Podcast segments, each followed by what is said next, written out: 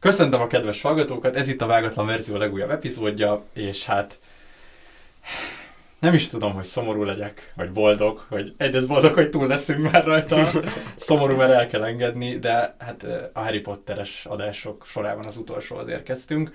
Úgyhogy be is mutatnám azt a, az ötöst magammal együtt, aki, aki mindig itt van, és hát már lassan 11 órányi kontentet belerak ebbe a, ebbe a Harry Potteres elemzésbe. És akkor kezdem a vendégekkel a bemutatást. Hát az örökös vendégünk, aki szinte mindegyik uh, műsorformátumunkban valamilyen módon, legalábbis komment formájában esetleg ott van. Ez Csoki. Sziasztok! És a, hát az örökös pilótánk. Talán ennél jobban nem lehet megfogni. Reméljük, hogy örökös. Abszolút, úgyhogy Gábor. Sziasztok! Igen, és, és hát az örökös tagok.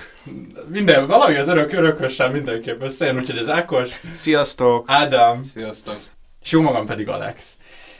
Na és hát akkor utolsó, utolsó, utolsó, ráfordulunk az utolsó méterekre. A célegyenesben vagyunk. A Harry Potternek a hetedik részével fogunk foglalkozni, ami könyvben egy, egy könyvnek számít, a filmekben pedig két részletben lett bontva, úgyhogy mind a két részletről így külön-külön fogunk beszélni. Illetve én arra gondoltam, hogy ha már így adtunk egy három órás bevezetőt, akkor majd a végén egy ilyen... Egy, Még egy három órás kivezető. egy laza, a lenge három órás. Nem, de egy ilyen 15 perces ilyen, mi, ilyen mit búcsú, tanultunk? Búcs, abszolút egy ilyen búcsú Harry Pottertől, mit tanultunk erről a világról, úgyhogy ez majd akkor esedékes lesz, de, de hát akkor kezdjük a 7 part egyel. nem tudom, te, mindig bevezettük a sztorit, úgyhogy szerintem, szerintem én röviden azért felvázolom, hogy mi történik, bár... És mit szólsz, ha ezt a bejátszó után teszed meg? Ez még jobb ötlet. Úgyhogy akkor menjen a bejátszó. Hová indulsz? Több ember nem hal meg. Én értem. Érted? Talán érted halt meg rémszem? Érted kapta be az átkot George? Igen, te vagy a kiválasztott. De ez most már többről szól. Már sokkal többről. Gyere velem. Hermione nélkül. Bolond vagy? Két napig se húznánk nélküle. Ezt nem mond vissza neki. Meg aztán rajtad van a nyomjel. És az esküvő is. Nem érdekel semmilyen esküvő. Még a bátyád esküvője se. El kell indulnom horcruxokat keresni. Ez az egyetlen módja, hogy legyőzzük őt, és amíg itt várunk, Voldemort egyre erősebb lesz. Akkor se most menjünk. Rögtön elkapna minket.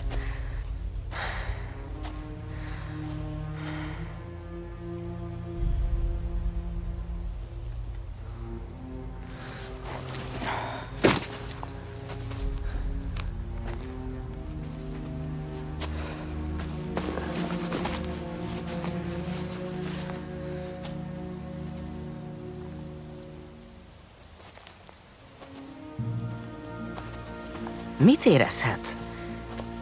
Ezek végül is a lelke darabjai, a horcruxok. Dumbledore tönkretette a gyűrűt, te meg Tom Denem naplóját. Azt biztos megérezte. Keressük meg és nyírjuk ki a többi horcruxot. De hol lehetnek? Merre induljunk?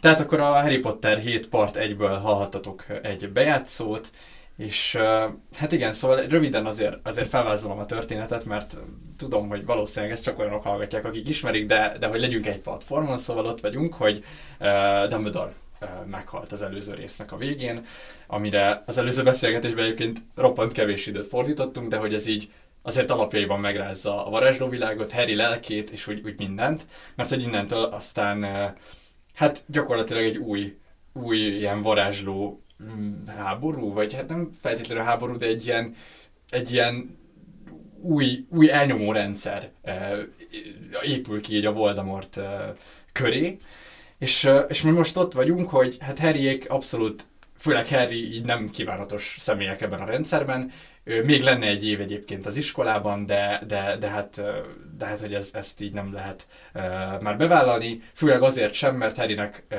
ennél most már magasabb rendű küldetése van.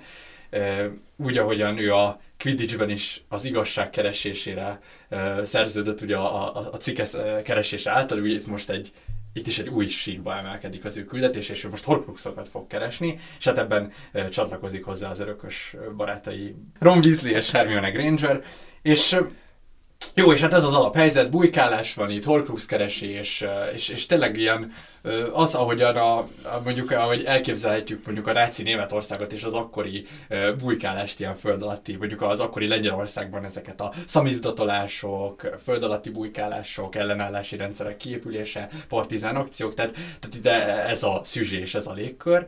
De mielőtt erre rátérnénk és erről beszélgetnénk, az első kérdésem felétek, ami szerintem így, így, így fontos alap helyzetet teremt meg, így a Harry Potter 7 part 1-ben, és egyébként nekem nagyon tetszik ilyen szempontból a külön választás, mert hogy a 7 part 2 az már így a, a csata, viszont a 7 part 1 meg abszolút a, hát a bolyongás, és a, és a, és a, a struktúra nélküli létezés, és hogy uh, Dumbledore halála ilyen szempontból, és akkor kanyarodjunk vissza az elejére, a struktúrának a halálát jelenti. Uh, arra az érzésre kell gondolni, amikor először elhagyjuk a, a középiskolát, vagy a felsőoktatási intézményt, ahol tanultunk. Tehát ez a, ennek az érzése, hogy, hogy egyszerűen, egyszerűen vége valaminek, ami, ami eddig struktúrát adott az életnek. És úgy, hogy belejeszkedtek ebbe az érzésbe, úgy szeretném tőletek kérdezni, hogy, hogy nektek így mit üzen ezzel kapcsolatban ez a hetedik part egy, és hogy így, így nektek ez, ez mennyire rezonál, vagy így mit éreztek benne. Ez, ez kemény, hogy így bele kéne helyezkedni, mert pont, pont ezt a pillanatot élem át most szerintem az életemben, így ebben az elmúlt pár hétben, hogy így van egy ilyen nagy káosz, amit így be kéne tölteni valami, valami rendel, és ez így elég nehéz, és szerintem a heréknek is ez a legnagyobb problémájuk, hogy eddig volt egy, egy ilyen éves struktúra, amiben visszatértek a rosszorba, volt egy kihívás, és akkor azzal megküzdöttek, és ez már így szépen adaptálódtak.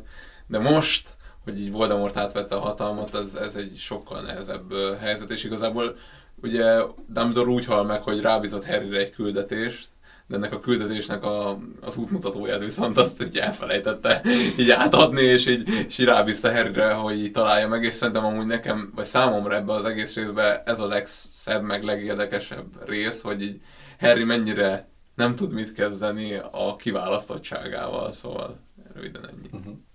Gondolom nem, nem meglepő, amit most fogok mondani, engem nagyon érdekel az űr, űrutazás, űrkutatás, mindenféle. És nekem ez jutott eszembe, hogy az egész iskola rendszer olyan, hogy a rakétát kitolja az űrbe, vagy rakéta kitolja az űrbe az űrhajót, és akkor egyszer csak elvágják. Tehát, hogy föláll a körpályára, és így megszűnik az erőhatás, nincs többé gravitáció, semmi, és ott lebegsz és mész 10 ezer km per órákkal.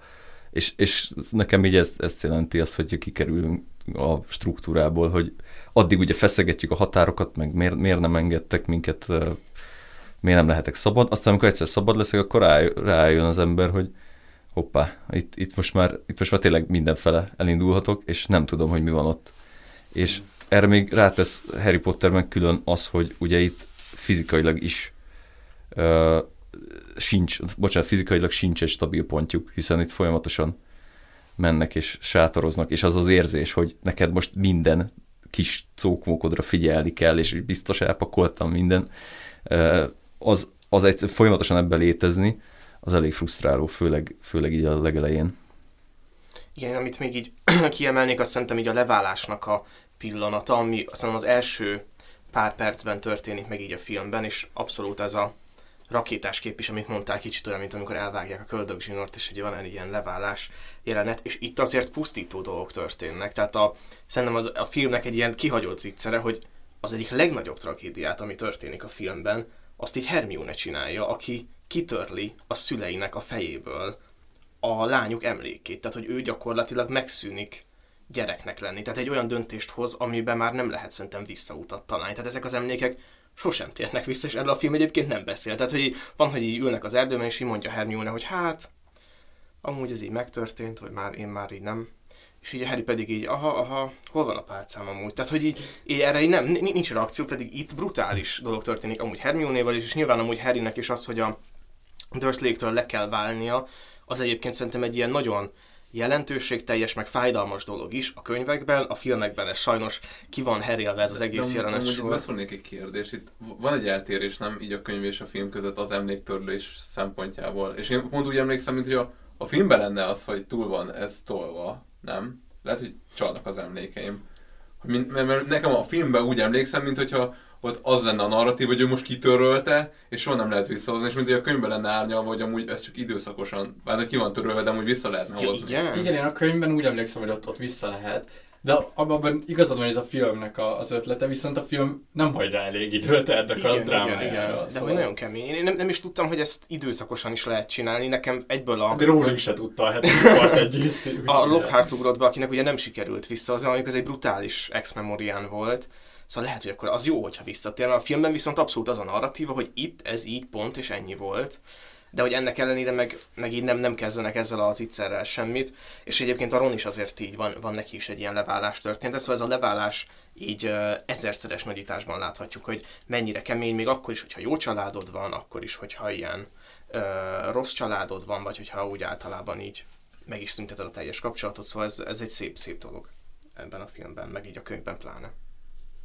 Ezt csak megerősíteni tudom, ugye ezt már sokszor megbeszéltük, hogy Rowling mennyire jól um, dolgozza fel ezeket az életszakaszváltásokat, és a, a gyermeki létezésnek az egyes elemeit, meg drámáit, meg szakaszait, meg ilyen ugye normatív kríziseit, milyen gyönyörűen dolgozza fel, és most is azt csinálja, hogy megfogja ezt a természetes krízist, nagyon felnagyítja, hogy ténylegesen átélhető legyen, meg drámai legyen, meg minden egyes elemét nagyon nagyban tudjuk szemlélni, és, és úgy prezentálja. És akkor uh, itt a, a szülői háznak az elhagyása, az nem csak időszakos, mondjuk egy, úgy, mint amikor az egyetemre megy az ember és kollégiumba költözik, és utána bármikor visszamehet, hanem örökre szól, nem mehet vissza, de hogy annyira örökre szól, hogy még a dörszéket is elköltöztetik a saját házukból. A szülőkről való leválás az annyira durva, hogy a szülők elfelejtik a gyerek létezését. A Ron esetében ez egy kicsit puhább, de ugyanakkor meg drámaibb leválás is, mert az előző két esetben ez azért történik ennyire erősen, hogy biztonságban legyenek a rokonok. A Ronnál viszont a legnagyobb veszélyben vannak a rokonok. Ugye a családnak az egyik fele ö, a minisztériumban jár dolgozni, a másik fele az mondjuk a Roxfordban van, tehát hogy, meg ráadásul mindenki tudja róluk, hogy kinek az oldalán állnak, iszonyatosan ki vannak téve ennek a jelenlegi új politikai rezsimnek a, a terrorjának, és Ron folyamatosan ilyen pokoli kínokat él át mert annyira félti a családját, és ugye nem tud róluk semmit, el vannak vágva egymástól, nincs közöttük uh, kommunikáció, és uh, egyébként az egész hét az Ron családján mutatja be talán a legnagyobb drámákat. Abszolút. Tehát, hogy azok a veszteségek, amit a vízdi család elszenved, az ami tényleg durva dolog, és és, és én úgy gondolom, hogy ezek a krízisek azért normatív krízisek egy ember életében, tehát amikor ezt mi így megéljük, akkor ez, ez persze fájdalmas, meg nehéz, de rendeződik. Ebben a filmben viszont tényleg annyira fel van nagyítva, hogy valami annyira pokoli ez a bújdosás, ez az ilyen rendszer nélküli folyamatos vándorlás, az üldözöttség, a, a segítség nélküliség, hogy nincs semmi, amihez nyúlhatsz, hogy az összes információ, ami, ami megszerezhettél, azt megszerezted, és kevés, és uh, sodródsz az életben, és semmiben nem tudsz kapaszkodni. Azért reméljük, hogy ez az esetek többségében nem történik meg az emberekre, amikor kikerülnek a felnőtt létbe, de az biztos, hogy piciben, mert mindenki megéli. Hát igen, főleg, hogy ugye mi beszélgettünk a, a Peterson második könyvéről, amiben ugye az a nagy szabály, hogy így legyen egy célod, és akkor a cél majd struktúrát ad.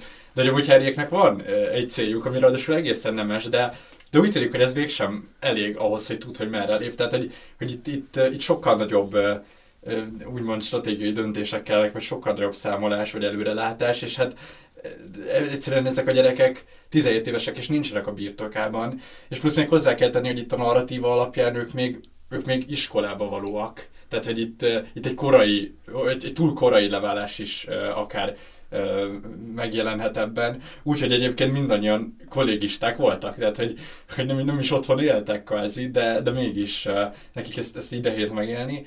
Nekem a könyvben nagyon tetszik, hogy ott, ott külön a Ronra így ki van az is, vagy így ott rá ki van hegyezve, vagy neki van egy ilyen drámája is, hogy ő eddig így nagyon megszokta ezt, a, ezt az anyáskodó légkört, vagy ezt, hogy így, hogy így van egy ilyen nagyon nagy fokú társas támogatás, és hogy, és hogy nekem erről az jutott eszembe, hogy amikor mondjuk így otthon van az ember, és a szüleivel él, akkor kap egy ilyen nagyon feltétlen szeretetet, meg egy ilyen feltétlen bajtársiasságot tőlük, de hogy amikor mondjuk, és ez nyilván a saját élményeim, de hogy amikor elköltözik onnan, és mondjuk kohabitációba kezd egy másik emberrel, hogy ilyen nagyon tudományosan fogalmazzunk. Ez, ez az együttélés. Együttélés, igen, együttélés kezd egy másik emberrel, akkor nyilvánvalóan ez a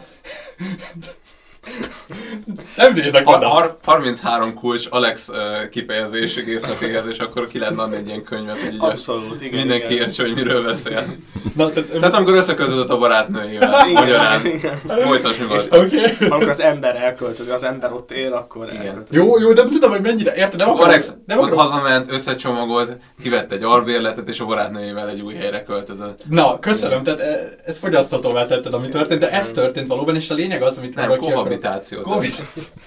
De ez, ezzel az intellektualizációval kicsit így el tudott tolni, vagy szerintem ennek így az a funkció. De nem akarom itt most Alexet. Egészen biztosan ez a funkció, de az érvényen nem változtatnak, amit mondani szeretnék, szóval, hogy, hogy itt azt tapasztalod meg, hogy, hogy tulajdonképpen nem elég, hogy te alanyi jogon létezel, hogy kapjál így, így, így, így törődést, meg támogatást, hanem, hanem neked is feladatot, hogy támogasd a másikat. Ez, nem, ez a, a szülői kapcsolat egy sokkal egyoldalúbb kapcsolat egy jó ideig, és, és hogy meg kell itt, tehát itt teljesen új érzésdimenziók jönnek be, és hogy én azt látom ebbe a hármójuk együttélésében is, hogy itt Ron néha elvár dolgokat a, a másik kettőtől, amit nem, alanyi jogon nem jár neki ebben a kapcsolatban, lehet, hogy az anyukájától ez járna, és hogy neki meg kell tanulni ezzel így szembenézni.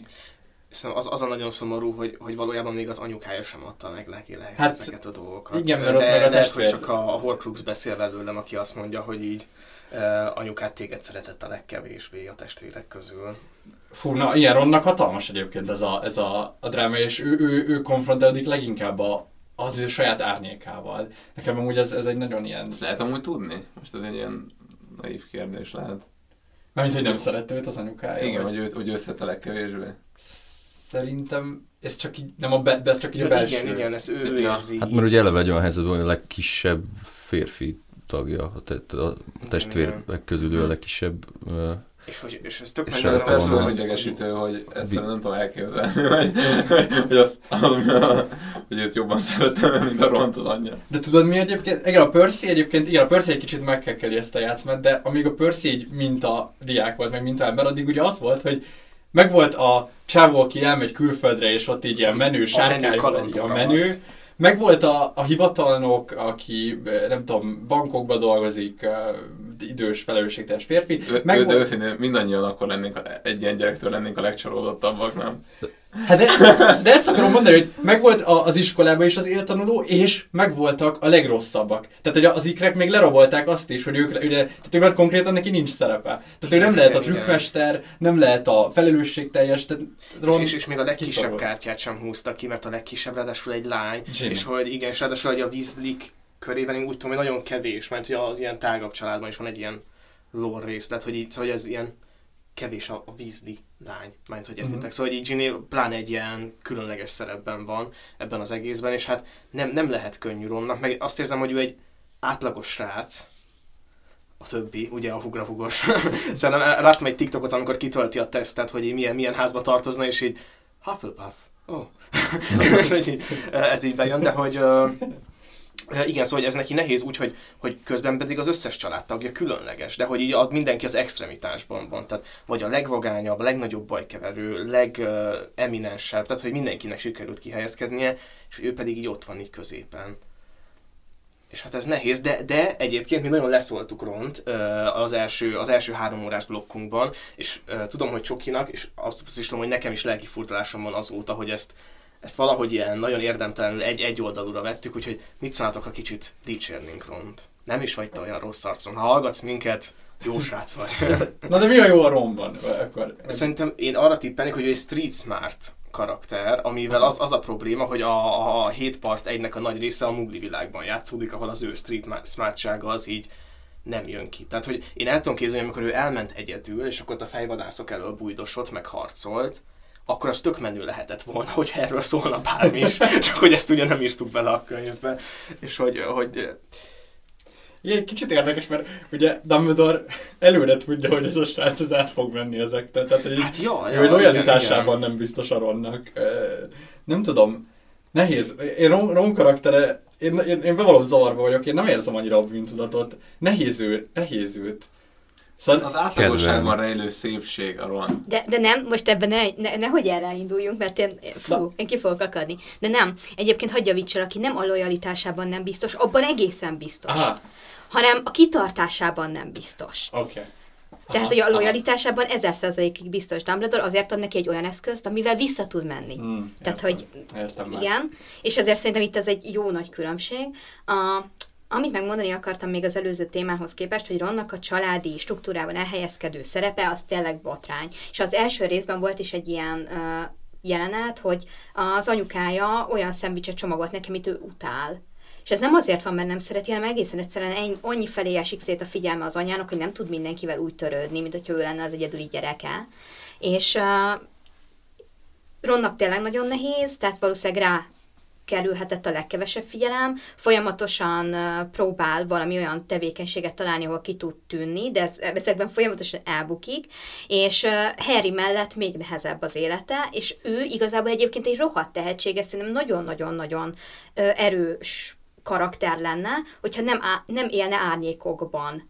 De árnyék, vagy árnyékként él ember, nagyon nagy emberek mellett, inkább így mondom, és ez az ő igazi drámája, hogy ő egyébként egy rohadt tehetséges quidditches, és a quidditchben egyébként tök Hmm. gyönyörűen megjelenik az ő teljes karaktere, csak folyamatosan önbizalom hiányban szenved, és ezért nem tud teljesíteni. De akkor, amikor önmagát meggyőzi, azt hiszem az ötnek a végén, az ötnek a végén Harry nem tud játszani, és önmagát meggyőzi, hogy annyira rosszul állnak, hogy mert igazából mindegy. Mert igazából gyakorlatilag esélyük is van, mert hogy eddig annyira rosszul játszott, hogyha most, mo- most már nem tud ennél rosszabbul játszani, és elkezd jól játszani.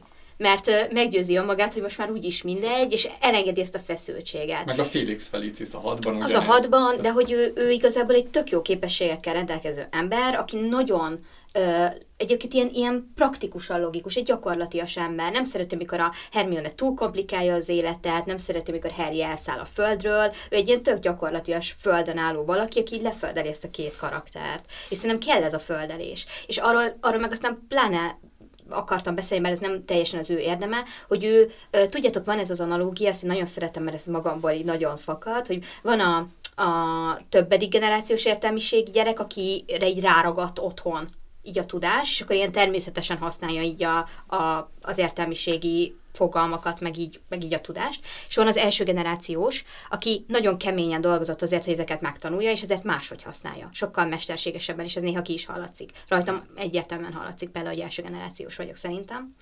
És a, a Ron, ő többedik generációs a varázsvilágban, és belőle természetesen fakadnak ezek a dolgok. Neki nem kellett ezért harcolnia, neki nem kellett ezért uh, ilyen keményen tanulnia, és ezért nem annyira papírszagú, nem annyira száraz, mint a Hermione-nek a tudása.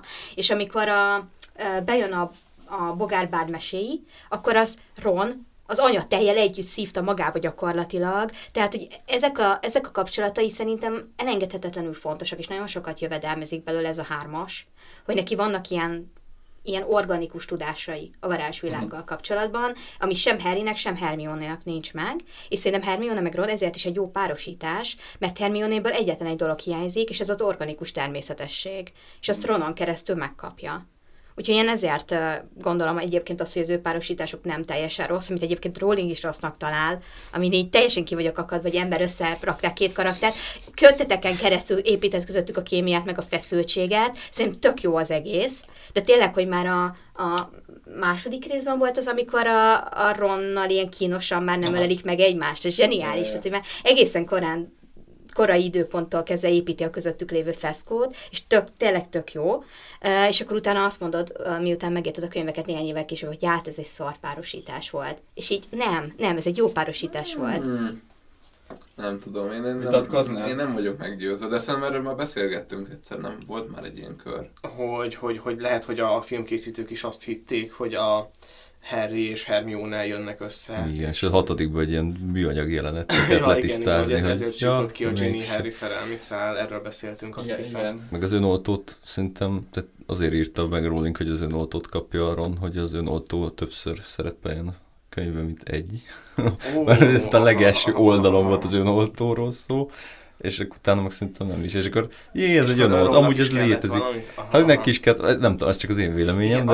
az, az, az, a helyzet, hogy amúgy Csoki nagyon jó véleménnyel van Ronról, és ez tök jó, de ez Rowlingról nem annyira mondható el, mert hogy, hogy oké, hogy egy tehetséges Quidditch játékos, de az, hogy úgy kerül be a Quidditch csapatba, hogy így Hermione csalással juttatja be, ez, ez tök rossz. Mert én értem, hogy ő így önbizalomhiányos, hogy legalább ennyit megadhatott volna neki a sors, hogy ezt így meg tudja csinálni, vagy, vagy például az, hogy így ismeri a mesét, de amúgy nem esik le neki, hogy, hogy az egész dolog így, valahogy így kapcsolódik a történethez, ami, még az is lehet, hogy akkor így igazából jobban kellett volna beszélgetniük a Hermione-nak és a Ronnak, és akkor így hamarabb eljutottak volna így a halál erekéhez. Szóval, hogy így kevés fényt kap, és szerintem az, az látszik nagyon, hogy hogy mennyire, mennyire szörnyű a Ronnak a sorsa, hogy az elátkozott gyermekben, amit belőle csináltak, az valami vérlázítóan botrányos. Tehát, hogy, hogy nekem ő fájt a legjobban, és az, hogy még hogy ezt nem is Rowling írta, csak így rábólintott. De mi a, ott mi a elmeséled Tehát, a hogy ott, ott, ott, így a következő történik, Harryt láthatjuk, mint egy ilyen elképesztően menő auror uh, csávót, aki gyakorlatilag így minden büntényt megold, és egy élő legenda. Uh, Hermione ugye mágiaügyi miniszter, és nagyon kompetens, és az egész varázsvilágot a kezében tartja Ron pedig egy ügyetlen, vicces srác, akinek van egy ilyen vicc készülékeket gyártó boltja, aminek gyakorlatilag semmi értelme nincs, és csak hogy van, de van egy ilyen... Majd, ez szinte majdnem reális, hogy ez a forgatókönyv. De, de most komolyan mondom neked, csak a, itt nekem az a probléma, hogy, hogy a mágiai miniszternek a férje az nem lesz egy viccboltot csináló. Aha, aha, de csak hogy még kiemelek egy jelentet a nyolcból, az, az történik, hogy ebből a könyvből, hogy így ki kell adni valami körözési parancsot, így a Harry feláll egy dobogóra, és mondja, hogy ezt és ezt kell csinálni, így mondja az auroroknak, Hermione feláll mellé, és akkor így a minisztérium dolgozóint így eligazítja, Ron pedig szintén felugrik, hogy én most nem tudom, hogy mit mondjak, de azért felugrottam ide mellétek. Ez konkrétan így, így történik. Ez nem én mondom, hogy így ezt érzi a karakterem, ezt ő így kimondja. És hogy igen, ez kicsit olyan, mint hogyha... De hogy basszus, én ezt érvényesnek Ádám, Ádám írná meg ezt a dolgot. Érvényesnek érzem, basszus. De hát ez, ez mert, nagyon rossz a Ron, Ron, Ron egy nagyon átlagos ember, és ennyi. De miért, de miért ne lehetne egy, át, egy, egy, egy történetnek egy átlagos szereplője a középpontban? Amúgy, Szerintem én ebben látok amúgy szépség. Nincs középpontban, amúgy, szegény. Hát, hogy, hát, hát, hát mégis azért a hármasnak az egyik tagja. Szerintem amúgy, áj, szerintem fontos megint arra, tehát erről már beszéltünk korábban is, hogy hogy itt azért nem átlagos a gyerekekről beszélünk alapból. Tehát, hogy, ja, na, hogy hát ő igen, abban igen. átlag, tehát hogy ő a tehetségesek közt egy Salieri típusú, nem? Vagy így inkább úgy Igen, mert amúgy ők Salieri se. Na igen, tehát, és mi a különbség? Miért nem Salieri? Ő, ő, mert lusta, ő, és nem tesz ő, bele munkát. Tehát ő egy olyan, aki tud zenélni. Valójában igen, és azért nem lesz Salieri, mert ő nem, nem tesz bele elég munkát, és hogy szerintem amúgy ez itt az ő karakterének a kulcsa, és amúgy szerintem ezért marad ő viccboltos ebben a elképzelésben, mert hogy így Rowling úgy írta meg, hogy így nem tudod elképzelni, hogy ez a karakter annyi vörketiket bármibe belerakna, hogy ő ott, ott előre menne. Tehát ez a... Tehát, e, Igen, meg ez amúgy lehet, hogy az első generációs értelmiség téma beszél belőlem, de hogy én csak azt tudom elképzelni, hogy baszki, egy varázsló családba születek, hát 0-24-ben varázsolnék. Tehát, hogy, hogy ez nem, nem lehet, hogy, hogy, hogy engem így lepipáljanak azok, akik így, így a nulláról kezdik, hiszen én egy éves koromtól a varázskönyvek között növök fel. De pont ezért, neked hogy... ennek semmi izgalma, nem igen, akarod igen. megtanulni a különleges csínyát, binyát. Neked elég, hogy kvidicsezgetsz a kertben, akkor néha beállsz a csapatba is, és ott is, de hogy így nem, nem, és, és szerintem ez itt a Ronátka, hogy ő nem, nem tesz ebbe sem, semmivel nem tesz bele elég munkát.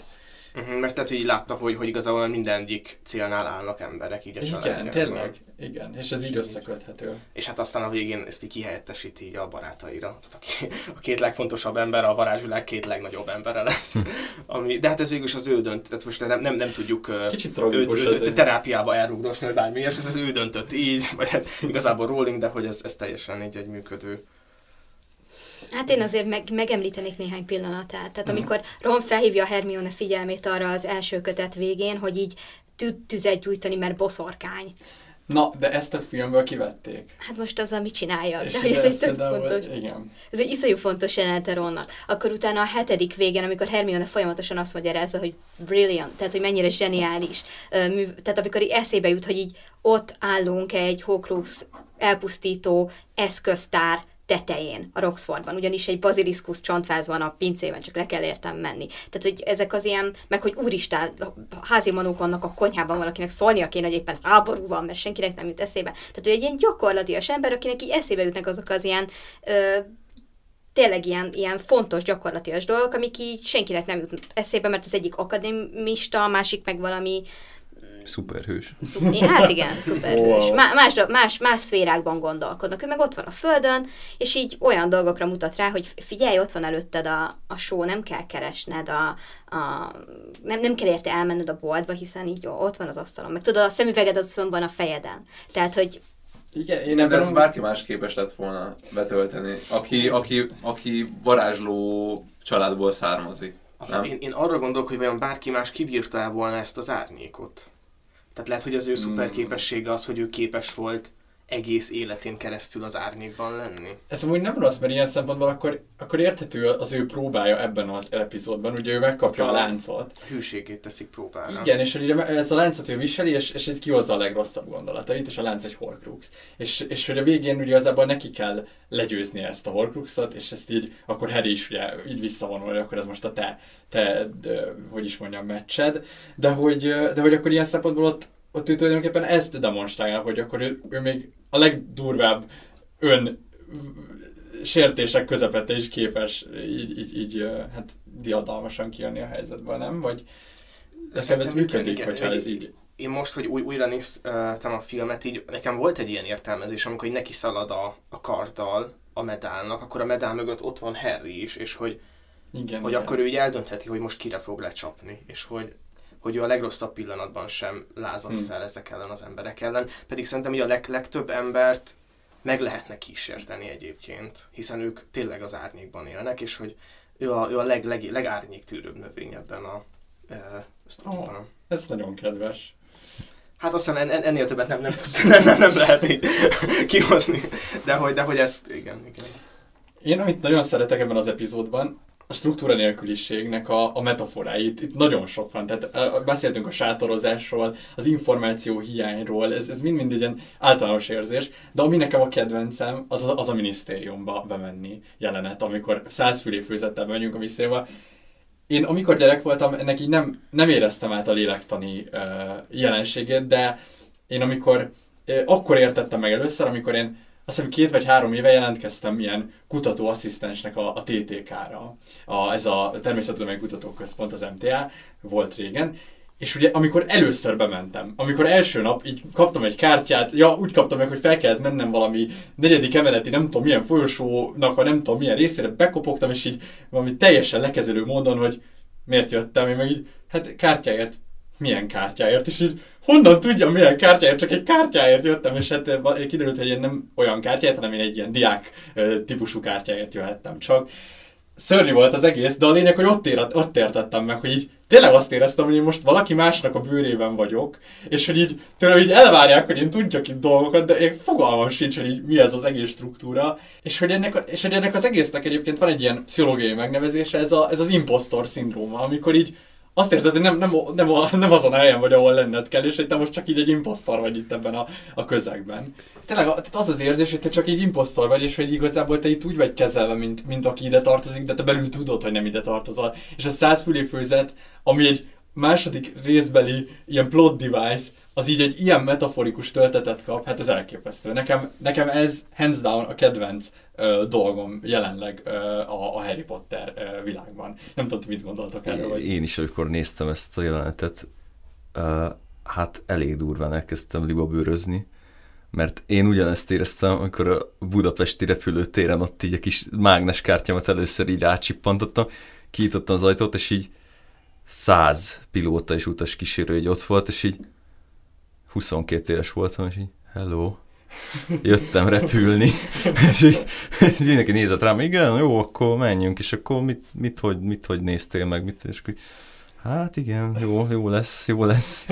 Ne, nem azt mondom, hogy nem tudtam, hogy mit csinálok, csak nem tudtam, hogy mindent tudok el, ami kell. Hmm. És ez, ez tényleg ez nagyon, és ez, azt, az, bocsi, ezt a jelenetet úgy, így újra nézve, ilyen emlékekkel, nagyon-nagyon el lett találva az, azt aláírom. Amúgy ez egy problematikus dolog a, a munkaerőpiacra történő ilyen integráció, meg beintegrálás, hogy igazán kitalálhatnának valamilyen mentor szerepet valakinek, aki így, így bevezeti, megfogja a kezedet, és mondjuk így az első mondjuk egy hónapon így, így, így bevisz téged, hogy így ilyen ez a világ, és akkor itt te is a részese legyél, és nem csak így megszeppelve megjelensz a kapuk előtt, és akkor magadnak kell kitalálni, hogy mi legyen. Valóban a mentor nagyon fontos. Én még egy picit Ádám egy régebbi gondolatát hoznám vissza, csak hogy még, még Ront is így be tudjam kötni, hogy, hogy itt Ron egy ilyen vízvezetékszerelő csávóvá változik, és, és mond, mondta Ádám, hogy ez, ez a reális kifu- kifutás a Ronnak, és most belegondol, hogy amúgy mintha mindenki kicsit így, tehát hogy Harryből egy ilyen bőr, bőrkabátos, uh, ilyen nem tudom, valamilyen büntetés végrehajtásban jártas valaki lesz, Hermione-ból egy ilyen uh, ügy, ügyvezető, ilyen, hát mondjuk ott ilyen gépíró nő, de hogy abszolút ilyen szellemi irodista arc, és Romból pedig egy, egy, egy hogy ez nem biztos, hogy véletlen egyébként. De... Tehát, hogy lehet, hogy, hogy Rowling ösztönösen ráérzett arra, hogy mit akart ezekkel a karakterekkel csinálni. De ha viszont ezen a, a vonalon megyünk, akkor Ron az, akinek egyébként van a legdurvább ilyen családi krízise ott abban a helyzetben, és ugye neki egy nagyon családközpontú ö, egyéniség, nem csodálkoznék, ha rák lenne a, a, a legalább az aszcendensor. Muszáj volt. De, szóval, mert hogy és, tényleg... és, és, egyébként az ő felesége valóban sárvérű lesz, tehát hogy ez, ez az a karakter igazából. Abszolút. Tehát ott, ott vagyunk, és, és hogy ez így, ilyen szempontból ez szép előrevetítés. Hát Kiprób- egy kicsit kipróbálhatták a, az ő felnőtt szerepüket. Erről Igen, ott mondja is, hogy hát de akkor a feleségemet elhurcolj, de Ron, nincsen feleséged. Igen, nagyon azonos. Volt. aranyos. Igen.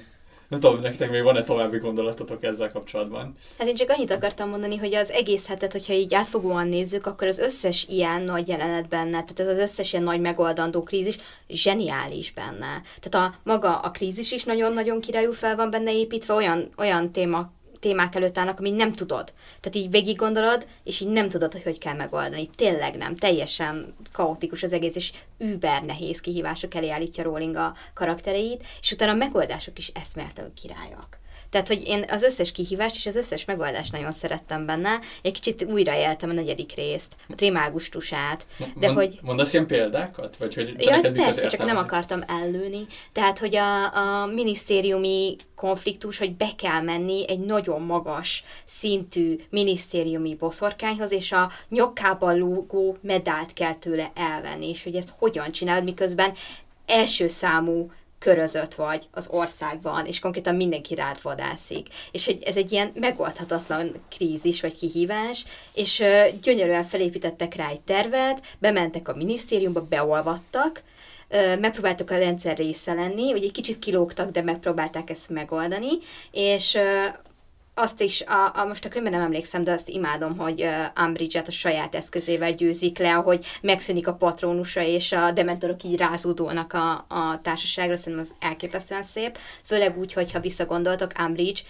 küldte a dementorokat Harryre, Igen. még amikor volt az a ominózus tárgyalási jelenet a egy korábbi részben. Tehát, hogy ez, ez szerintem nagyon-nagyon király dolog, és uh, az mondjuk érdekes volt ezzel a jelenettel kapcsolatban, hogy egyetlen egy dolgot nem dolgoztak ki, és az pedig az, hogy hogyan jutunk haza. És hogy pont abban buknak el, ugye nem tudnak biztonságosan hazatérni, és hogy ez milyen érdekes, hogy szerintetek gondolták ők, hogy ezt meg tudják csinálni? Ó, hogy nem is kér, nem is, azért nem láttak annyira előre, mert Mint a gyűrűk urában én csak az odaútra tervezem. Igen. ez szép. lehet, lehet, hogy nem.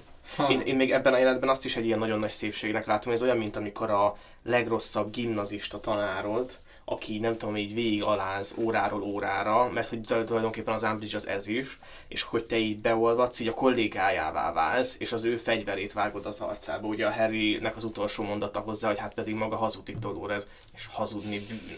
És hogy akkor így, ez azért nagyon szép, és annyi- annyira sok ilyen keret van, tehát már maga az, hogy, hogy a film elején láthatjuk azt, meg ugye a könyvben is, hogy, hogy Hagrid viszi el Harryt, ami egyébként ezt Gábor még így az adáson kívül jegyezte meg, igen, hogy ez egyik leglogikátlanabb döntés volt, mert hogy így a két karakter, aki nem varázsolhat ebben a csapatban, és rakjuk össze egy-egy csapatba, és hogy valójában szerintem ennek inkább egy ilyen lírai értéke van, hogy ő hozta ide, és ő vitte el egyszer, és most elviszi még egyszer, és ráadásul ő adta neki Hedviget, és Hedvigtől pedig elbúcsúzunk, és hogyha vannak dolgok, amik így a filmben sokkal jobbak, mint a könyvben, akkor itt ez, ez egy olyan pont, hogy itt Hedvig eh, megvédi Harryt, és úgy hal meg, a könyvben pedig egy kalitkában hal meg egy madár az égben, egy kalitkában, és lejtik a picsába, és fel se veszik. Tehát, hogy, hogy őt, tehát így képzeljétek, hogy itt elsorvad egy kalitkában a földön, Hedvig. Nekem Tehát, tetszett ez a plastikusság amúgy.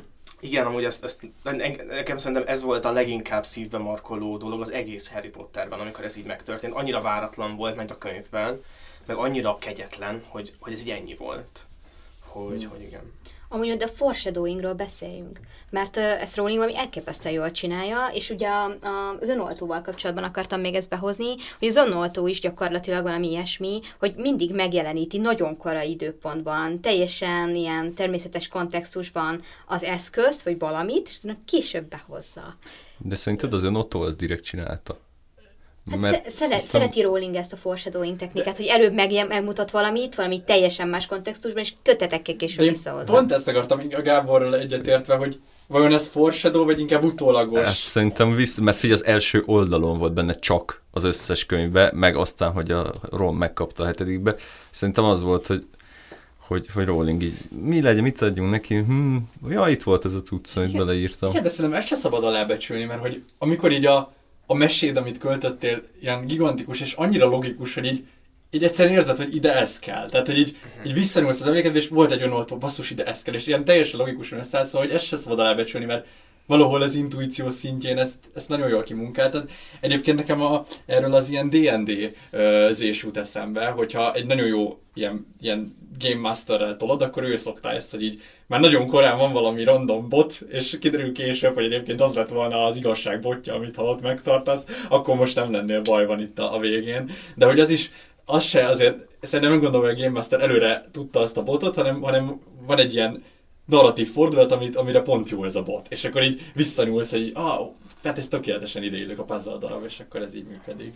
De ez szép, szerintem ennek van szépsége. Nekem a kedvenc ilyen foreshadowing dolgom viszont biztosan az volt, az a negy, négyben van a könyvben, hogy uh, így beszélgetnek valami báli helyzetben, és a Dumbledore mondja Harrynek, vagy nem, igazából nem is Harrynek, hanem a másik suli igazgatójának, hogy hát ez a Roxford egy nagyon rejtélyes hely, mert hogy én is rengeteget ittam lefekvés előtt, és hogy nagyon szükségem volt arra, hogy így uh, hamar mosdultanak, és hirtelen így ott termet egy ájtálakkal teli szoba, és akkor így rákacsint Harryre, aminek így semmi értelme nincs ha csak, így, és ez annyira szép, hogy a szükség szobája, ez a legelemibb szükség, az így itt talált meg, és hogy ez egy ilyen nagyon szép elhelyezése volt így az ötben a, a szükség szobájának, hogy az ilyen megágyazása, és hogy én, én általában azt érzem, hogy egy könyvelő mindig így előre látok. Igen, szóval, igen, hogy, így, igen. hogy a következő könyvet már így ágyaztam meg, és nekem is voltak olyan érzéseim, hogy így uh, utólag kötött be dolgokat néha-néha. Meg hát itt ugye a könyvben az egyik legégetőbb kérdés, hogy nincs mit enni, ugye a pénzt kell keresni fiatal felnőttként dilemmája, és hogy ezt nem lehet megoldani varázslattal, és ugye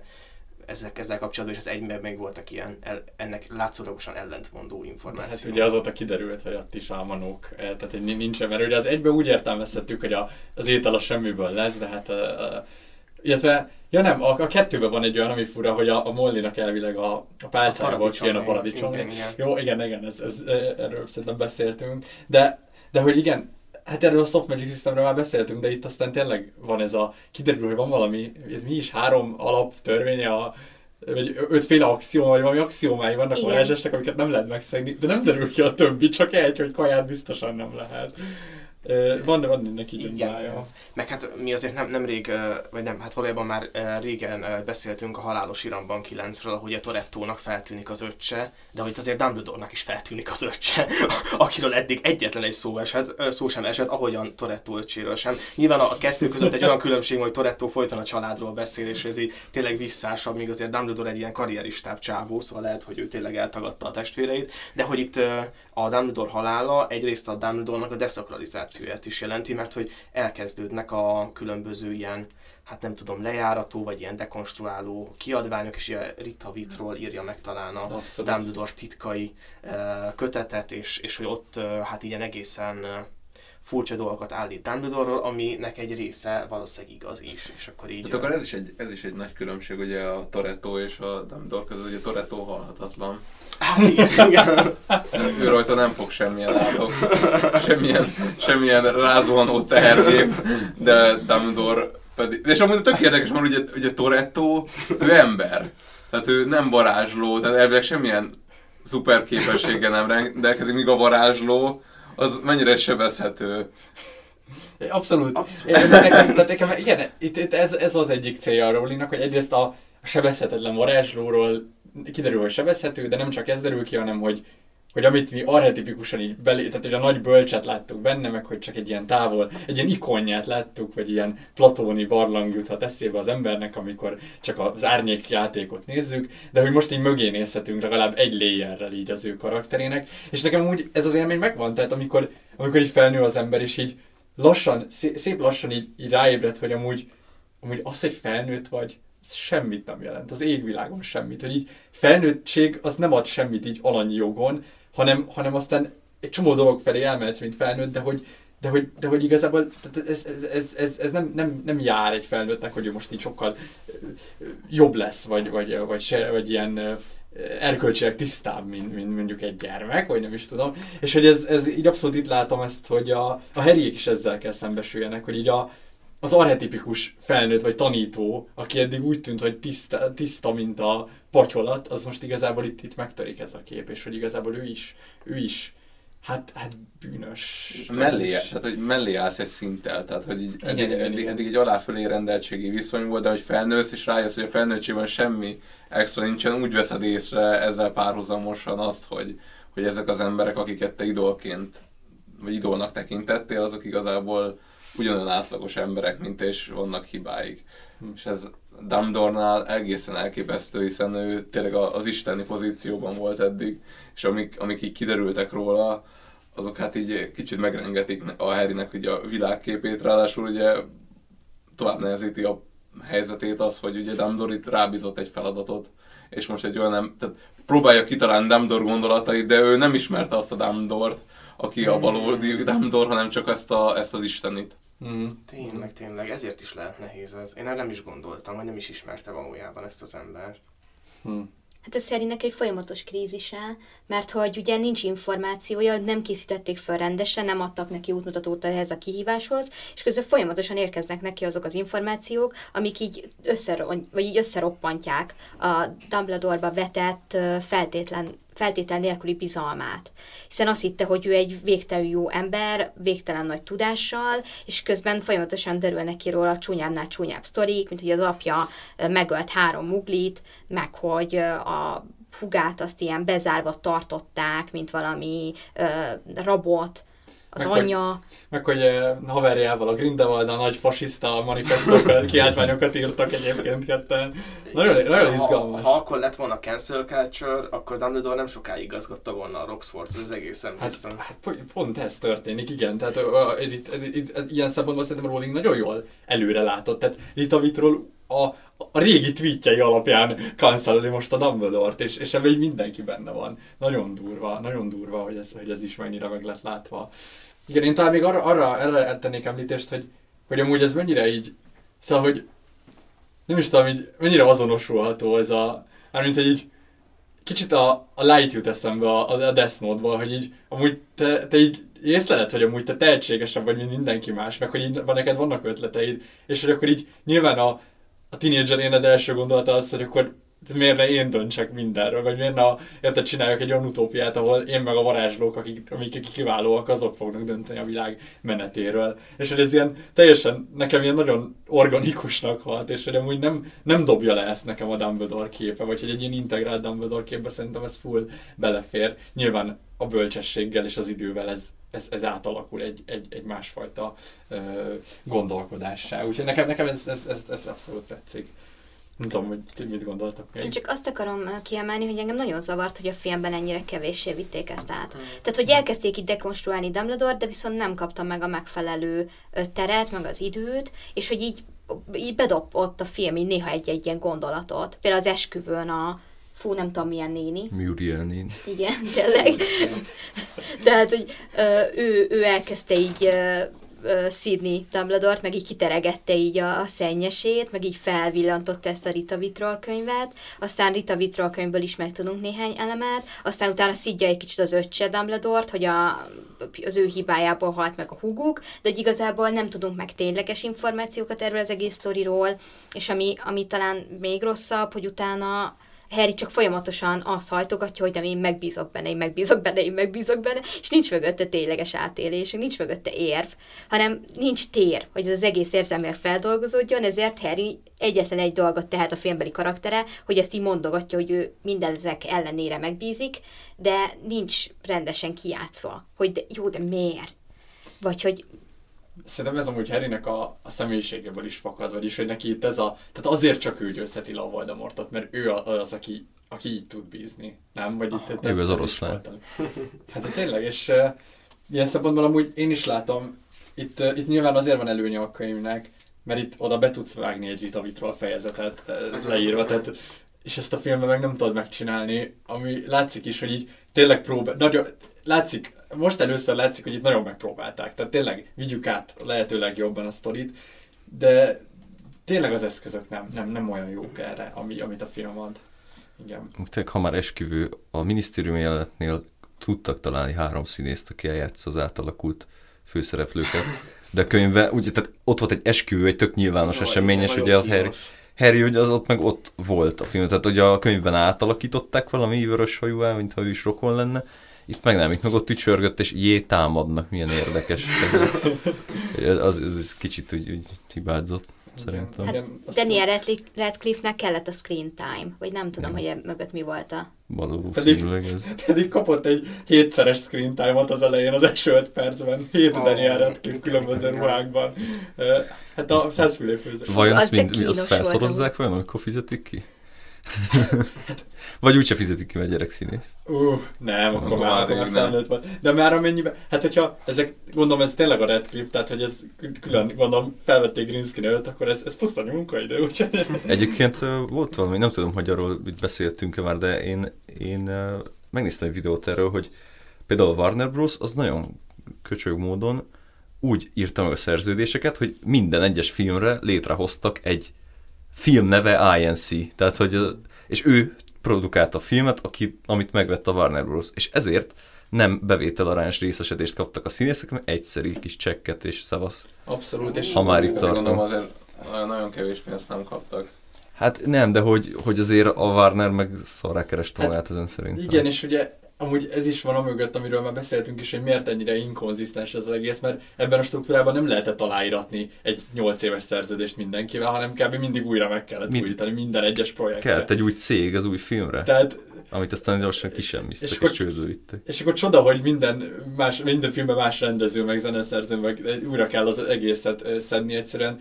Hát szerintem amúgy ez, ez így rohadt nagy, hát nem tudom, a kapzsiságból adódó hiba, de, de de olyan király lett volna, hogyha ez így tényleg úgy összeáll, hogy, hogy egy, egy, tényleg egy koncepció, egy zenei betéttel így végig nagyon jó lett volna, hogy ilyen hát igen, igen, de hát ezért is, tehát még így kamerákon, vagy mikrofonokon kívül beszéltük, hogy, vagy legalábbis én mondtam, hogy, hogy én azt éreztem ezzel a filmmel kapcsolatban, hogy itt már csak le akarták nagyon tudni ezt a, uh-huh. ezt a projektet, és, és hogy itt jó, akkor most mindenki még kiveszi azt a maradék pénzt, ami benne van, ráadásul kétszer, mert két részbe adjuk le, és akkor, akkor így ennyi volt a Harry Potter, mm. és hogy ez szerintem nagyon érződik a filmnek a, az egész hangulatán. Számomra annyival, annyival gyengébb, mint a könyv. Szóval, ha csak a filmet láttam volna, az biztos, hogy így azt mondom, hogy ilyen szar befejezést ritkán lehet mm. összehozni, de hogy, de, de hogy a könyv meg elképesztően megragadja az embert uh-huh. ezzel ellentétben. És ott még azok a jelentek is, amikor így utazgatnak, ami amúgy a filmben most szerintem rohadt unalmas, de a könyvben az utazgatós, nem történik semmi, csak gondolkodnak, az számomra az egyik legizgalmasabb rész. Nem tudom, hogy hogy lehet így megírni egy ilyen, tehát hogy, hogy cselekmény szinte, szinte semmi nem történik, de hogy érzelmileg annyi minden történik ezekben, hogy, hogy, hogy letaglóz. Mondjuk az utazgatós jelenetet egy kicsit megvédeném, hogy azért ott így a képi ábrázolás szinten a vibráló levegő tűző napon a szántóföldön mész egyedül, és ugye fölötted mennének a repülők, húzzák a csíkot, csak a Harry Potter azok nem repülők, hanem halálfalok mennek ott a hoppanálással, ott a levegőben, a sötét csíkot húzva. Az szerintem az elég, elég jól sikerült. Aztán. És akkor hogy végül is előlük bujkálnak, szóval akkor be is húzódnak valami kis, mi az Isten, pajtába, pajtába igen, igen, igen. igen. Vagy nem, hogy észrevegyék őket. Az azért úgy jó volt. De egyébként én ezen a filmen sajnos elaludtam, mert elég későn néztem meg, és sajnos annyira tényleg próbálta akurátusan másolni a könyvet, vagy hát átültetni, hogy, hogy így, így sajnos nem, nem, tud, nem tudott egyszer megfogni, csak egy, egy, egy, egy ilyen nagyobb jelenettel. Ne, nekem amit nem teszek, azok az ilyen helyszínek, mert lehet, hogy amúgy a könyvben is ilyen helyszíneket kéne oda képzelni, de hogy így azok a Nem nagy puszták, azok a nagy puszták, ahol nem lehet elbújni, és mindig ott járkálnak. Aha. Tehát a, a világ tehát legkietlenebb tájain, és lehet, hogy oda kell elbújni a világ, legkietlenebb tájain, de hogy, hogy egy, egy rohadt fa nincsen, sehol nem lehet elbújni, és ott járkálnak. Kicsit olyan érzésem volt, mint a, a gyűrűk amikor így mennek a nagy pusztába, csak hogy éppen ez nem Új-Zéland, hanem a rohadt izé, szürke izé, Nagy-Britannia. Ja, ja, ja. Ez mondjuk jogos. Igen, nekem az, nekem az, á, tehát egy fura, mert ahhoz képest, hogy így ketté bontották, hogy, hogy nagyon pontosan le tudják követni a könyvet, szerintem egy csomó ilyen nagyon hangulatfokozó, vagy ilyen, ilyen, ilyen hangulat aláágyazó jelentek nem voltak benne. Én azt hiszem, én most nem néztem újra, de javítsatok ki a tévedek, de nincs benne például az, amikor a, a Dean Thomasék ott vannak közel egy parton, és akkor őket így meghallgatják. Hát ez például mennyire ilyen, mert itt akkor így volt egy ilyen érzése az embernek, hogy itt tényleg amúgy van egy egész varázsló hálózat, amik itt tényleg fű, fű alatt, föld alatt mászkálnak, bujkálnak, hogy itt tényleg üldözés van, hogy itt tényleg egy, egy háborús helyzetben vagyunk. Hát itt a filmben azért ez eléggé meg lett csonkítva, és így nagyon-nagyon ritkán érzem ezt a, ezt a konkrét ilyen, ilyen feszítő veszélyérzetet, amit, amit szerintem a könyv az viszont nagyon durván jól látod. Úgyhogy hát igen, ilyen szempontból ez Szerintem ez a Jéz hibája is egyébként. Nem egy jó rendező. Ö, lehet egy gyors kérdésem? Aha. Hogy a, a sátor, amiben laktak, az, az, az a filmben most milyen volt? És pici sátor. Pici sátor? Egészen pici Na sátor. ez, akkor ez idegesített föl még nagyon, hogy, így, hogy ott van a négy, amikor így megnézzük, hogy amúgy milyen is lehet egy sátor, és hogy mennyire a varázsvilág fel tudja tölteni a sátra tartalom, hogy egy egész ilyen nappali, és Ez meg, egy, ugyanaz. így meg konkrétan igen, igen. tényleg egy ilyen kis izé, dekatlanos sátorba húzódnak be, ami... Nem, De, de az ugyanaz, az Jó, igen, ugyanaz ki van, de hogy amúgy, de nagyon minimál, érted? Hát mert kivettek belőle minden berendezést, ott egy De- kicsi sörpadot így beleraktak, aztán Egyébként pedig ez ugyanaz a sátor. Igen. Úgy- Ez a ugyanaz. Ronék azt rokonának a sátor. Igen. De Igen. akkor, Igen. Ugyanaz. Akkor Mi az, mi- mint a nappali? Mert hogy ilyen, ilyen kis bunkiszerű lett egész, nem? cucc. Nem, szerintem, szerintem ez ugyanaz a set. Mármint, hogy Igen. a valóságban ugyanaz a sátor. Tehát Igen, a de- könyvben de ugyanaz a sátor kéne, nem hogy legyen. Vizuálisan valószínűleg valamit csináltak. Ja, értem, értem. Hát mert- le, lekicsinyítették, nem? Most ezt kérdezem. Ez a Igen, kérdésem. igen, igen, mert ez egy ilyen kis háromszög alakú sátor, és a négyben meg azért így vizuálisan ilyen nagyobbnak tűnik kívülről is. De, de hogy akkor belülről, tehát, de nem néztem újra a, most ezt a részt, de hogy akkor a filmben most ez egy kicsi sátor belül is, ugye?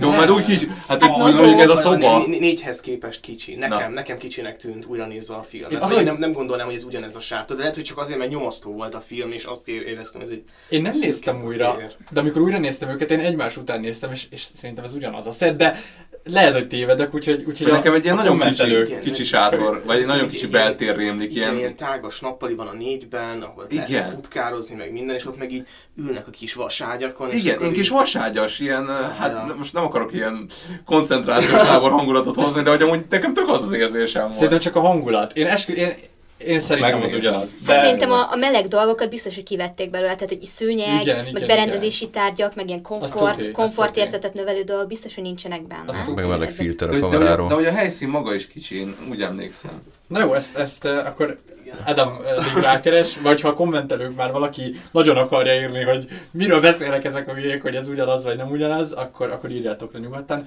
Mindenesetre menjünk tovább a témákkal, vagy, Ah, szerintem igen. vagy, vagy akartál mondani Ja, valamit? igen, én, én még így a, arra mondtam, hogy beszélhetnénk a halál erekéiről, de Ugyanezt még, akart. még egy, egy dolgot beszúrnék el, mert szerintem a halál ereké amúgy tök jó ebben a filmben, de hogy az a nehéz, hogy, ö, hogy én kicsit azt érezem, mint hogyha az alapoknál ment volna félre ez a dolog.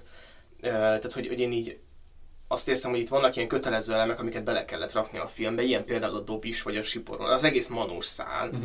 azzal, hogy, hogy Hermione nem social justice warrioroskodik a filmben, a, a manók így tényleg súlytalanná válnak, mert ezt már te említetted a valamelyik epizódban, és hogy én csak most jutottam így a filmekben, vagy én úgy adásonként néztem a filmeket, és hogy egyébként Sipornak tök nagy drámája van, hogyha úgy nézzük, így a, a gazdájával kapcsolatban is, hát Dominak még nagyobb drámája van, és igazából egyik sem üt akkor átment. Ezt így szomorú, hogy hát Dobby, de majd lehet, hogy halál neki után fogunk beszélni, hogy mi történik Dobbyval, de hogy, hogy az egész film nekem így súlytalannak tűnt, és pont az ilyen hangulatfokozók, amiket hiányoltál, azok szerintem azért nem voltak benne, mert hogy ezeket be kellett rakni, mert mégiscsak erről szól a könyv, de hogy ezeknek még nem volt megágyazva, és egy ilyen furators szülött lett belőle. Abszolút, a Dobby az teljesen, tehát én érted, egy tényleg szép jelenet, meg jól meg van írva, de, vagy hogy jól meg van filmezve, de de hogy annyira nem értem. Hogy lenne már jó megfigyelni? Azt a gumifigurát ott nyomkodja.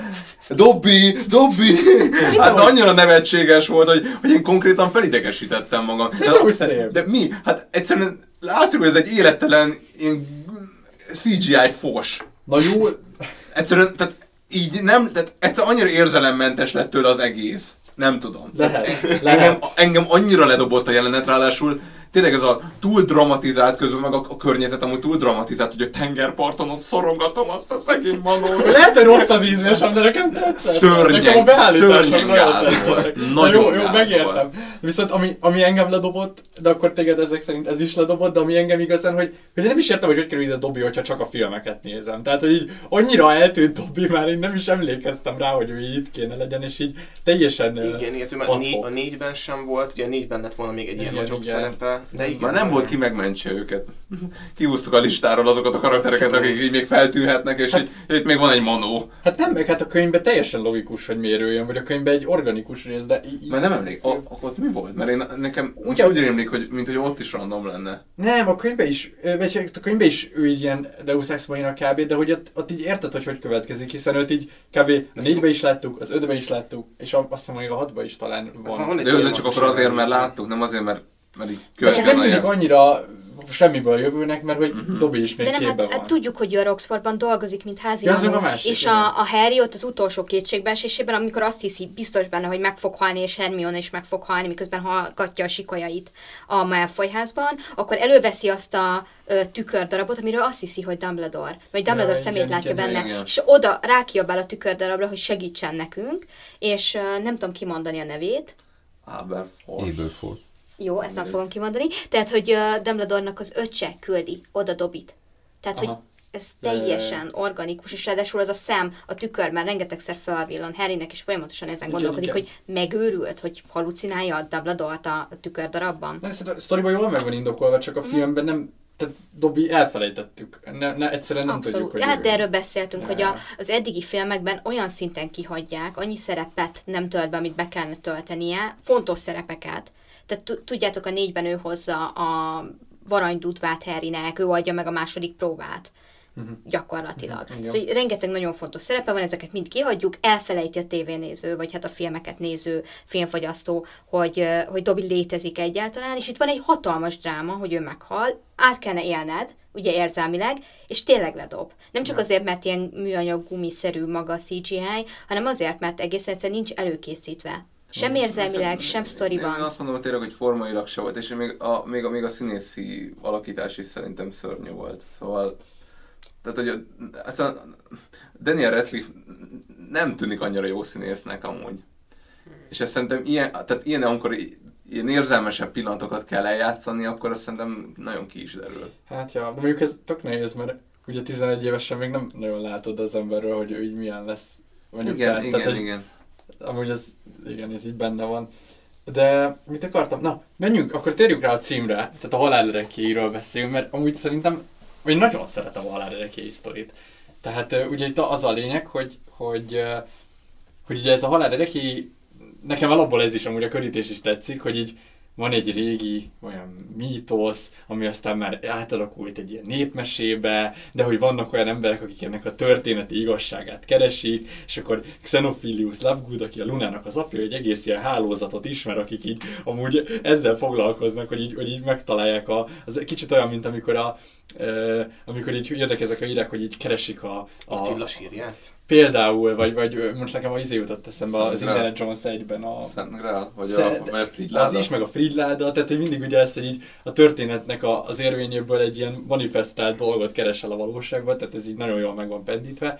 De hogy akkor igazából eljutunk a meséhez, és ugye a me- mese az ugye az, hogy van három testvér, akik hát találkoznak egyszer a, a halállal, mert hogy azt hiszem átmennek a halálnak a hídján, vagy hogy alapból nem Folyóján. tudnának átmenni a, Ja, igen, alapból nem tudnának átmenni, és akkor találkoznak a halállal, és akkor ő cserébe, ö, vagy hogy van, hogy Csinálnak egy hidat a varázspálcájukkal, nem? És kicserezték ezzel a halált. Igen, Ja, igen, igen, mert igen, a igen, folyóba igen. fúlnak az emberek, és a halál azt érzi, hogy most ezzel egy picit megalázták, Mm. de hogy a halál ravasz, és tudja, hogy ha van egy igazán tehetséges ember, akkor igazából csak így adni kell alá a lovat, és egy idő után belefordul a saját folyójába, Abszolút. és akkor így mondja neki, hogy mondja nekik, hogy így megad nekik bármit, tehát hogy kívánhatnak egyet, úgymond. És akkor itt a legidősebb testvér a hatalmat választja, hogy mindenkinek erősebb akar lenni, aminél egy ilyen óriási, nagy pálca lesz az ő tulajdon, amit egyébként uh, a Bogárbár mesé alapján csak férfiak birtokoltak, és véletlen lenne -e ez. Nem hinném. Uh, lehet, hogy valójában Rowling nem hinné, de mindegy igazából. Uh, az van, hogy, hogy ő kapja meg ugye a bodzapálcát ami ugye a leg, leghatalmasabb varázspálca, és ezzel ő el is pusztítja a haragosát, de aztán hát így aztán valamilyen ármányjal meg, megszerzik tőle a pálcát, vagy legyőzik őt. Hát Igen, elvág, tehát- elvágják a torkát álmába, ez szerényen. Legyőzi a haragosát, és utána a részegen azzal Ah. dicsekszik az egész kocsmának, hogy nála van a világ legerősebb pálcája, aztán álmában nyilvánvalóan megölik és elveszik tőle. És ez nagyon, nagyon szép már ez is, tehát hogy őt, őt érted úgy, nem, nem varázscsapat párbajba ölik meg, hanem elvágják a torkát éjszaka. Tehát, hogy hogy győzöd le a leghatalmasabb mágus. Na, Jesse James-t hogy lehet legyőzni? Nem párbajban, Ah, hanem ja, csak, ja, hogyha ja. hátba lövöd. Ja, ja, ja, ja, hasonlít.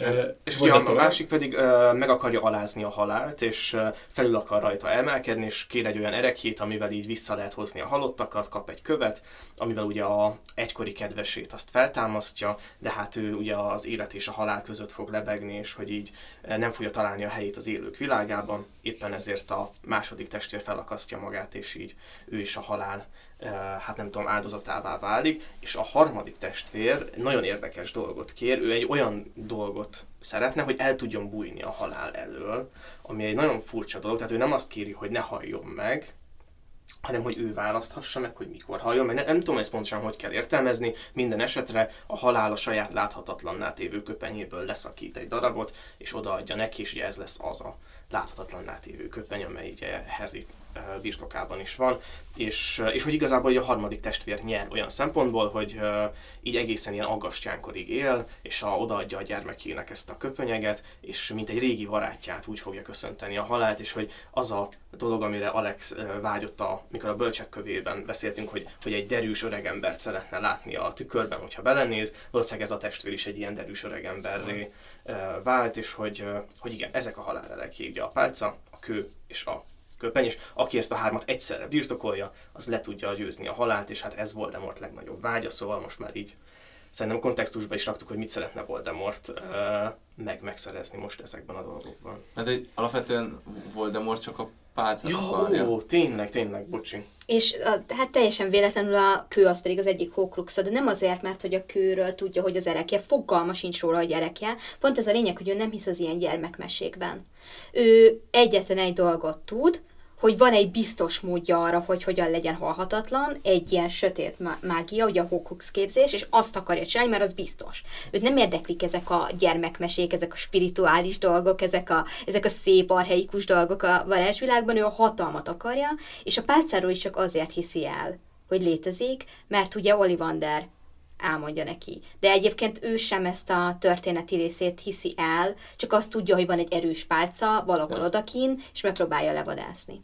Hozzáírták a történetet a tárgyhoz, nem pedig a történetből ered a tárgy maga. Igen, igen. Meg hát ez, ez is szép, hogy nyilván ő a, ő a hatalomnak a jelképét akarja, és ő ugyanabban a csapdába esik bele így gyakorlatilag, mint a, a legidősebb testvére. Ne, nekem, nekem, nekem nagyon tetszik ez az egész. Ennek a, ebben a történetben valami zavar, az pedig az, hogy a harmadik testvér ugye ezt a láthatatlaná tévő köpenyt kérte, de, de nem az lett volna amúgy a megfelelő magatartás, hogyha a haláltól nem kérünk semmit?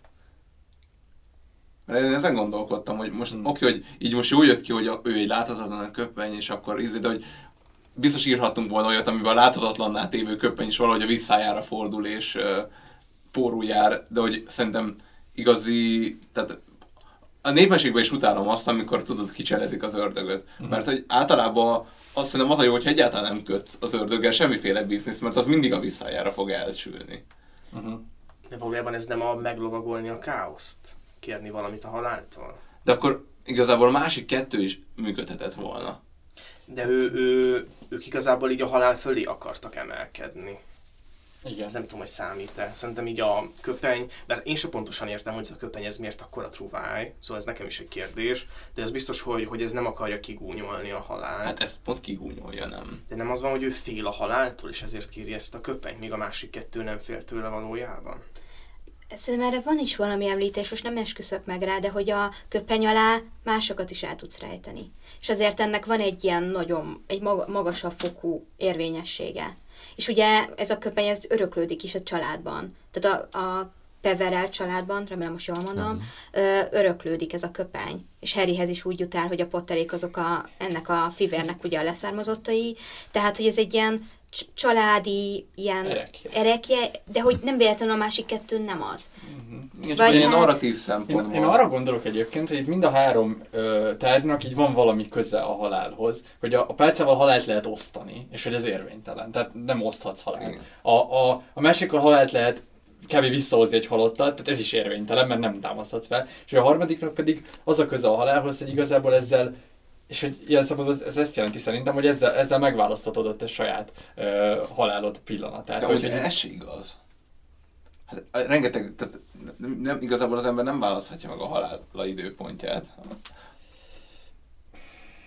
Hát Ez a lassan jár tovább élsz. Igen, én is ezt a láttam, logikája. ezt akarom, igen, ez egy jó mondás, nem? Tehát, hogy, hogy így, hogyha elég, tehát, hogy a, a köpeny az gyakorlatilag egy ilyen, Szerénység. Nem is csak a szerénység, hanem egy olyan haláltudatban levő élet, amikor így elég elővigyázatos leszel onnantól a, a világgal kapcsolatban. De nem tudom, hogy ez...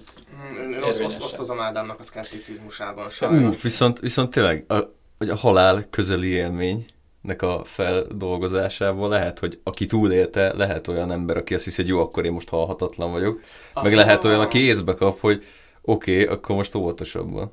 Ah, Igen, szó de szerint nekem az még a köpenyt nem magyarázza igazából. de a köpeny az az óvatosság, amit a Gábor mond. A középsőt nem tudom, most ezt csak így beugrott. Hát ő csak, ő már nem hisz a halálba. Nem, hát neki, neki tragédiája a halál, mert hogy ő, neki meghalt a mennyasszonya. Mhm. Tehát ő egy dolgot akar a haláltól, hogy visszajöjjön, hozhassa belőle a szeret. Ja nem, most csak a felszólalásomban nem tudtam belerakni Ja, a ja, ja, ja, középsőt, de a bocs. a köpeny az, az úgy. De mondjuk, de talán ö, köze van, hogy akkor ő, ő így egy traumában marad igazából. Ja, Tehát aha. a halál Neki közé meg eleve meg volt a traumája, Igen, és úgy és- érkezik oda. Igen, és akkor... És akkor igen, és ilyen szempontból az óvatos. Én nekem, nekem, én, én ezt látom benne, de Igen, igen, nekem be- benne van ebben a ebben a köpenyben a lábúj hegyen járás a sírig, ugye, amit Szabó Péterünktől tanultunk, hogy ez nem egy jó dolog, de hogy ez a túlzott óvatosság, a túlzott félelem a haláltól, szóval hogy Igen, Alex, ezt látom, hogy amúgy magam előtt. Az de, vajon, előtt. de, de, állj, de, de, de vajon ez túlzott? Mert mint, hogy Igen, ez Mint túl, egy- tehát a haláltól való félelem, az szerintem igen túlzott ebből a szempontból. Hogy mindenhol azt nézem, hogy hol leselkedik, és az egész életemet láthatatlanként élem, csak nehogy véletlen valami baj történjen. Ezáltal rengeteg lehetőség az kiaknázatlan marad, mert az egész életemet a halál rettegésében töltöttem el. De jó, de ugyanakkor nekem meg eszembe jut a, azok a szerzetesek, akiknek ugye az volt a jelszavuk, hogy memento mori, hogy emlékezz a halálra. Igen, de ez egy, de, de, de ez egy, ez egy egzisztencialista álláspont azzal kapcsolatban, hogy em, figyelme, fi- figyelmedet kell fordítani a halálra, hiszen van egy behatárolható időd, amit ki kell töltened tartalommal. De itt nem töltött ki tartalommal, hanem egész életedben menekülsz. Hát De, is, de nem menekül egész de szerintem attól függetlenül kitölti tartalommal, csak van egy köpenye. Van egy ilyen, úgy ö, ö, láttam egy ilyen tök menő dolgot, így a Memento Mori-ról jutott eszem, hogy követek ilyen Instagramon ilyen, ilyen, ö, ilyen sztoikus, ilyen filozófiai ilyen idézetek oldalt, lehet, hogy gáz, de mindegy. És ö, van, ö, árulnak egy ilyen ö, plakátot, amin, amin ilyen rublikák vannak, és minden rublika egy, egy eh, hetet jelent az életedben, és az, így be van lőve, hogy ez egy ilyen 75 éves, ilyen átlag életkor, hogy így 75 éves korodig ennyi hét van hátra, és minden hé- héten ki tudsz egyet színezni. És így ez kb. az lát- látod, lát, hogy- látod, hogy olyan telik az idő, és így emlékszel a halálra, és ezáltal érzed azt, hogy oké, okay, jön a halál, jönni fog, de hogy még ennyi lehetőségem van, amit ki tudok aknázni. De én közben amúgy a, a, a köppenyben én úgy érzem, mintha ezt itt elrejtenénk, és inkább csak bújdosok ezek a lehetőségek elől, meg minden elől, és így próbálom a lehető legtovább úszni, és nem akarom, De- nem akarom észrevenni azt, hogy el fog jönni. De nem biztos, mert hogy a köpeny ne, tehát nem feltétlenül a lehetőségek elől bújkálsz attól, hogy a halál elől bújkálsz. Sőt, hát akkor fogjuk meg a, az eredeti sztorit. Harry a lehetőségeit pont, hogy a köpenynek köszönhetően aknázza ki egy csomó esetben. Igen, de most én, keveredik én, én kalandokba. kifejezetten csak a történetre akarok ebbe a szempontból. De, hogy, de ott is tudjuk, hogy családja lesz. Tehát a történetben is leírják, Igen, hogy igen, igen. izé családot alapít, és egy boldog, te, te, te, Jó, igen, akármilyen azt élet tudom, hogy után. a történet, csak hogy Na, alapvetően Igen, nem én biztos... arra gondolok, hogy Harry egy köpenyt kérne egyébként a haláltól. Mert hogy, Biztos, hogy, hogy hogy, ez a köpenyes csávó, mert azon nagyon, nagyon, nagyon, nagyon fura, hogy, hogy itt ugye Harry használja a köpenyt, meg az ő apukája, aki egyébként egy ilyen rendkívül vakmerő ember, akiből én pont nem azt nézném ki, hogy, hogy egy Na, köpenyt amúgy, kér. ne, ne, de amúgy szerintem ez, ez is jól meg ö, alátámaszt az, hogy mondjuk a köpeny kérése amúgy nem feltétlen jelent óvatosságot. Aha, aha. Hanem, hogy, például, hogy, hogy- pont, hogy a saját vakmerőségedre Igen, való hogy mondjuk, mondjuk, mondjuk ezzel, ezáltal sodródhatsz veszélybe, hogy mondjuk a köpenyt használod olyan célokra, amik mondjuk nem éppen a, a halál elő bujkálás, meg a biztonságot, meg az óvatosságot jelentik. Ha. Szóval így azért mondom, hogy a köpeny is a visszájára fordulhat. Most oké, hogy a történetben nem fordult a visszájára. Jó, jó, de ez, ez, ez oké, hogy potenciálisan megvan benne a veszély, hogy túl, Igen, de ugyanúgy talál. benne van, mint a, mind, a, mind a másik kettőben. Én azért gondoltam, hogy amúgy a, a ja. helyes történet amúgy az lenne ilyen erkölcsileg, vagy, Aha. vagy hogy szeretnénk tényleg egy, egy nagy üzenetet átadni ezzel a történettel, hogy így valaki azt mondja, hogy én a haláltól nem kérek semmit. Aha. De ez, ezzel meg az a baj, hogy ha kizárod a káoszt, akkor meg csak a rend marad, és az meg nem jó. Tehát, hogy a, ha, muszáj kérni a haláltól is dolgokat. A halál az majd jönni fog magától. Szóval így nem Nem kell... mondjuk a halált úgy értelmezzük, mint a sötétséget, vagy a káoszt, vagy a fe, ilyen fekete mágiát, hogy valamennyit abból is be kell emelned saját magad. Nekem mindig az a idéz, vagy ez nem tudom, idézete, vagy közmondás. Na mindegy, hogy aki az ördöggel cimborál, az bizony kinnal fizet. Szóval, hogyha a halál meg így abszolút az ördögnek a Aha, igen, megfeleltet. De amúgy nekem, és most eszembe jutott még egy dolog, hogy, hogy a, egyedül a köpeny az, ami egyébként a halálnak egy része. Mert hogy a saját köpenyéből vágja le. És az összes többi a bodzapálcát csak úgy találja ott, és így levesz egy bodza izét és megáldja, a követ meg csak felvesz a folyóból egy követ, de a köpenyt a saját köpenyéből vágja le, úgyhogy még lehet, hogy ez ami, ami hogy ő hogy egy olyan dolgot választott, ami tényleg a egy, halál. egy, egy szintre emelte maga, ugye a barátja lett a halálnak. Igen, ugye igen. Ez, ez van a mesében is. Hát, hogy Gábor mondta, hogy itt a szerénysége van kihangsúlyozva a harmadik fivérnek, és az, hogy a végén barátjaként üdvözli a halált. Igen, de hogy És végül halál, hogy üdvözli őt. Rohadék, add vissza azt a rohadt köppenyt. De nem, hogy végülis ő az egyetlen, aki tényleg úgy él, hogy folyton van valami, ami tényleg a haláltól van. Tehát ő, ő tényleg bevette a káoszt az életébe. A többi dolog az csak valami Hát de áldása. valójában a másik kettő is, azért, ezért ez a pálca elég jó. De nem a halálé, de nem a halálé. Aha. Csak, csak kapta. A halál megáldotta, vagy a halál erőt ad, halálé. Haláltól van, de nem a halál hordta magánál. Igen, igen, igen. De, Nem a halálból van. Igen, igen, igen. Aha. De. jó, de azt, azt szépnek érzem én is, hogy mondjuk a halálnak a, a, a, a köppenye ez, és ugye láthatatlanul érkezik a halál.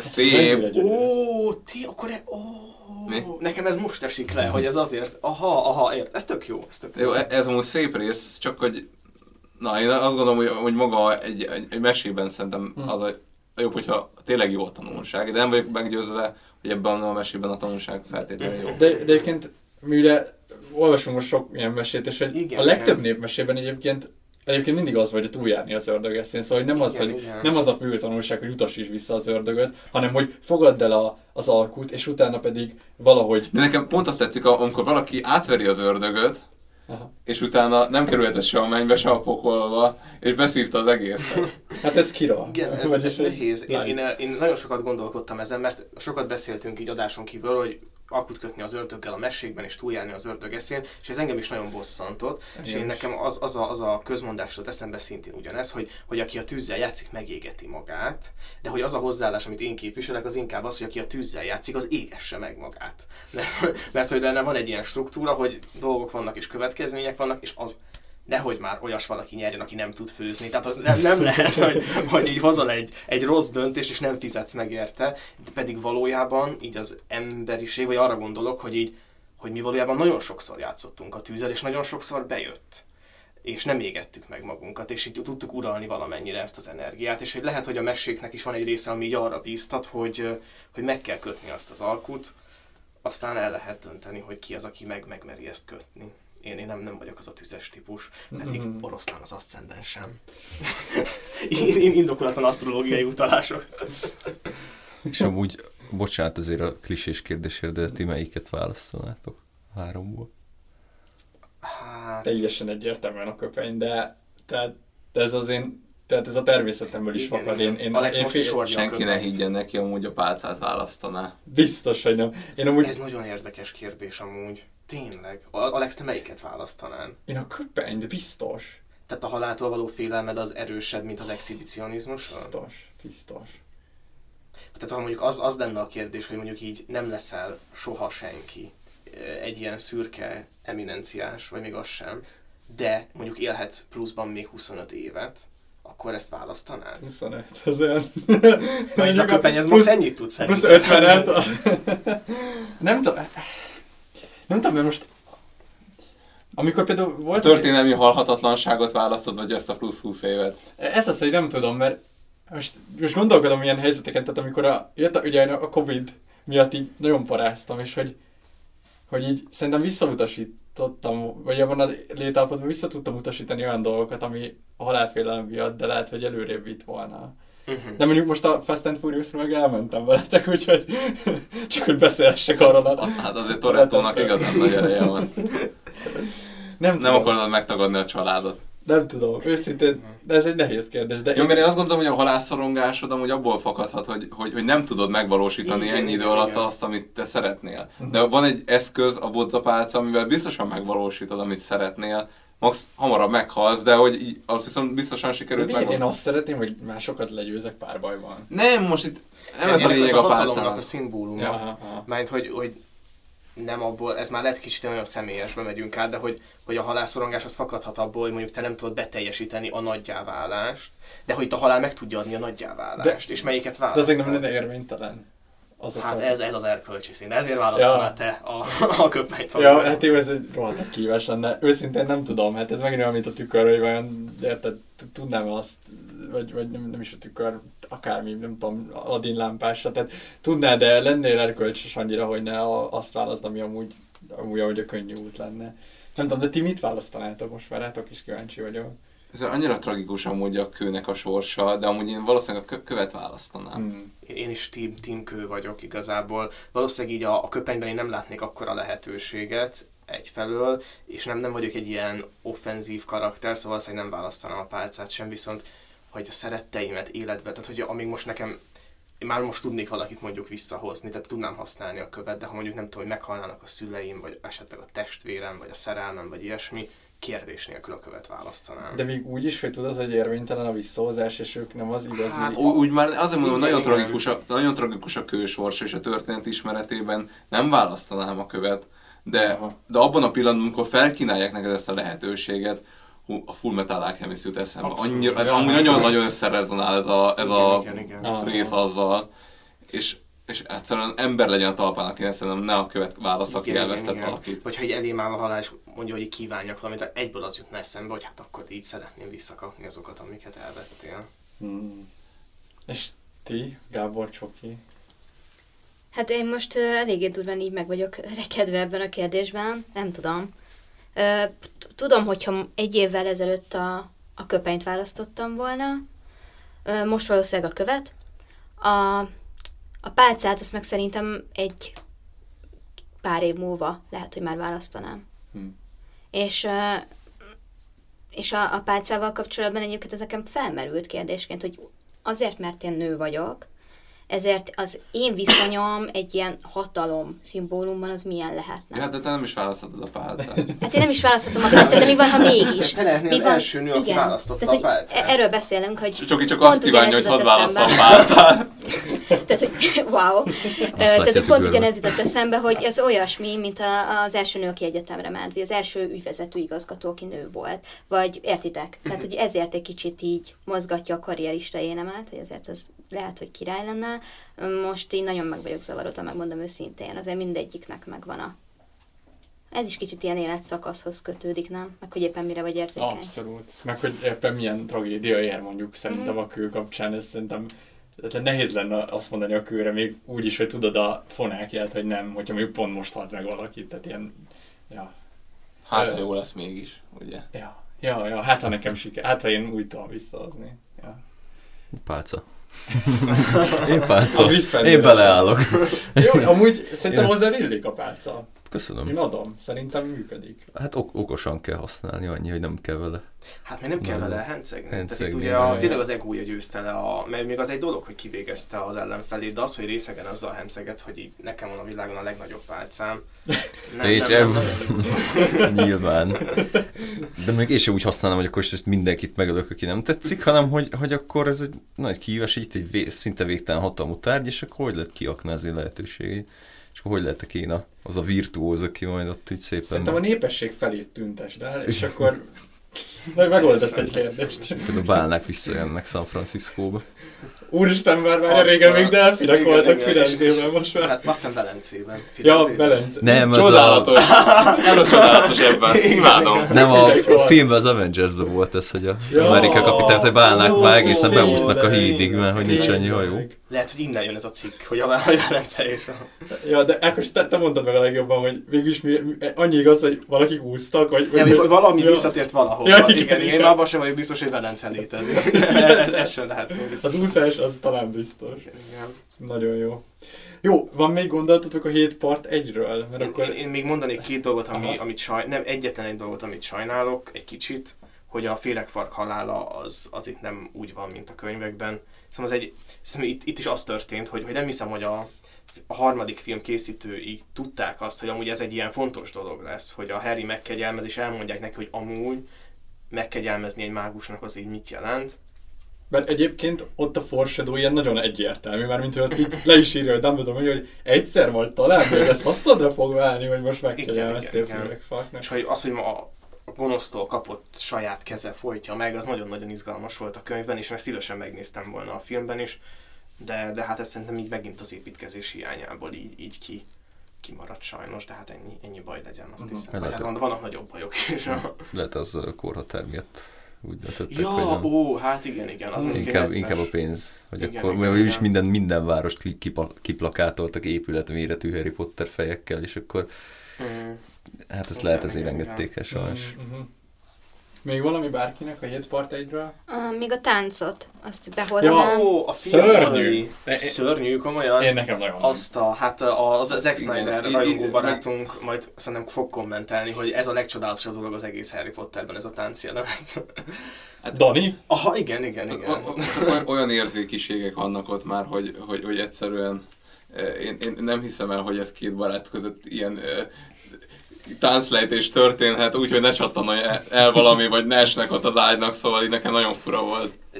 De amúgy én ezen, ezen gondolkodtam, és a, mondtam is a barátnőnek, akivel néztük a filmet, hogy így most képzelj el két 17 éves, akik hetek óta össze vannak zárva. És amúgy is van egy kis vibe szerintem. a vibe, én is érzem Hát hát de- a vibe-ot, meg hát itt, itt van ez De a... épp ezért fasság az a jelenet. Minek? Ezt minek? Hát így, így, így, így, szerintem- így fasság, ezt mondom. Hát igen, így, igen, így igen. fasság. Ha a végén dugnak, akkor azt Abszolút. mondom, hogy, hogy ez benne van és, a... és hogy amúgy ez, ez tenni igazán rondak a hűségét. Hát már az nagyon durva. Jó, ez egyszer és- megtörtént, na, és- de, de na, sem igen. maradt. Tehát, hogy, Na, na, na, akkor, akkor viszont Ron mekkora király lenne. hát én nem pont ezt De, vagy, vagy nagyon nagy csicska, Szép, függ, hogy nézzük. Szimp. A szimp és a Jézus Krisztus között na, van valami hasonlóság. Ahol az Igen, amúgy tényleg. Csodálatos. Jó, igazából én csak arra akartam megint felhívni a figyelmet, hogy mennyire el van rontva a románcoknak a bemutatása. Pont ez, hogy a Daniel Radcliffe meg az Emma Watson között van kémia, és mi a francia kellett az, hogy ők, táncoljanak egymással, amikor a Bonnie és a Daniel között meg semmi nincs, és sose hinnéd el, hogy ők, ők így összetartoznak, meg ők így együtt vannak, és még a hetedik részben, meg mondjuk a part kettőben majd fogjuk látni, hogy így meglátják egymást, és így semmi, dud, semmi, ezt nem hiszem el. És hogy Szörnyű. Igazad van, minek kellett ez a tánc? Minek kellett őket táncoltatni? Igen, és, és de am- amiben látsz, hogy mennyire nincsen kémia a Ron és a Hermione között, az a, ugye ez már part 2-ben a titkok kamrájás csók, hát annál bénább csók jelentett, én még Életemben nem láttam. Hát én láttam a Ron, a, és a Harry és a Ginny igen. Ja.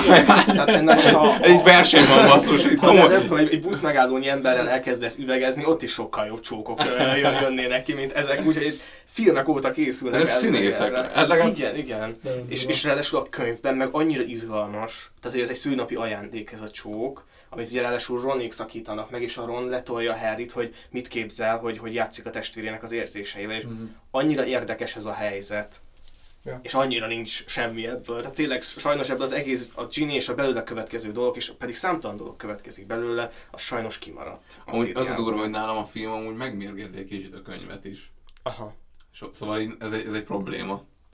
Ugye, ahogy már beszéltünk, hogy a szereplőket ha- hajlamosak vagyunk azonosítani, így, így mint, mint fizikai valójukat, amikor így olvasjuk a könyvet. Nálam ez néha a karaktereket is hajlamos felülírni, és néha már emiatt nem működik a Ginny és a Harry közötti kémia a könyvben, mert hogy így, a- látom, hogy azt a, azt a, két halat, ami így, igazából így nem, nem, nem érez egymás iránt semmit, és akkor ez így visszahelyettesítem a könyvbe.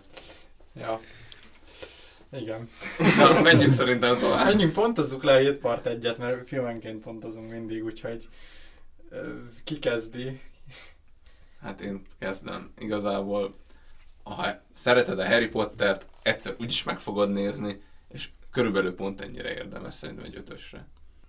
Én, én me- meglepően élveztem egyébként ezt a filmet, szerintem ezer sebből vérzik, de nagyon vitt a flója, és, és ne, én, én szerettem a zenéket meglepő módon, tehát szerintem voltak benne egészen jó találatok, úgyhogy én arra gondolnék, hogyha lenne egy lista, amiket így újra néznék Harry Potter filmekből, szerintem ez is rajta lenne talán, de nem vagyok benne, biztos öt és fél pontot adok.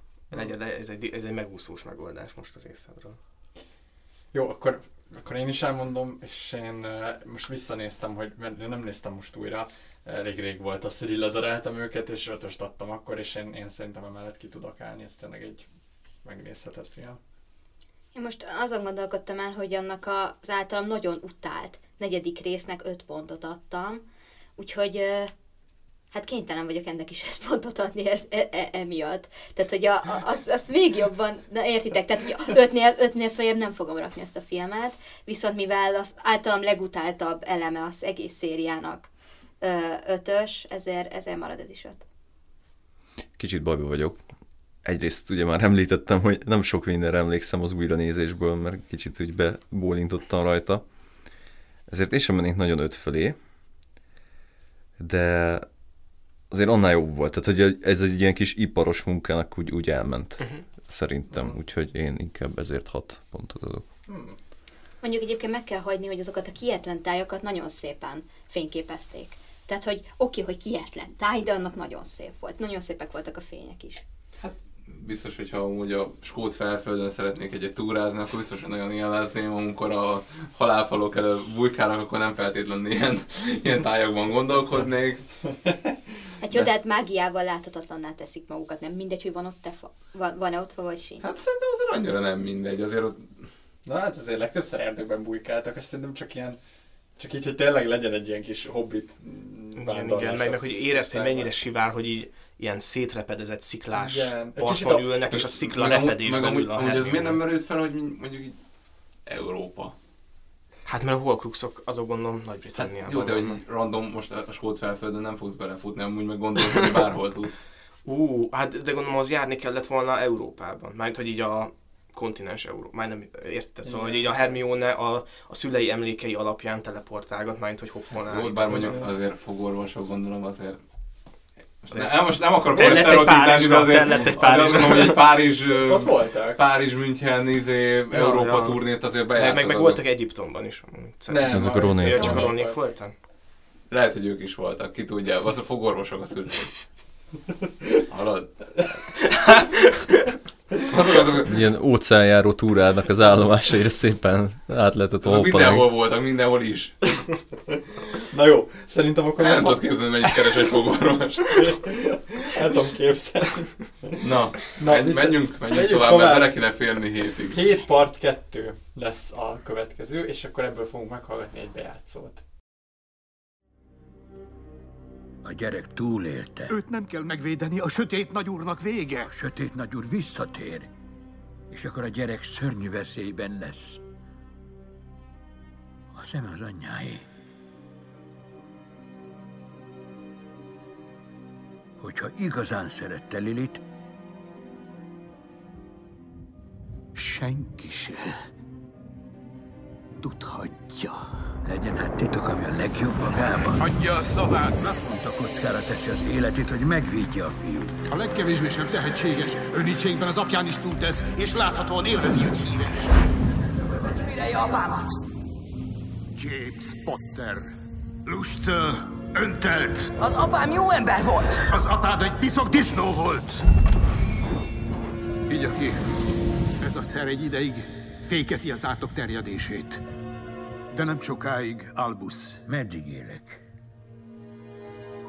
Talán egy évig. Figyeljen rám, kérem. Tudjuk, hogy Voldemort meg akar öletni engem a Malfoy fiúval. De ha kudarcot van, akkor magától várja el ugyanezt a sötét nagyúr. Magának kell megölnie engem, Perseus. Nincs más megoldás. Ha megteszi, elnyeri a sötét nagyúr feltétlen bizalmát.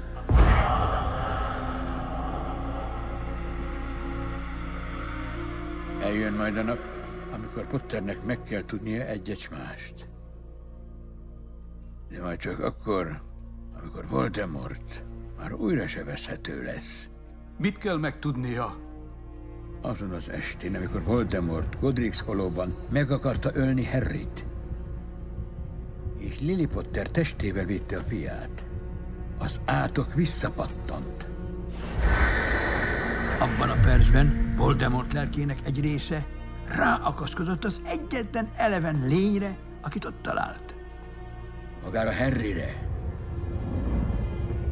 Ezért tud Harry a kígyókkal beszélni.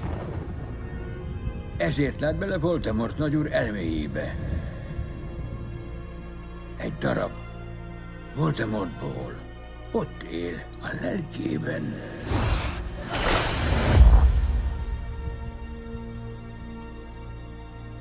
Tehát, ha eljön az ideje, meg kell halnia? Igen, igen, meg kell halnia.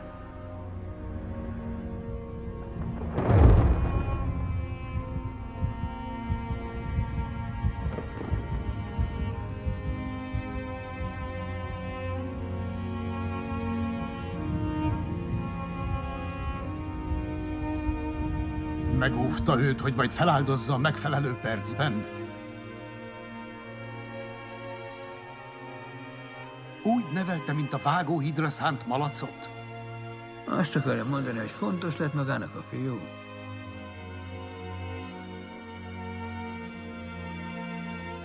Expecto Patrono.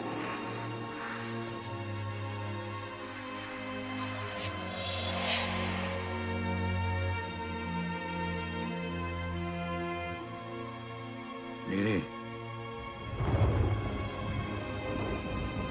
Ennyi év után is.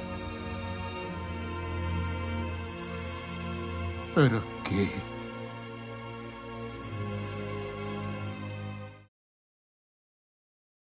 A bejátszó, amit hallottatok, a Harry Potter és a Halál Ereké part 2-ből e, való. Ugye itt a, a hetedik könyvet két filmre osztották, és én azt gondolom, hogy ez azért történhetett, mert így a, az utolsó fejezetben annyira sok epikus dolog történik, hogy ennek akartak egy ö, külön filmet áldozni, és igazából a cselekményszál nagyon egyszerű, tehát csak pár történés maradt már lényegében az utolsó filmre. Betörünk a Gringotts bankba, ö, elmegyünk végre vissza a Roxfordba, és a Roxfordi csatát láthatjuk, ennek van egy ilyen két osztatúsága, tehát van így az első kör, ami ugye a Piton halálával ér véget, aztán kiderül a Pitonnak a múltja és a Dumbledore-nak a mesterterve, tehát Dumbledore kicsit lejjebb lép a, az erkölcsiség létráján, és uh, Piton pedig egyen feljebb, és aztán pedig van a második kör, ahol Harry beteljesíti a Krisztusi sorsot, ugye meghal, és feltámad, és legyőzi Voldemortot, és aztán pedig egy boldog kor köszönt így a varázsló világra, legalábbis ideig, óráig. Szóval nagyjából ez így a uh, cselekményszál, és azt hiszem, hogy az első kérdés, amivel indítanék, erre mindig nagyon kíváncsi vagyok, hogy én a én ugye ezt láttam először, tehát hogy nekem nem volt könyvélményem a part, és ráadásul így, így moziban láttam a part kettőt, és nekem a csata, és ezt tudom, hogy ez ilyen meg, megkövezhető álláspont, sokkal epikusabb volt filmen, és hallottam ilyen könyvolvasókat, hogy mennyire gáz, hogy ott hopponálnak, meg össze-vissza repdesnek, meg így, de hogy nekem ez, én, én őszintén hiányoltam ezt a könyvekből, és kíváncsi vagyok, hogy titeket, mint könyvolvasókat kérdezlek, hogy ti hogy vagytok ezzel, így a, hogyha a csatára fókuszálunk, nektek melyik az epikusabb, a könyvben leírás, vagy, vagy a filmes verzió? Én egyetértek veled egyébként, szerintem a Rowling elég bénán ír ilyen, ilyen, ilyen harc jeleneteket, vagy így azt hiszem a hatosban ez eléggé látszik, tehát a hatosban van az első. A hatos egyébként ugye mindig mondtuk, hogy egy könyvvel előrébb lát a Rowling, ott így egy kicsit kipróbálta ezt, hogy milyen lenne, hogy a Roxfordba csatázgatni.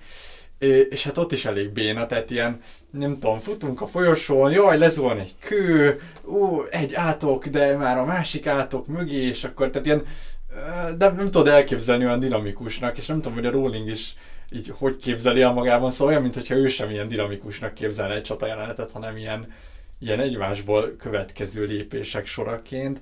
Szerintem amúgy nagyon király a csata. Én emlékszem, hogy amikor moziban megnéztem, én, én talán egymás után kétszer is megnéztem, és hát végig bőgtem az egészet mind a kétszer, hát a, tehát ott egyszerre zárult le a gyerekkorom, lett vége szinte közel hamarosan a, a, a vagy, vagy nem, vagy tévedek?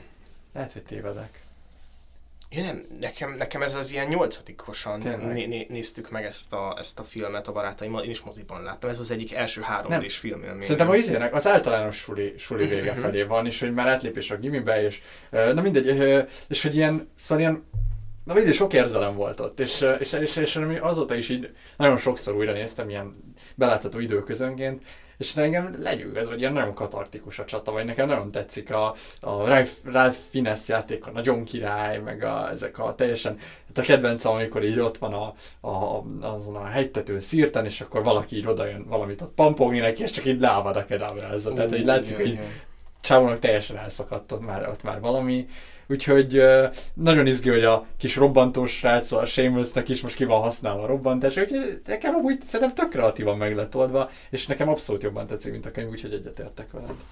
Az én egyik témám, amit fel akartam itt vetni, hogy az, az egész koncepciója egyébként ilyen főgonosz témakörben, ezt tudom, hogy ezzel nem fogtok egyetérteni, de én nem szeretem a Voldemortot, mint, fő, mint főgonosz, meg a csapatát, mint ilyen nagy gonosz elnyomó erő, mert hogy nem hiteles. Tehát mondjuk nézzük meg egy, egy másik univerzumot, a gyűrűk urában a, az orkoknak a seregei, az egy ténylegesen olyan erő, amivel számolni kell, és amik ténylegesen le tudják győzni a világot. Voldemort karaktere, aki maga köré gyűjti ezeket a simlis, tudjátok, ezeket a tehet, kicsit tehetségtelen, kicsit gonosz, kicsit nem tudom milyen karaktereket, ezekkel nem lehet világuralomra törni, hát mindegyik egy ilyen csaló, erkölcsileg megkérdőjelezhetetlen lojalitásában labilis, ilyen saját érdekeit és a saját hasznát hajtó ö, karakter, ilyen fél alvilági karakter, ők az első pillanatban lépnek meg, hogyha te nem vagy elég erős, és ők mindannyian ö, úgy szeretnek harcolni, hogyha, hogyha ők vannak az erő oldalán, és mások még gyengébbek, mint ők, meg hogyha ilyen ármánykodással, ilyen hátbaszúrással, ugye ezekkel az ilyen mardekáros negatív ö, tulajdonságokkal tudnak valakit legyőzni. De így egy tényleges csatát, ahol szembe kell állni két frontvonalnak egymással szemben, azt nem lehet megcsinálni. És ez nekem, ezzel nekem mindig nagy konfliktusom volt, hogy ilyen rugó típusú, ilyen tolvaj típusú karakterekkel nem lehet ténylegesen csatát győzni. És az egész annyira ö, ilyen hiteltelen a, a, az egész könyvben is, hogy már a halálfalukban kettőt elintéznek a, Hermione, a, a Hermione, meg a Ron, meg a Harry az első kötetnek a legelején, amikor ott ugye rájuk törnek a kávézóban, és konkrétan kettőt elintéznek belőle. Hát hányan vannak összesen? Hogyha ötvenen vannak, még akkor is lehet őket vadászni egyesével. Értitek, egy este alatt meg volt kettő. Tehát, hogy gyönyörűen le lehetne őket vadászni, egyáltalán nem lenne egy olyan nagy dolog, és, és ilyen frontvonalon űzött háborúban meg szerintem iszonyatosan gyengéknek kellene lenniük, és tök jó, hogy a film ebben csinált egy ilyen fordulatot, és olyan karaktereket hozott oda, akik elvileg nem voltak ott a könyvben a csatában. Tehát ilyen mindenféle ilyen, ilyen milli harcosokat, bocsánat, ilyen gamer kifejezéseket hozok, de értitek olyan, olyan harcosokat, akik így a tömeg és akik így rárohannak az emberekre. Tehát, hogy így oda, olyan dolgokat hozott be a film, ami nem volt benne a könyvben, és aminek benne kéne, hogy legyen, mert amúgy nem hiteles. Inkább nekem, elsősorban nekem ezzel az egész csata jelenettel az a problémám, hogy ilyen nagyon kicsi, és nagyon egyszerű. Szóval így olyan kevés szereplős az egész csata jelenet, ami nem indokolja, hiszen a varázsvilág elvileg viszont rohadt nagy. Szóval így ott van Voldemort, aki lényegében, ha nem is uh, jogilag, vagy nem is uh, formailag uralkodik a minisztérium fölött, de amúgy ténylegesen ő irányítja és befolyást gyakorol, és nem hiszem el, hogy oda mennek egy maréknyi emberrel, meg még, de még ez a filmre is igaz, hogy most a pókok, mert hogy a pókok biztos gonoszak, mert olyan ijesztőek voltak a kettőben, azokat be kell hozni. Szóval így úgy éreztem, hogy én írtozatosan kicsi ez a csata ahhoz képest, hogy mekkora a tét, menny, me, mekkora a varázsvilág, és hogy mennyire jó is lehetne ez az egész, és ráadásul maga a harc jelenetek is olyan aránytalanok, vagy olyan, olyan nincsenek jól kitalálva, tehát annyira erős a varázspálca, és maga a, a halálos átok annyira erős, hogy vala, vala, valamit, valamit gondolkodni kellett, hogy ezt hogy lehet igazán látványossá tenni, vagy hogy lehet igazán működőképesíteni ezeket a csata jeleneteket. Tehát, hogy valahogy ez az egész ilyen varázsvilág harcai, azok egy egyben nagyon jól működnek, mint fajt ilyen pisztolypárbajok, de amikor ilyen nagy csatákat kell bemutatni, akkor a Harry Potter az nagyon-nagyon hátul kullog mondjuk a Gyűrűk Urához, meg a Star Warshoz képest, amik ilyen nagy fantasy. Abszolút, de hát ez amúgy annak is betudható, hogy érted, a, a nagy mágus, aki eddig tudott ilyen nagyokat, az a Dumbledore, aki a Gandalf ennek a sztorinak, az így, az így már nincs ott, szóval hogy így nem tudom, még a, talán a meggalagonytól egy nagyon bedez dolgot, hogy a szobrokat így lehozza, de egyébként így.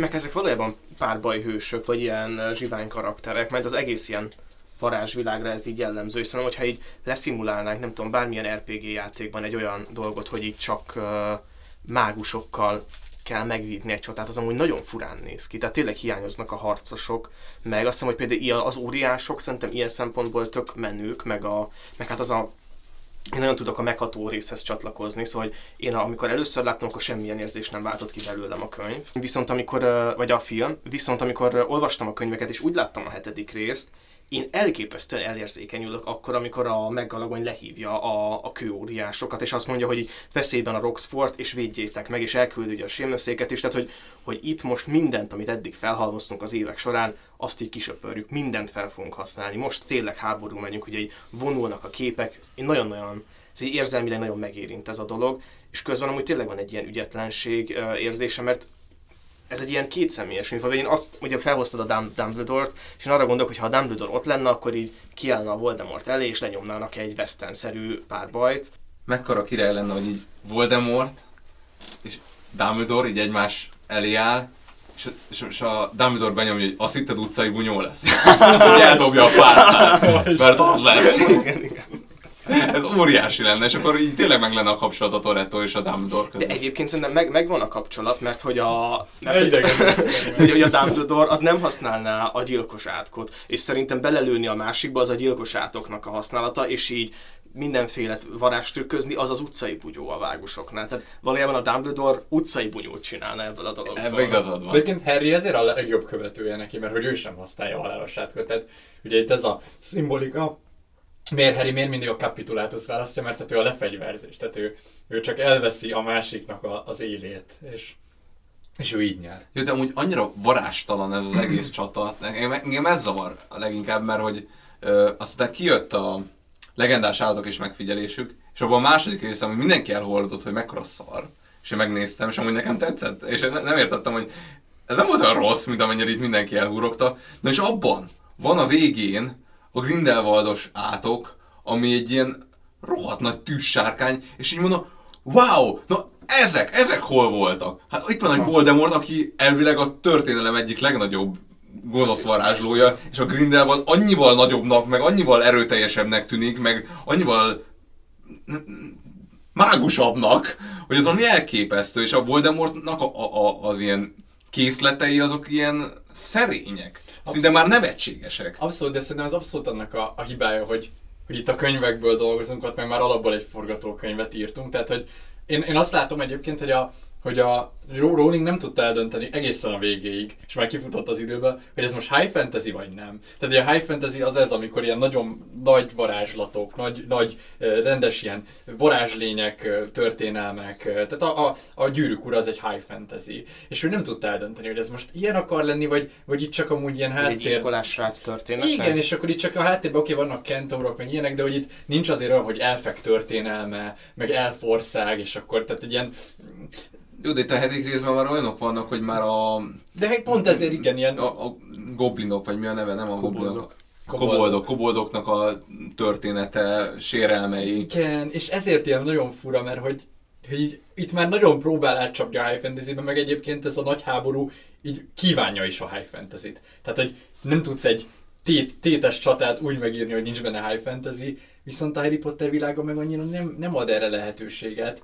Tényleg most bele lehetett rakni a kobold sztorit, de amúgy ez is csak tehát ez sem számít a háborúban, és hát itt tényleg jó lenne, ahogy Csoki mondja, itt azért a film megpróbált ilyen, eh, azért behozott ilyen óriásokat, akik itt ilyen tankként így végigmentek, de hogy azért jó lenne itt egy barbársereg, egy, egy, eh, egy lovasság, tehát egy érted így ilyen rendesen olyan típusú karakterek, és ilyen szempontból a kentaurok is épp hogy csak ki vannak használva, pedig amúgy az egy ilyen lovasság gyakorlatilag megfelelő, de hát ez nincs. Lehetnének healerök is egyébként. Tehát Ja. a igen. mehetnének, és, és csinálhatnák a pajzs, meg az ilyen gyógyító bűbájokat. Ja, ja, ja. Szóval ebben azért így több, de hát azt hiszem, hogy, hogy azért ez mégis egy iskolás srác történeteként indult, és lehet, hogy Szóval hogy olyan magasra futott, hogy, hogy ott pedig már így elkezdett rezegni a léc ennél a dolognál. Hát igen, hát most mégis itt, itt, a, itt a hatalom és az ellenállás csatája ezért lenne, vagy legalábbis lenne, és közben meg, ahogy így látod, az olyan, mint egy ilyen, egy ilyen utcai ilyen gengeknek a csatája igazából, szóval Ja, így ja. Kicsit nekem így furcsa. Én ezt én, tehát eh, kicsit furcsán élem meg, hogy így mekkora tét, és mennyire kicsi a, a látvány. Kétségkívül nyilván mindenki a gyűrűk urához hasonlítja a nagy mágikus csatákat, ahol jöhet a Gandalf és így lekasztolja a sasokat, meg tehát így, itt, itt nyilván nem a, a, az a baj tényleg, hogy, hogy olvastam én is a könyvet a filmek után, mert ezt a 7 per 2-t azért én nagyon sokszor láttam, és, és tényleg az volt, hogy basszus, ez így unalmas. Tehát, hogy kinézek az ablakon, ott jön egy pók, rendben. Ja. Oké, okay, egyik fal berobban, oké, okay, első nagy átlag, és ennyi, és akkor utólag rakták össze a sztorikból, hogy ki mit csinált, mikor, hol volt. Viszont ha már megjelenítés, meg, tehát hogy úgy, na, szóval ezzel kapcsolatban az a véleményem, hogy itt a filmben tényleg a csata az, az jobb, mint a könyvben. Meg ami még, még, még valamit nagyon eltalált, az a legeleje. Ez a film úgy kezdődik, hogy Ellen Rickman néz. De hogy úgy, de Ellen, de Ellen, Rickman, de Ellen Rickman úgy néz, hogy, hogy abban tényleg szó szerint minden benne van, és pláne ha olvastad a könyvet, és tudod, hogy ő a fejébe mi járhat. És, és nem ráadásul, a igen, és az a zene, annak az a címe, hogy, hogy Lili zenéje. Ó. És, és az is úgy indul egy ilyen mély búgással, ilyen, ilyen olyan állapot, tehát hogy az úgy tökéletesen tükrözte az, az, körülbelül a mentális állapotát ott a Pitonnak, és, és az Ellen Rickman ezt így nagyon hibátlanul így egy, egy, egy helyben állással így sikerült abszolválnia. Abszolút. Kicsit maradnék még azért a csatánál, mielőtt elmenjünk ezekre, a, tehát itt lesznek azért dimenziók, de hogy a, a, a csatában nekem még ami nem tetszik, és amivel látszik, hogy amúgy Rowling ilyen nagyon nem tud ilyet írni, az a halálok.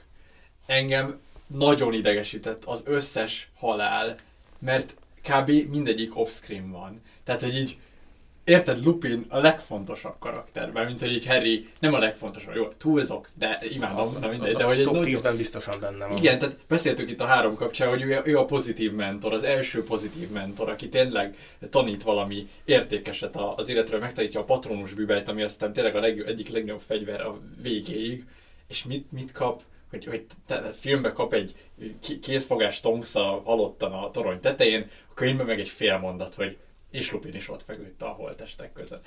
Tehát, hogy ilyen elképesztően nem tudom, tiszteletlen a karaktereivel. Én azt éreztem. Colin Creevy. Colin Creevy meghal, ugye ez már, ez már nincs benne a, nyilván azt se tudja senki, ki ez a Colin Creevy, a, a, mert ha A a fényképező is se. tényleg. Mert a könyvekben ugye vissza-vissza téreget azért. És hát ő is meghal, és ő is, tehát kb. kap egy fél mondatot, de az is ilyen nagyon lekezelő, ilyen, ilyen nem tudom, arcára fagyott a mosoly, mint a fénykép, vagy nem tudom, ilyen, de hogy, és így szóval nekem, nekem ez nagyon nem tetszett, és egyébként ezen a film se sokat segített. Itt is aztán volt rengeteg off-screen halál, és, és én nem tudom, hogy ez miért, miért van, vagy ennek így van valami koncepciója, nem tudom. Én, én azt láttam benne, vagy én azt gondoltam, itt az a koncepció, hogy amúgy egy ilyen csatában hogy tényleg így történnek a halálok, hmm. hogy így egyfolytában történik valami esemény, ö, éppen hogy csak magadra tudsz figyelni, és akkor csak egyszer így hallod, hogy ja, amúgy a Jenő meghalt. Ja, hát és, és így nem is tudsz igazából rajta így meghatódni, meg így nem tudsz feldolgozni az eseményt, mert egyszerűen annyi hmm. minden történik, és egyszerűen ez ilyen én, én azt gondoltam, hogy ez tudatos, de nem biztos. Aha, lehet, lehet. Én, én is így, így éreztem, és szerintem erre a film is így rájátszik, hogy én igazából mostanra, pedig már nagyon sokszor láttam, vettem észre, hogy, hogy azért így több ismert karakter halála is benne van. Például amikor megy a Voldemort monológia, akkor benne van, hogy az egyik Weasley tesó hal meg, és én ezt nem láttam hogy ő így az, mert hogy annyira a halálfalóra figyelsz, aki így felfigyel a hangra, sőt a Ron szerelme is ott van, Igen, talán, hogy a vérfarkasok ö, ö, beleharapnak, szóval, hogy hogy ebben van egy ilyen plastikusság, meg én azt is éreztem, hogy, hogy kicsit sietett egyébként a Rowling, egyébként a könyvben már így a csatával, mert hogy így nagyon pörgött az oldalszám, és én a pont a végénél éreztem azt, hogy nagyon hamar így le van csapva a dolog. Szóval lehet az, hogy így kevés idő is volt már ezekre, meg hogy, hogy azért biztos nagyon fájdalmas lehetett volna látni, ahogyan Lupin meghalt. Tehát az, az valami elképesztően szomorú. Ez szerintem hogy így kiárt volna ez a, rajong. Tehát mondjuk ezt szerintem az ilyen igazán kemény halált Hedwignek merte így bejátszani, mert ő egy bagoly. De hogy, ja, hogy, de hogy az emberek aki kevésbé kapták meg ezt az ilyen igazán oda, odavágós, plastikus uh, halált. Lupin egyébként akkor így a, azt hiszem az utolsó tekergő volt, aki uh-huh. utoljára halt meg. Szóval lehet ezért van egy ilyen igazságtalanság érzete az embernek, hogy, Tényleg, hogy, hogy akkor megértemelt volna egy ilyen szép haláltusát. Hát ja, igen, nem, én amúgy jó, hogyha tényleg ez a háborús dolog a koncepció, akkor értem, de, de valahogy ez annyira, mint egy utolsó rész, és mint egy búcsú a karakterektől, így, így viszont nem működik, és, és hát nyilván akkor ilyenkor el kell dönteni az írónak, hogy mit akarok most, a háborút érzékeltetni, vagy pedig elbúcsúztatni a karaktereket. Nem tudom. Hogy igen, igen, szóval a, a búcsú kicsit elmarad, én legalábbis a könyveknél azt éreztem, de én azt is bevallom, hogy nekem az egyik dolog, amit vártam az egész szériától, hogy Neville és Luna összejöjjenek. Én nem, nem tudtam, hogy ez nem lesz benne a könyvekben, és így olvastam hát ilyen mániákusan, hogy mikor fogja elmondani Neville azt a mondatot, hogy így nem tudom, hol van Luna, de megmondom neki, hogy szeretem, mert ma éjjel meghalunk. Hmm. Ez, tehát én amikor ezt így nyolcadikosan hallottam, ennél menő dolgot nem tudok elképzelni. A és hát shipping, hát, a shipping. Igen, igen, és, ez ne, és hogy én úgy tudom, hogy, hogy ez már azért volt benne a filmekben, mert hogy akkora volt a ship a, talán a könyvek alapján is, hogy, hogy akkor tettek bele egy ilyen utalást, de egyébként valóságban nem, nem jönnek össze. Ez úgy mondom a valóságban, mint hogyha ők létező karakterek lennének, de hogy a lorban a Luna, ő a Salmandernek a, az egyik unokájával jön össze, és ilyen állatkutató lesz, és akkor bebizonyítja a, a kitalált állatainak kb. a feléről, hogy amúgy tényleg léteznek, szóval az ilyen tök, tök szép sors a Lunának. És a Neville kivel jön össze? Hát ő Tudom, lehet, hogy a... Igen, igen, lehet, hogy a növényekkel. nem, nem, nem, nem tudom, Mimbus Mimbeltónia, vagy mi volt ez a növény, erre emlékeztek, amikor az egyik részben, lett a, talán a hatodikban. De ez annyira jó tehát a fura fiú a növényeivel, és a fura lány az állataival. Szerintem tökéletes lett volt. Tehát... Teljesen, teljesen. Igen. Uh, úgyhogy igen, hogy maga, maga szerintem a karakterbúcsú nincs, és inkább háború van, ami, ami egészen különös. Ja. Lupinban az a különösen fájdalmas, hogy egyébként Lupint ugye visszahozza a könyv, a film már megint nem, de hogy visszahozza a könyv, ugye ő elmegy hozzájuk a, a Grimald térre. Grimald térre, igen, köszönöm, és uh, velük akar kalandozni. És, Fú, ez nagyon, igen, igen és ez egy iszonyatosan erős dolog, pláne abból adódóan, hogy ugye Lupin volt a pozitív mentora Harrynek, és van egy pillanat, amikor Harry elküldi őt a francba. És miért küldi el a francba? Azért, mert gyáva. Mert gyáva és elfordul a felelősségtől, e, elfordul az igazán nagy dolgoktól az élettől, vissza ugye regresszál tinédzsernek, és a, a tinédzserekkel akar vakverő küldetésre sétálni, és Harry visszaküldi a francba, hogy nem, visszamé, visszamész a terhes feleségedhez, és ott fogsz ülni, és vele fogsz Egy újabb Toretto a filmben. én, én most a Harry a Toretto ebben, vagy a, vagy a, a Lupin, Lupin, aki nem akar otthon maradni a gyerekkel, hanem... Aha. ja. Igen, hát igen. Hát végül is, végül Tonks is, meg Lupin is elmentek a tehát nem maradtak Abszolút. ott a gyerekkel, és aztán... Igen, ők lehetnének Han és Izel, a a halálos iramban szériából, de akkor valamelyikünknek fel kellene támadnia, és ez így nem működik. Igen, itt amúgy gyönyörű, mert hogy a Lupin tanított valami nagyon értékeset Harrynek, amihez kellett valami nagyon mély a lélekből, és hogy végül a Harry tanít valami még értékesebbet a Lupinnak, és hát ilyen körbeér a, a, a dolog, és aztán, ha jól tudom, akkor Harry lesz a keresztapja a kisrácnak, aki Mhm. meg a Lupin. Igen. Szóval nagyon szép. Szerintem De ez, ilyen- ezt annyira kihagyja a film, és annyira sajnálom, pedig egyébként ez egy rohadt jó jelenet, tehát ez azért nagyon erős. Meg utána, amikor Lupin megérkezik a kagylólagba a hírrel, hogy megszületett a fia, és teljesen úszik a boldogságban, és Harryt magához öleli, miközben úgy hagyta ott, hogy így nem tudom, ős ellenségek, és örökre soha többet nem szólnak egymáshoz, és megkéri, hogy legyen a keresztapja, ez egy olyan, ez a bi- bebizony, bebizonyosodik, hogy érvényeset mondott Harry, nem? Abszolút, abszolút. Igen, meg hát a Harry pontosan tudja, milyen izé, apa nélkül fölnőni, és hogy és tudja, hogy ennek a kalandozásnak az a vége, hogy, hogy rip. Hát ja, ja, ja. Kemény. Igen, de tényleg az nagyon szép, mert a könyv is ilyen érzékelteti, hogy utoljára Lupint hogy láttuk, és most hogy látjuk, hogy ilyen teljes fordulatot vett, de hát ez, ez nagyon, igen. Ja, szóval mondom, továbbra is csak szomorú, hogy nem, nem, nem láttuk Mhm. meghalni, vagy nem, nem valami nem kapott valami szebb lezárást. Na, Én azt mondom, hogy Pitonról már beszéltünk? nem, nem, nem. Hát itt akkor a Master Plan. A Master Planről, meg ezekről még nem. Hát nem, te... Tudom, hogy neked, te, te akarsz erről beszélni. Igen, én akarok erről beszélni, mert szerintem ez szörnyű.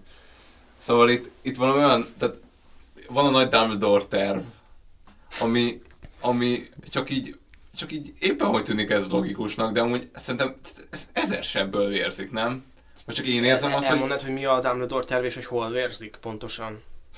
Mármint, hogy... Hát a Dumbledore terv az, hogy ő, ő itt most ugye hát a történet szerint ugye az egyik Horcrux begyűjtése során, amikor ö, ö, me- megpróbálja elpusztítani, akkor hát így ö, az rajta egy ilyen halálos sebet ejt, ami hát egy hosszú idő múlván, tehát valami egy éve van, még meghal. És akkor ilyenkor kezdik kitalálni, hogy úristen, akkor valamit kéne ügyködni, hogy hogyan lehetne ezt a csatát megnyerni Voldemort ellen, és akkor azt találja ki Dumbledore, hogy akkor így Pitonnal megöleti magát, és ezzel Pitont behelyezi így a Voldemort bizalmi körébe, és akkor majd Piton segítségével, meg Harryvel kiokoskodva, hát majd legyőzik Voldemortot. Csak hogy itt, és ugye ez a végén ugye be is jön, de én úgy érzem, hogy itt rengeteg bizony, bizony, vagy egy ilyen bizonytalan tényező van, ami csak a szerencsének köszönhetően működik. És én nem érzem azt, hogy ez annyira ilyen Dumbledore mesterterv, aminek feltétlenül működnie kell, hanem csak a szerencség, szerencség összjátéka, hogy végül mégiscsak sikerült. De például mi a szerencse? Hát például az, hogy éppen ott volt Harry, amikor Piton meghal, és át tudta adni neki az emlékeit, az mennyire egy szerencsés pillanat, az, az nem volt megalapozva, hogy miért adja át. Tehát, hogy az mikor kellett volna amúgy történnie. És éppenséggel szerencsésen ott volt a srác, de amúgy megölhette volna máskor is. Vagy, vagy mikor lett volna az a pillanat, amikor ez tényleg átadja ezt az emléket. Hát jó, de ezt Piton rontotta el. Neki ez volt a feladata, Igen. Hogy adja át az emlé... vagy hogy mondja el ezt a dolgot, hogy neki kell meghalnia akkor, amikor Voldemort már a amikor már az utolsó hókluk van. Tehát amikor Voldemort már a kígyót túl közel tartja magához. De, de, de igen, tehát akkor mégiscsak szerencsés volt. Tehát akkor nem, hát ezt Piton elrontotta, mármint hogy Dumbledore terve attól még jó volt, csak, csak Piton el- elrontotta a kivitelezést. Hát, és aztán csak a szerencse mentette meg már. Hát oké, de, de hogy... De egyébként én ezt, ezt azt hiszem írtam is a jegyzetbe, hogy teljesen ki vagyok azon akadva, hogy a Spiton hogy ronthatta el. Hát ő egy zseniális karakter, ezt neki ki kellett volna már előre találni, hogy hogy fogja megcsinálni, és például azt nem értem, hogy miért nem rakta bele az emlékeit a merengőbe, és miért nem hagyott egy névtelen üzenetet Harrynek, hogy menjen fel a merengőbe, és nézze meg, mert ott van egy valami fontos dolog, amit Dumbledore ott hagyott neki. És így megnézte volna, és kész. Szerintem ez me- megint, megint az, hogy miért a Hagrid viszi a Harryt a, el a, ö, a házból, hogy így azért mégiscsak érted egy könycsebből. Tehát, a, tehát itt, itt egyértelműen a, a líraiság felülírta a logikai ö, dolgot. Tehát, hogy, de egyébként én ezzel abszolút egyetértek, plusz szerintem ö, azért így maga az egész Horcrux hatástalanító hadművelet is elég gyenge lábakon áll. Tehát, hogy ezért messze nem volt biztos az, hogy ezt meg lehetett csinálni, főleg úgy, hogy maga Dumbledore se tudta, hogy hol vannak ezek a dolgok. Tehát itt lehet ezt úgy keretezni, hogy milyen szép, hogy ő ennyire bízott Harryben, és amúgy hát nem kellett volna annyira sok, tehát nagyon ki volt centízve ez a, ez a Hát terv. de, de, de várj, állj. Tehát, hogyha ez igazából nem volt kicentízve, mert hogyha Harry nem jut el az utolsó után előtti Horcruxig, akkor még nem indul be a támadás. Tehát, hogy kvázi azért kezdett el, és, és ezt kiszámolhatta Dumbledore, mert ismerte Tom Denemet. Szóval, hogy Voldemort azért kezdett el nagyon durván támadni, mert hogy már Ja, hogy, hogy volt. érezte, hogy ahol... Tehát, hogy már csak a kígyó volt. Aha, aha. Vagy hát még volt egy, Ja, de... igen, ak- akkor lőtte bele a védőpacsba. Volt még három. De akkor még, ő- de már ő is tudta, hogy az utolsó dolog, ami elpusztíthatja a Horcruxokat, az a Roxfordban van.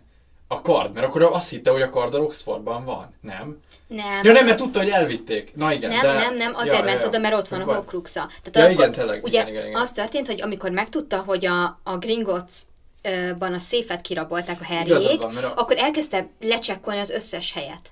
A Igen. könyvben Hogy- nem érzi, hogy, hogy a filmben Ja, ugye érzi, ez- hogy, hogy, hogy így Igen, a filmben ott mindenki érez mindent, a könyvben semmi, senki nem érez semmit. Tényleg, igen, igen, igen. És hogy a, akkor, amikor megtudja, akkor bepánikol, hogy úristen, hogy szerezhettek tudomást a hókruxaimról, az lehetetlen, és elkezdi lecsekkolni a helyeket. És elmegy a házba, rájön, hogy nincs ott a gyűrű, akkor még nagyobb pánikba esik, akkor utána elmegy a barlangba, hogy az biztos, hogy nem találhatták meg, hát hogy találhatták volna meg, hát nem tudott róla senki, és rájön, hogy nincs ott a medál. Sőt, még a gomolt házba is elmegy a gyűrűért, a, a, mert azt a izék, a romok alá helyezte el. Igen, igen. si- Az sincs ott. Igen, ezt mondtam. Ja, és akkor azt tudja, a, basz meg, de.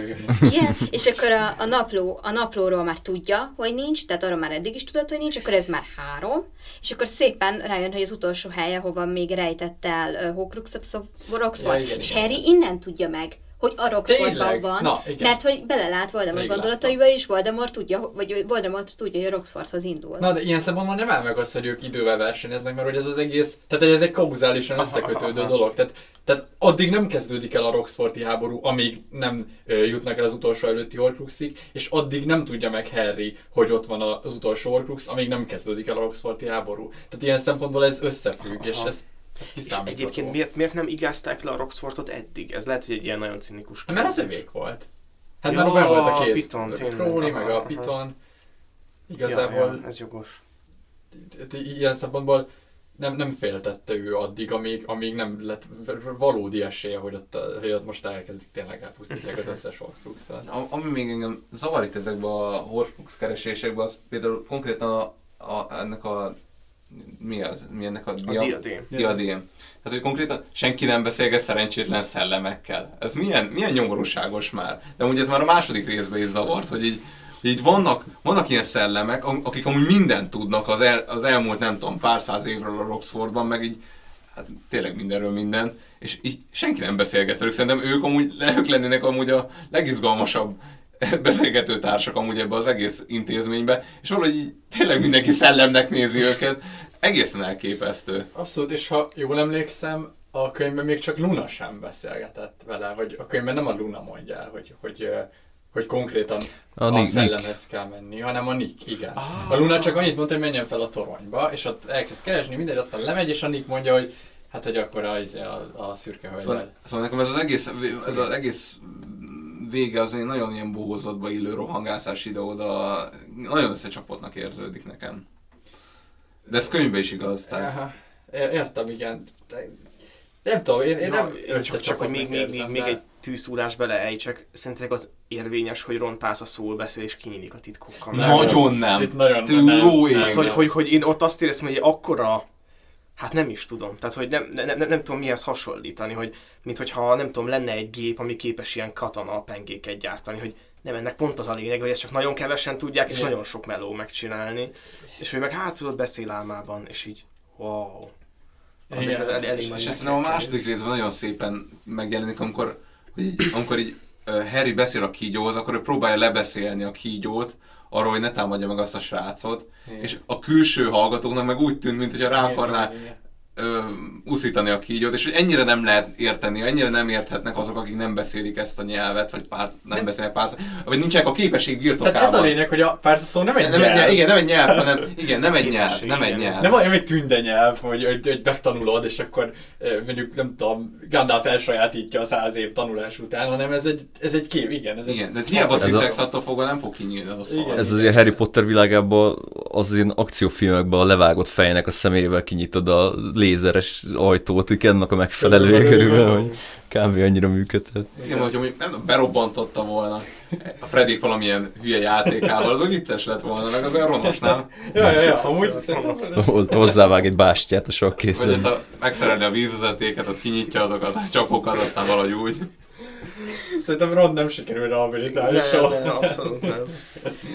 Arra gondoltam, hogy még beszélhetnénk a Harry feltámadás jelenetéről, vagy hogy szerintem maga az az aktus, amikor kiderül, hogy neki meg kell halnia, az egy nagyon, nagyon, nagyon nyomasztó rész a könyvben, tehát hogy ott így nagyon, nagyon nagy depresszióba esik, ami érthető, hiszen 17 évesen rádöbben arra, hogy neki most meg kell halnia, és ami nagyon izgalmas, és szintén a Peterson könyvre lehet kötni, hogy, hogy milyen az, amikor a te magad választod, tehát hogy így tehát, hogy ő eme, egy kvázi emelt fővel sétál be így a saját halálába, ami egy ilyen elképesztő bátorságot, meg hát ilyen, nem tudom, hősiességet jelent. Abszolút. Hát ennek ugye a, a, a neve, ilyen irodalmi eszköz, ez az imitáció Kriszti, amikor így a Krisztus ö, utánzás, és a, én tudom, emlékszem, hogy irodalom órán ezt akkor tanultuk, amikor a, a Zrínyi kirohan, és akkor ő egy ilyen imitáció Kriszti oh. alak, alakká válik, hogy ő így felvállalja, hogy így neki most itt meg kell halnia, de hogy ez egy nagyobb cél érdekében történik.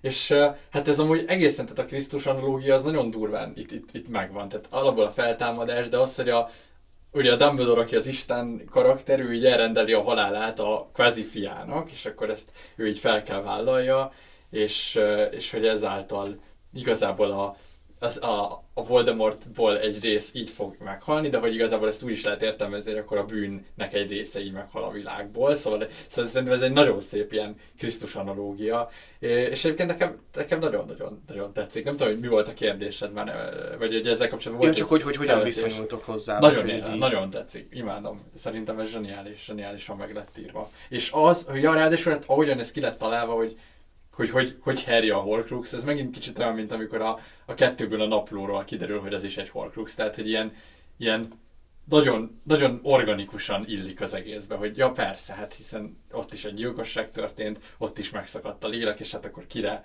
tapadhatott rá, hát nyilván a Harry Potterre, szóval ez szerintem gyönyörű. És ez aztán megmagyarázza, hogy akkor miért, miért beszél párszaszó, meg mert nagyon jól összefügg. Igen, nem tudom, ti hogy vagytok ezzel.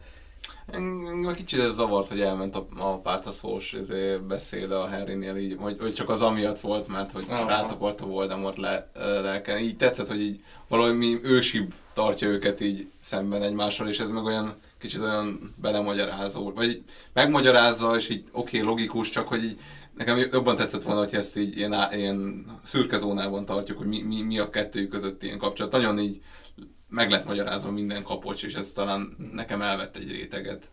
Olyan szabadban egyetértek, hogy ez olyan, mint hogyha azt mondanád, hogy így nem lesz többé árnyéka ennek a személyiségnek, vagy hogy így, tehát hogy nem, nyilván nem ez történik, hanem hogy csak megtanulsz együtt élni az árnyékoddal, ilyen szabadban én egyetértek, hogy ez egy kicsit ilyen túl mesei megoldás. Ami még most jön, amiről még nem beszéltünk, az pedig szerintem az egyik legfontosabb téma, Pitonnak a személyisége, és hogy mi történt itt igazából Pitonnal. Vagyis, hogy én emlékszem, hogy Ádám azt írta a dokumentumban, hogy Piton egy szimp. Tényleg. Ez még novemberben volt, de, de még továbbra is egyetértek ezzel. Tehát akkor tehát ő, ő, itt a szimpség arhetipusát. meg- Tökéletes. Tehát, tehát a, a, a film történelem legnagyobb szimpje. Ú, én- elmagyarázzuk, hogy mi az a szimp. Abszolút. Ez nehéz lesz, de Nagyon nehéz. Én, lehet, hogy Alexra néznék, hogy jobban el tudja mondani. Az a baj, hogy nagyon nehéz a, a nice guy és a simp között különbséget tenni, de talán a, a, a, a cselekedetei, cselekedetei következménye talán más. Igen. Tehát a, mind a nice guy, mind a simp az egy ilyen, egy ilyen éteri helyre helyezi, vagy ilyen, az étoszba rakja a, a, a nő képet, és mind a ketten így istenítik ezt a szemét, de De szerintem a nice guy nem. de, de, de a, amint történik, igen, azt mondom, hogy amint történik egy elutasítás, Aha. vagy a Nice Guy megjátsza? Szerintem a nice guy megjátsza alapból, igen. Szerintem nem. Szerintem a nice guy, a nice guy ugye azt csinálja, hogy, hogy ő úgy akar nőt szerezni, hogy ilyen nagyon kedves, és ilyen nagyon, tehát ilyen túl, túlzóan kedves, de, de ilyen ártalmatlan, egészen addig, amíg visszautasítást kap. Mert akkor kimutatja a fog a fejérét, és szerintem akkor kimutatkozik, hogy ő valójában itt nem De gondol igen, de, semmit de, a de, hogy ez a, az a elutasítás hatására csinálja, vagy már korábban se? Nem, szerintem ő így gondolkodik a nőkről, és így azt gondolja, hogy meg kell játszani nekik mag- magát, hogy, hogy, hogy így Ez hozzá. teljesen nyilvánvalóan nem működő módszer, Hát akkor miért, nem. miért ezt az éles stratégiát Sok itt a választott? tudsz erről valamit nyilatkozni? mint, mint, mint cél, célközönség? Nem, én, én viszonylag ritkán voltam ilyen helyzetben, úgyhogy hál', hál' Istennek én nem találkoztam ilyen emberekkel, de el tudom képzelni, tehát hogy gyakorlatilag ő azt hiszi, hogy a kedvesség, az, hogy kedves a nővel, az egy eszköz, és Hogy szexjára érte. Igen, igen, igen, igen. Tehát, hogy egy nő, nő felé így kell közeledni, hogy így virágot viszenek, és kedves vagy, és akkor megvannak ezek a sztereotipikus ilyen kedves Igen, hogyha egyszer már vittél virágot, akkor már jár a szex. Igen, Kb. ez a, igen, e- igen, igen, és hogyha, hogyha nem kapod meg, akkor, Akkor viszont a rohadt mocskos, rohadt igen, igen, tehát, hogy, tehát, hogy Ó, te, te utolsó rohadt kurva. Tehát, Igen. tehát kb. erre a szintre. Te is Jó, az a, az- oké, de a szimp az nem ilyen. Nem a szimp, nem. Még, gyorsan, hogy, hogy a Nice Guide szerintem segít, hogyha linkelünk majd ilyen screenshotokat, ahol így nagyon szépen látszik, hogy van egy kedves párbeszéd, és hát én mégsem érek rá, és ami így utána következik. De hogy ez így egy beszélgetésen belül. És hogy, Nagyon durva. Tehát olyan éles váltás van. Igen, igen, hogy igen. Így, hogy így, jaj, nagyon nézd, láttam, hogy ezért szereted a macskákat, meg mindent, de nagyon aranyos vagy, mert láttalak ezeken a képek, ilyesmi. Jaj, bocsánat, van barátom. Te rohadt szemét láda, ez nem derült ki, meg akkor elkezdi nyomni. Igen, miért nem, miért nem írtad le rögtön a legelső mondatban, most uh, hiába Te is ugyanolyan kurva vagy, mint mindegyik, izé, és Na ez a nice. De igen, igen. Viszont hogy, hogy, neki, neki nem belülről fakad a kedvessége, hanem ez De egy... a szimpnek honnan fakad? Ő neki teljesen. Tehát, hogy ő, ő tényleg eszményít. Igen, igen, akkor igen, ez így van, És- akkor, tehát így helyre, tehát ő, ő, ő, helyezi oda föl. Ő abszolút. És a szimp, ő, ő ha visszautasítást kap, akkor csak még többet ad. Tehát, hogy így még több kedvességet, még több Tehát, hogy, hogy ő nem, nem is tartja mé- méltónak magát Nem. ehhez, ehhez Nem. adott nőhöz. Nem, tehát, hogy a szimpek azok, akik a Pokémonnél tier 3 subok, és utána, Nagyon tökéletes. Úristen, tökéletes. és utána még donételnek napi 100 dollárt, mert hogy Hát, ha egyszer megköszönik. igen, Kb. ennyi. igen. Szóval valami olyan szintű alárendeltség a szimség, ami, ami nagyon nehezen meg, megmagyarázható. Én, én utoljára, vagy nem, most, tehát, nem tudom, hogy ez már elhangzott de hogy, a, az ilyen Twitch streamereknél abszolút úgy érzem, hogy a matriarhátus Ja. élet újra, és, és itt egyszerűen vannak emberek, akik ilyen, hogy vannak a, az ilyen do- dolgozók az ilyen mékasban, meg a... Ja, ja, ja. Hát vannak dolgozók, herék és királynő. A. És hogy vannak itt, akik csak dolgoznak, és hogy ők nem, tehát ők nem fognak részesülni. Hát ők a dolgozók, abszolút. Igen, Igen, igen, ők nem fognak részesülni, de viszont amúgy istenítik. Nagyon. Istenítik azt a szemét, akiért dolgoznak. És, és mennyibe kerül Pokémonnél egy tier 3 szab? nem tudom. Ki tudja. Nem, mert amúgy azt hallottam, hogy a Pokémon már legutóbb bekorlátozta, hogy a max donét az 5 dollár, meg hogy, mert hogy neki már nem kell a pénz, és hogy inkább donételjék el valami szervezetnek, ami... Az, hogy mennyi donét eltennek, hogyha már ilyen izé- Igen, még, még, még ilyen kontextusba helyezés, hogy Pokémon egy, egy, egy Twitch streamer, és hogy ő mondjuk, ha beírjátok, hogy az ő, ő adta el a fürdővizét. Nem, nem, az Nem, a Beldelfi. Ja, a Beldelfi. Nem, Á, a akkor csak Pokémon maga... normális egyébként. Ő létrehozott egy Szerintem. ösztöndíjat Én abból a... Jó, hát- gyorsan. De hogy ő így... De ő nem Ő Beldelfi, nagyon- de ő, tehát ő nem vetközne Ő a ne- kamera előtt. Nem, de visszaél. Gondolom, Ő is, a, ő is a külsejéből fakadó előnyökkel bőven. Abszolút. Hát igen, ameddig vissza lehet. De na mindegy, ami viszont... Ö, Jó, hogy ő a Pokémon. Ó, ő kedves arc. Bocsánat. Jó, mindegy. Beszéljünk, beszéljünk inkább Lily Potterről. de, de, de, de, de, De, de ez fontos, Fontos, amúgy fontos, valami. megalapozni ezt. Mert valamit. Ja igen, azt még ide akartam szólni, hogy ö, kaptunk egy kommentet a, a, a Szabadpolc első, tizen, tizedik adása alá a, a, a Like Mother Used to Make-kel kapcsolatban, ami szerintem úgy nagyon durván te, fején találta a szöget, hogy a, a csávó, a David egy szimp. És hogy valójában ott, ott történik meg, tehát hogy a, a Shirley Jacksonnak az volt De- a fantáziája, de- hogy egyszer majd vissza rehabilitáljuk a matriarhátust. De hogy nem mondtuk ki ezt ilyen direktbe, de hogy ott, hogy ott még csak egy fantázia volt, de hogy aztán a Twitch-en megtörténik. És J.K. Rowling ezt már megérezte itt. Aha. Tehát- Ör- Örülök, hogy visszatértünk. J.K. Rowling abszolút látta, hogy, hogy a Simp lesz a hős. Tehát a, a, Simp, a Simp a hős. De, Nem? de, de, de, de, de, de ez az, Az, a, az, az, itt a, hős, a le- legnagyobb hős a de, történetben. de engem ez Hát az zavar, hogy, hogy, hogy, hogy ő lett a legnagyobb hőse a történetnek, de hogy az ő indítatásai egyáltalán semmilyen nemesi cél, vagy nemes célból nem fakadnak, hanem csak az ő alávetett szolgalelkű szimségéből. Engem ez, és akkor mindenhol van, hogy hú, hát mekkora Piton mekkorát izé fejlődött, meg a Piton mekkora király, meg hogy milyen nagy hős. De nem. Ő csak nem tudott, ne, nem, nem tudott ebből kitörni. Igen, de gondolj bele, ez me- mennyire vonzó lehet, hogy, hogy van valaki, aki, aki gyakorlatilag feltétel nélkül szeret téged. Tehát gondolom ez, ez, ez az, ami, tehát itt valójában az always szó az, ami, ami Pitont így az egekbe emelte, hogy, hogy, hogy ő, neki tényleg ez egy ilyen örökké tartó dolog, úgyhogy ő ebből a dologból kb. így semmit nem tudott kivenni ebből a játékból, és mindent beleadott.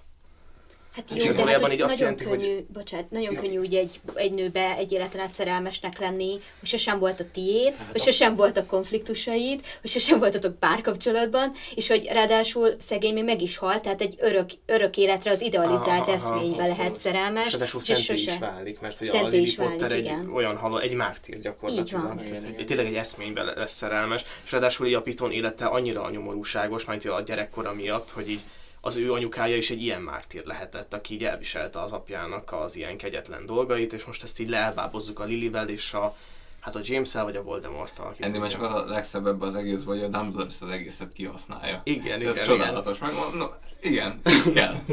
Szép volt. Mert amit egyszer az egyik adás előtt mondtál lesz, hogy így, á, nem tudom, hogy benne legyek ebben, hát a szeme az anyjáé. Hát persze, Hát ó, az, az, az anyjája.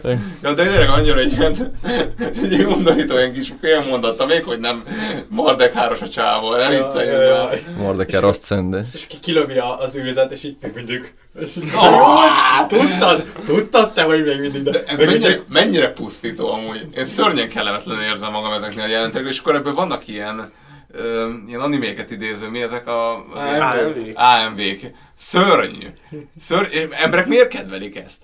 Szer- Szerintem itt, itt bejön az Ellen Rickmannek is a játék, az, hogy az, az a az az expecto patronum, amit megidéz, az annyira, még a hangsúlyozásában is ilyen nagyon-nagyon Expecto patronum. Abszolút, ez, ez, ez, ez a melankólia így átjön rajta, és ez az ilyen, tehát olyan, tényleg, hogy az egész ilyen nagy sötétség lenne, és abban van egyetlen egy virág, és ez a virága, virága a Lily Potter, és ez, ez, ez egy dologért megéri csinálni ezt az egészet, és ez azért szép. Meg amit észrevettem, hogy ez az always jelmondat, ez gyakran így összemossák azzal, hogy így mondjuk, ha valaki ilyen, ilyet láttam, hogy ilyen Tumblr nyilván poszter, így nem tudom, 90 éves vagyok, olvasom a Harry Pottert, és így oda jön hozzám a gyerekem, hogy még mindig ezt a könyvet olvasod? És én ránézek. Jaj!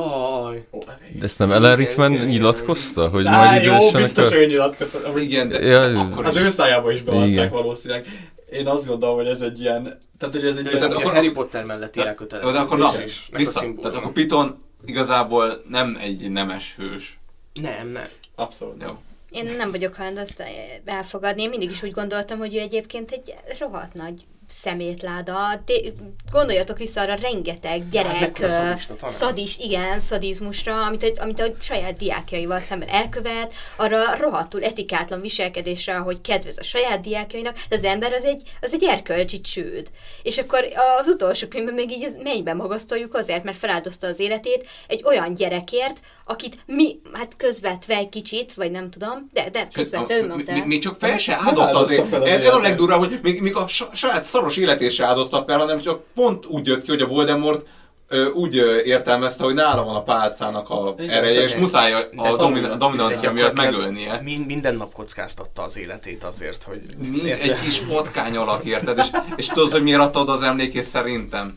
Azért, hogy a Harry arcába dörgölje, hogy, hogy, hogy amúgy nekem voltak érzéseim, de nem akart ő semmit ezzel segíteni. De Nekem- hogy nem, hát ez volt a feladata basszus. De azt nem látta el. Úgy előbb beszéltünk meg, hogy a feladatát nem látta el. Hát mert kerülő úton, de meg megcsinálta. történetesen éppen ott volt, de amúgy ne, nem intézkedett annak az érdekében, hogy, hogy, hogy a feladatát ellássa. Igen, hát azt, azt Hát hát biztos, el, az ő elszámolta magát. Persze, hát mindenki hibázik, az biztos. Tehát az utol, életének utolsó pillanatában azért, hogy így beteljesítse a, feladatát, azért adta oda akkor ezt a... Hát igen, meg, meg szerintem ennek, tudod, itt mi- mi- minden Harry Potter könyvben van egy ilyen, hogy azt hiszed, hogy ő a gonosz, de nem, és van egy nagy verziója ebből, hogy igazából hét könyvön keresztül azt hiszed, hogy a Piton a gonosz. és ő is egy. Ő is egy gonosz. Hát egy Nem kicsit annyira. gonosz, igen, igen. Majd, hogy De, de basszus, elnevezed a fiadat erről a patkány emberről. De nem Sőt, már. Sőt, és aztán azt mondod, hogy így, apa, Hogy, mi van, hogy, hogy, hogy, de nem is, nem, nem, nem azt hittem, nem ezt mondod, hanem az, hogy, hogy a, a nevedet a Roxford történetének két legnagyobb igazgató. Ez a csávó! Ez a szimp! Engem, én, én ott ütöttem a könyvet, majdnem kidobtam az ablakon. De, de amúgy erre Tehát én nem, tehát itt valami félreértés van. Harry nem értette meg, hogy mi történt. Harry, Harry rosszul kódolta az esemény sorozatot. De nehéz lehet jól kódolni, ha látod ezt az emléket ilyen első kézben, gondolom, így annyira átérezte empatikus ezt Azért, a azért a gyerekszületésig még volt pár alkalom újra nézni az, azt a jelenetort, és elgondolkodni, hogy itt mi is történt. Hát meg egyébként a, a Piton nem volt a Roxfordnak olyan jó igazgatója, hogy nem védte persze, meg a gyerekeket, ő Igen. hagyta, hogy az a Igen, két tehát- elmebeteg, az ott Igen, tehát konkrétan a jósága ebből az eseményből fakad, amit Harry rohadtul félrekódolt. Szerintem. de gondolj hogy látod, ahogy az anyukádat ölelgeti, hogy éppen meghal, úgyhogy amúgy igazából ő nézte be ezt a dolgot, mert hogy ő mondta el, hogy a jóslatot szerintem nem, nem Igen, ő mondta el a jóslatot, miatta halnak Igen, meg. igen. És te elneveznéd a gy- gyerekedet egy olyan izé, csávóról, aki az anyádat ölelgette. Ú, na ez mondjuk egy jó kérdés. Hát most tehát tegyük félre ezt a részt, hogy most mi a vélemény a. Nem nevezel le, nem nevezel el a gyerekedet egy olyan csávóra, aki... Az anyukát szimpiéről elnevezel le valakit? Nem, nem, nem, nem, biztos, hogy nem nevezel el senkit. Azt a, de ugye akkor ott, ott a James, az Albus Dumbledore és a Piton, ez a három név nevet kapja a gyerek, ugye? Nem, az Nem. egyik az a... Albus két, igen, és a másik fiú, a Ja, James és Sirius. az- Igen, igen, igen. Ő igen, a ugye- normális gyerek. Igen, Ez Jó- megkapja a jó neveket. Abszolút, de szerintem maga a... Szerintem erre, ez egyetlen egy dolog szerintem az elátkozott gyermekben, hogy erre így reflektálnak, hogy azért így elnevezni két ilyen emberről a gyerekedet, hogy így Albus Perseus Potter, tehát hogy, hogy kimondod a saját nevedet, és gyakorlatilag kettő darab történelmi személyt hoztál így be a, a beszélgetésbe, az alapból egy rossz dolog. Tehát, az, hogy, az hagyjan az apja is történelmi személy, tehát a vezetékneve is az. Tehát, Igen, hogy igen, három igen. történelmi személyhez kapcsolódik a neve. Szervesen. Abszolút. Tehát nyilván vannak Rákóczi Ferencek és Széchenyi Istvánok így, így Magyarországon, tehát ezt így meg lehet csinálni, de szerintem nem annyira a szerencsés dolog. Tehát Brian Toretto, az is két nagy név. igen, igen. Igen. Szóval én itt, én itt úgy érzem, hogy valami nagyon félrecsúszott ezzel, meg, meg én a nézőközönséget így nem teljesen értem, hogy itt, uh, itt a nézőközönség ilyen Harry-szerűen félrekódolta. Hát igen, ez egy, ez egy trubadur gesztus, érted? Ez nagyon-nagyon megy.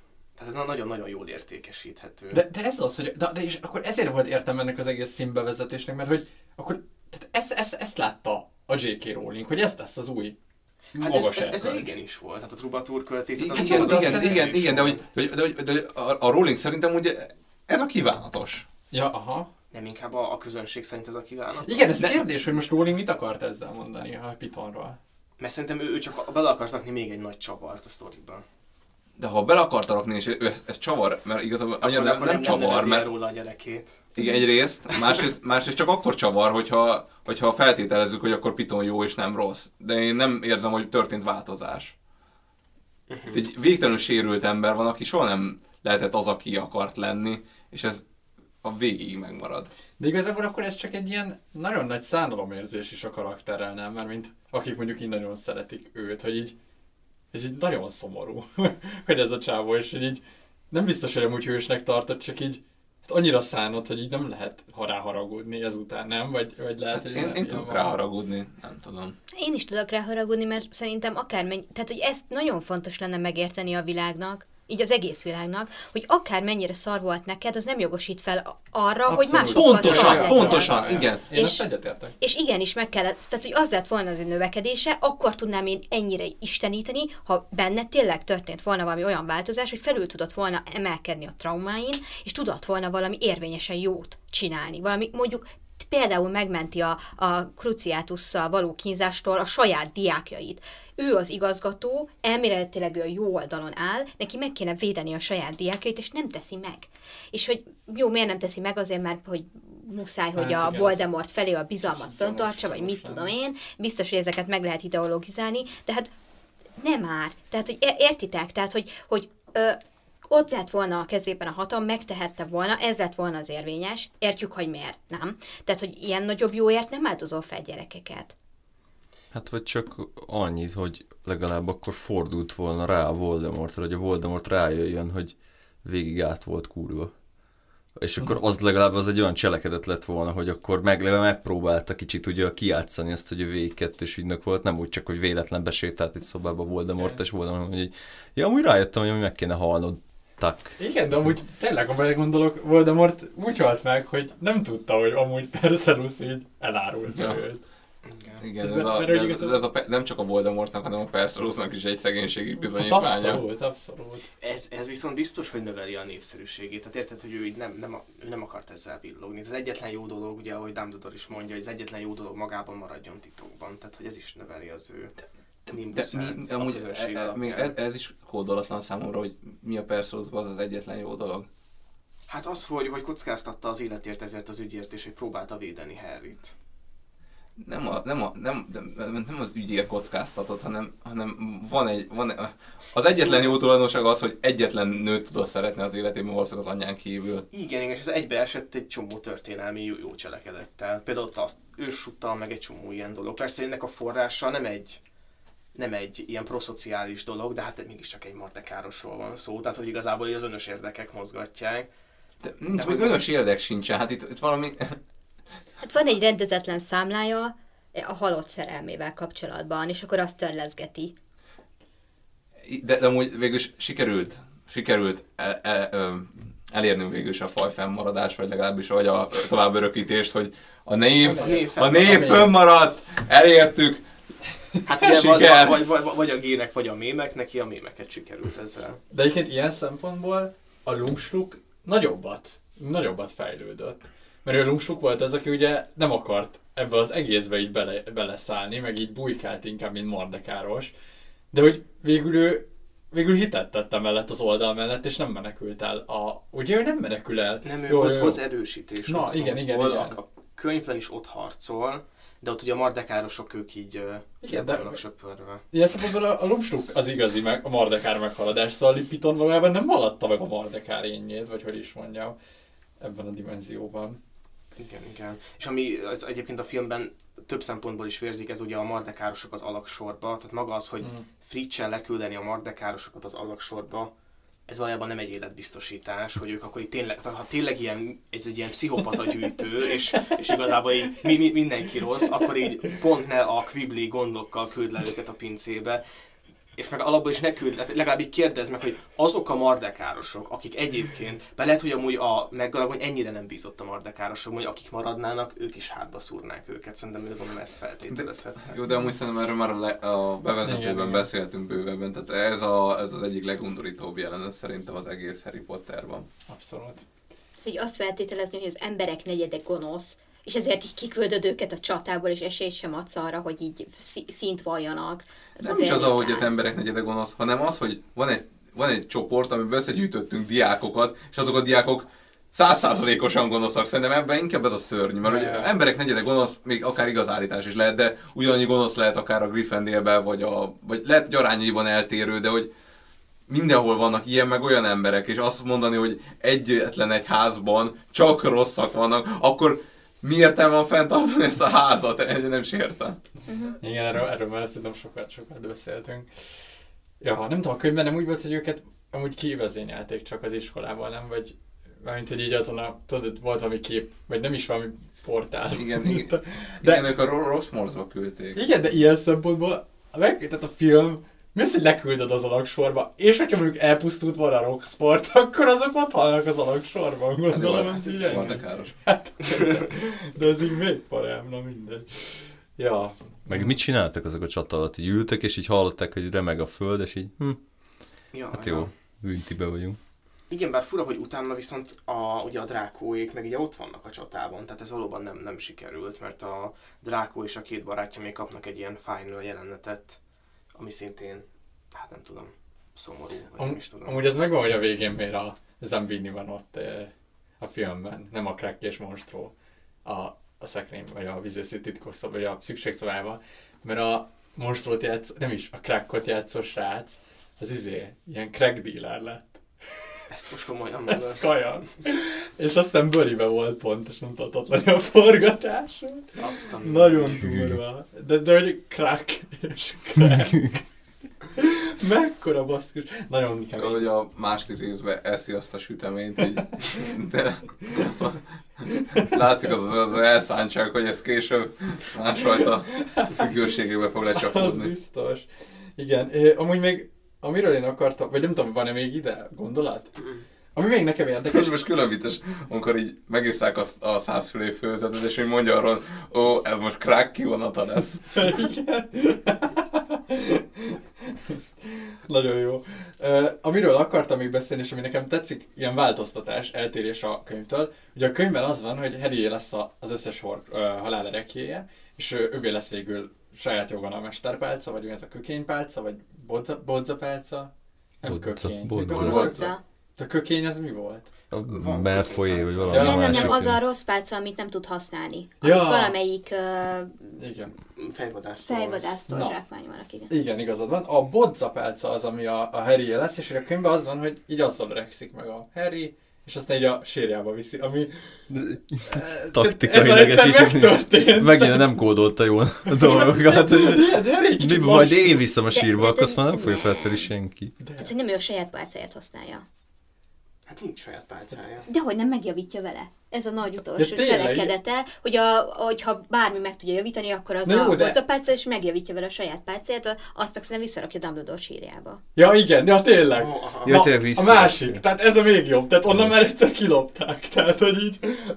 Hogy, de, hogy, hogy? De, hogy, de Nem miért? azt mondta, hogy ő természetes halállal hal meg, akkor soha többet senki nem lesz az a pálca, És mert akkor biztos te, elveszíti az a... Auror ügynök biztosan természetes halállal fog meghalni, aki minden nap sötét mágusokat keresgél. Nem tudjuk, hogy Auror lesz-e, az már csak a továbbgondolása a, a könyvnek. Jó, én de tudod, ő hogy nem is hiszek, Auror. a, én nem hiszek a hetedik Jó, utáni nem létezik, de ő is de Auror akar lenni már. Nem, szerintem visszavonul, él egy, ír egy életrajzi könyvet, kiadja, kurva sokan megveszik, és ennyi. J.K. Rowling álnéven.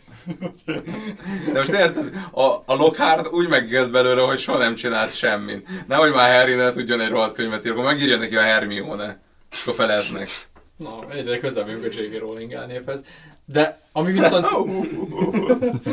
ami viszont szerintem nagyon király a filmben a kettétörés. Mármint, hogy na ez, ez a korrekt. Tehát ha tényleg nem akarod használni, akkor, akkor tört ketté. Nem?